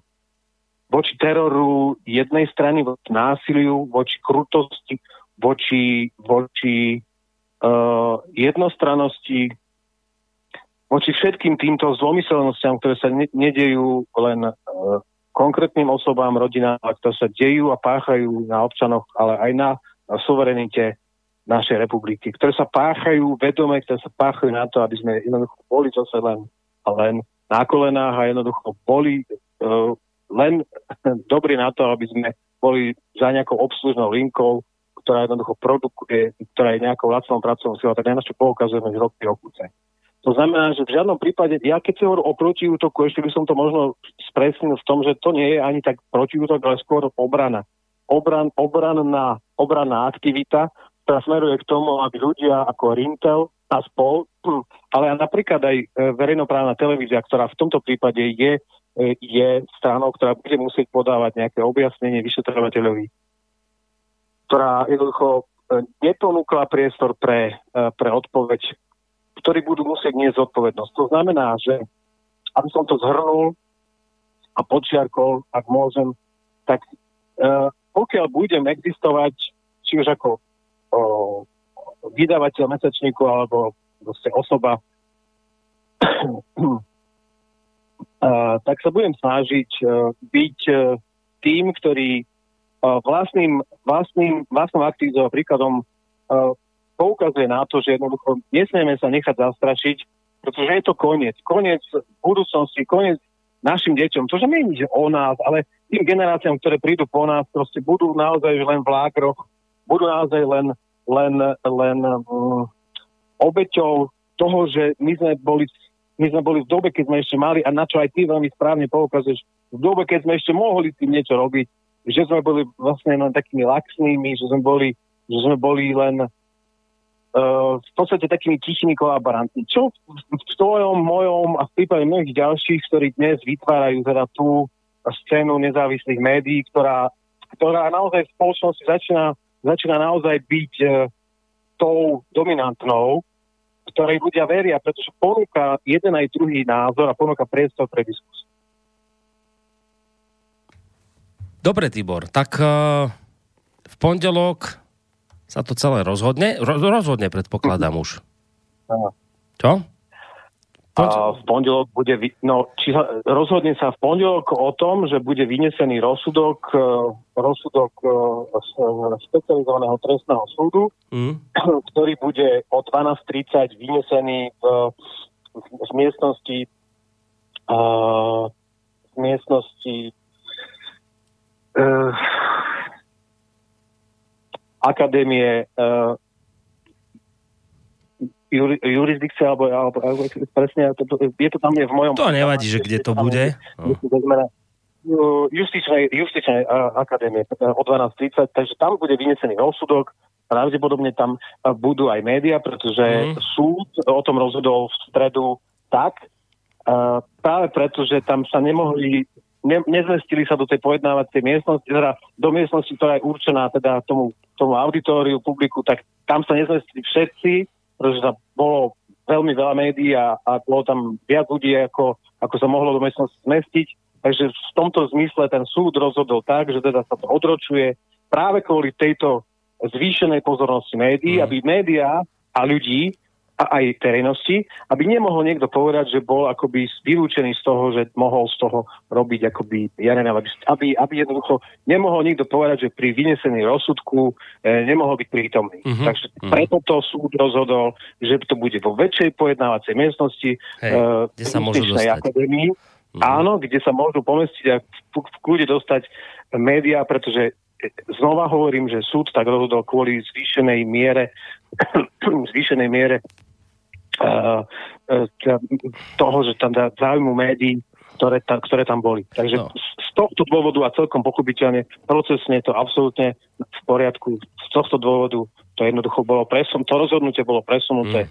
na tento dátum a na toto miesto. No a ty nevieš, ako to dopadne. Nemá, nemáš nejaké informácie, že ako to celé dopadne. To asi nemáš odkiaľ vedieť.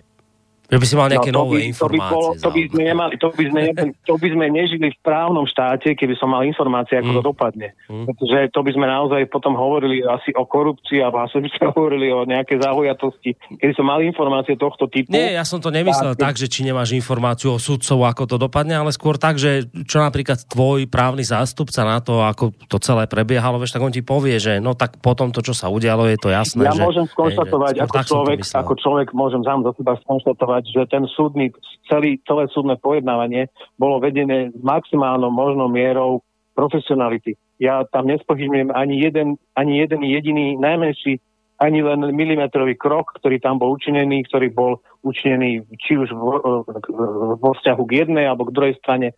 Tu môžem povedať len toľko, že v tomto zmysle naozaj teda tie oči, e, e, cez ktoré ide páska, boli naozaj tými očami, cez ktoré páska, tie váhy tam boli nastavené presne, mm. presne. Nemôžem k tomu povedať absolútne ani jednu najmenšiu pochybnosť. Ne, ne, naopak vyjadrujem v tejto súvislosti len svoju uh, poklonu k tomu, ako bolo uh, toto pojednávanie vedené. Nebolo vedené ani vo vzťahu jednej, ešte raz hovorím, ani vo vzťahu k druhej strane nejako inak ako s maximálnou mierou profesionality a spravodlivého prístupu k obom stranám, ktorým bol ponúknutý absolútne rovnaký priestor. Každá z tých strán mala možnosť sa opakovane vyjadriť. Opakovane bolo, boli obidve, obidve strany teda vyzvané k tomu, aby keď chcú doplnili svoje výpovede, všetkými strany bolo skonštatované, že už nepotrebujú nič doplňať. Bolo, tam, bolo, bolo tým pádom, a tým pádom bolo dokazovanie uzavreté. Tým pádom, keďže ani jedna, ani druhá strana už necítila potrebu sa k ničomu vyjadrovať, čo jasne bolo zaprotokolované, čo jasne vyjadrili, tak z tohto pohľadu to bolo, to bolo absolútne akože nespochybniteľné a teda na základe tohto procesného dokazovania, ktoré prebehlo v stredu 11. decembra, bude vynesený rozsudok. A ako dopadne, aký bude, to naozaj je e, na, na súde. I či už dopadne tak alebo onak, uh, uh, myslím si, že podmienky k tomu, aby bolo dokazovanie uzavreté, boli naplnené a splnené absolútne podľa zákonných podmienok. No a ešte jeden mail aspoň pridám k tomuto, to je dôležitý mail a veľmi chcem zaň poďakovať Adriane, ktorá mi ho napísala, lebo zodpovedá v ňom pre mňa tú jednu z kľúčových otázok. Dobrý večer, pýtate sa, kto do konania ustanovil týchto znalcov ako advokátka, ktorá pracuje v trestnoprávnej oblasti, vám dávam odpoveď. Bol to vyšetrovateľ, ktorý je k tomu plne oprávnený. V rámci vyšetrovania sa rozhodne, že do konania príjme znalca na zodpovedanie tej a tej otázky. Sám sa rozhodne o osobe toho znalca, vydá o tom uznesenie a po jeho o, správoplatnení znalec začne pracovať. Vyšetrovateľ teda nepotrebuje nikoho k tomu, aby ustanovil znalca a sám si vybral jeho osobu.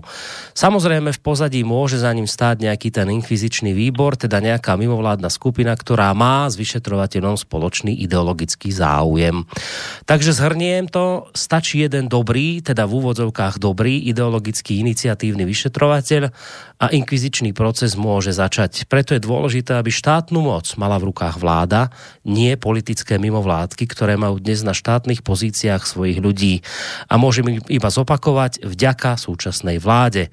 Napísala Adriana, ja by som ešte jednu vec k tomuto dodal. Mimochodom, aby som nezabudol, človek, ktorý dal na teba, Tibor, trestné oznámenie, kvôli ktorému si teraz ťahaný po súdoch, pán Pavol Sibila, kandiduje dnes v strane Progresívne Slovensko a opravom alebo doplň, ty to asi budeš vedieť, chcú teraz, ak, ak teda vyhrajú vo voľbách a prevezmú moc v tejto krajine, tak chcú zaviesť, čo to chcú občianske komisie, či ako sa to bude volať, že oni, že...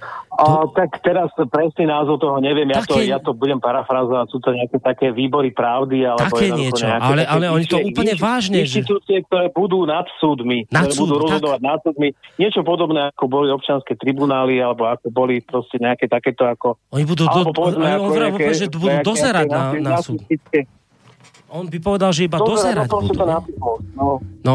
Čiže, čiže Hej, že... No, je to, je to, je to nacistické postupy, to je, jednoducho to je, to je, to je nepopierateľný fakt, ktorý oni chcú presadiť. To, čo povedala poslucháčka, napísala poslucháčka Adriana, samozrejme, že v tom spise je.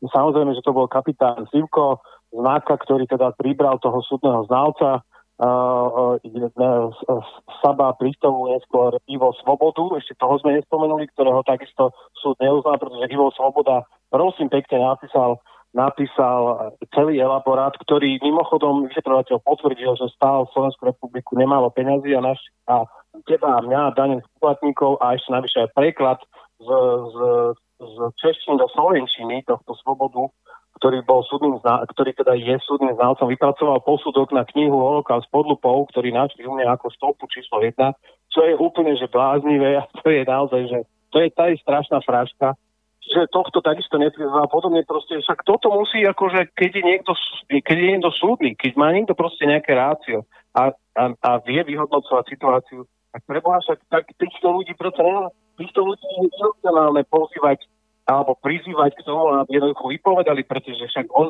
on napíše, jeden napíše o tom, že ja neviem, posudok na osobu, že ako vyzerá rozstav, však tá prístava písala o, mo, o, moje, o mojej fyziognomii, že sa, že sa na fotografii stilizujem do úlohy nejakého hrdinu a tak ďalej, ktorý bojuje s režimom a proti, proti, slovo, proti, uh, proti uh, tomu, aby, aby tu bola, aby, aby, aby, sme, aby sme mohli mať slobodu slova. Že, že, že to sú veci, alebo teraz tým súvislosti s tým holokostom, to sú proste veci, ktoré, ktoré normálne ľudské rácio ne, nepríjme. Jednoducho tam si musíš dať do, dovolenku, akože v rámci ten, ten, ten ozum si musí ísť fakt, že buď na dovolenku a na penku, keď takéto niečo by akože prijal. No, Musím ešte doplniť jednu strašne dôležitú vec, teda veľmi dôležitú strašne, ale veľmi dôležitú vec a tá je o tom, že aj pred súdom musel Sabo a aj ostatní sú si toho vedomí, že existuje samozrejme trestnoprávna zodpovednosť za to, ktorá má takisto svoju sadzbu 1 až 3 alebo 5 rokov. A, ak niekto podáva to svedectvo tendenčne zaujatie, alebo sú na to jednoducho paragrafy, ktoré som ja tam jasne citoval, ktoré teda nie na súde, ale v iných spisoch, ktoré sme citovali. A oni sú si vedomí a musia si byť vedomí toho, že v prípade, že sa to otočí, takisto ako Sibila v prípade, že sa to otočí, tak musia počítať tým, a toto je vlastne aj odpoveď na tvoju otázku, že čo... čo no, tak, konečne. Tak počítať s tým, že paragraf má dva konce, jednoducho, že tá situácia sa môže zvrtnúť, môže zmeniť, pochopiteľne, že, že, že na tom od uh, už roky teda na, toto pripravujem, to, to neskrývam, však teda to není, to není nič, čo by, čo by, čo by, čo by malo ohroziť mo, našu taktiku alebo našu stratégiu. Oni sú si toho, samozrejme, musia sú byť toho vedomí, pretože bolo to aj, nás, aj, aj súdom pred nimi ešte raz spomenuté, že, že sú si musia byť vedomí toho, teda konkrétne v prípade e, súdneho znal, teda znalca Miroslava Saba, že jednoducho podaním nejakej zavádzajúcej, tendenčnej alebo nepravdivej znaleckého posudku alebo z posudku, ktorý by výrazným spôsobom znevýhodňoval teda uh, zaujato toho, ktorý je obžalovaný, tak musí znášať trestnoprávnu zodpovednosť za to. To znamená, že toto všetko platí pre súčasných aktérov tohto politického procesu, ideologického procesu, ktorý je vedený proti nie len mne, ale proti našim diateľom a Slovenskej republike, našim občanom a tak ďalej. Takže musia potom počítať s tým, že musia rátať, musia naozaj rátať s tým, že e, tie dôsledky môžu, môžu prísť a pochopiteľne, pochopiteľne že do posledného dýchu ja osobne prehlasujem teraz, že budem pracovať na tom, aby jednoducho tá spravodlivosť bola dosiahnutá a v prípade teda, že sa preukáže súdnym rozhodnutím, či už takého alebo onakého stupňa, že jednoducho títo, že jednoducho uh, um, to bolo inak, ako to a oni prezentovali a vidia ten svet, tak budú musieť teda, ešte raz opakujem, znášať zodpovednosť. No, samozrejme, keby sme očakávali, ne, v tejto chvíli nepoznáme verdikt ešte samozrejme, ale keby dopadol pozitívne v tvoj prospech, treba očakávať, že tam sú odvolania. Ja nechcem, to isté... ja nechcem nič prejudikovať, ja nechcem nič prejudikovať, ne, ani si nedovolím v tomto prípade nič prejudikovať.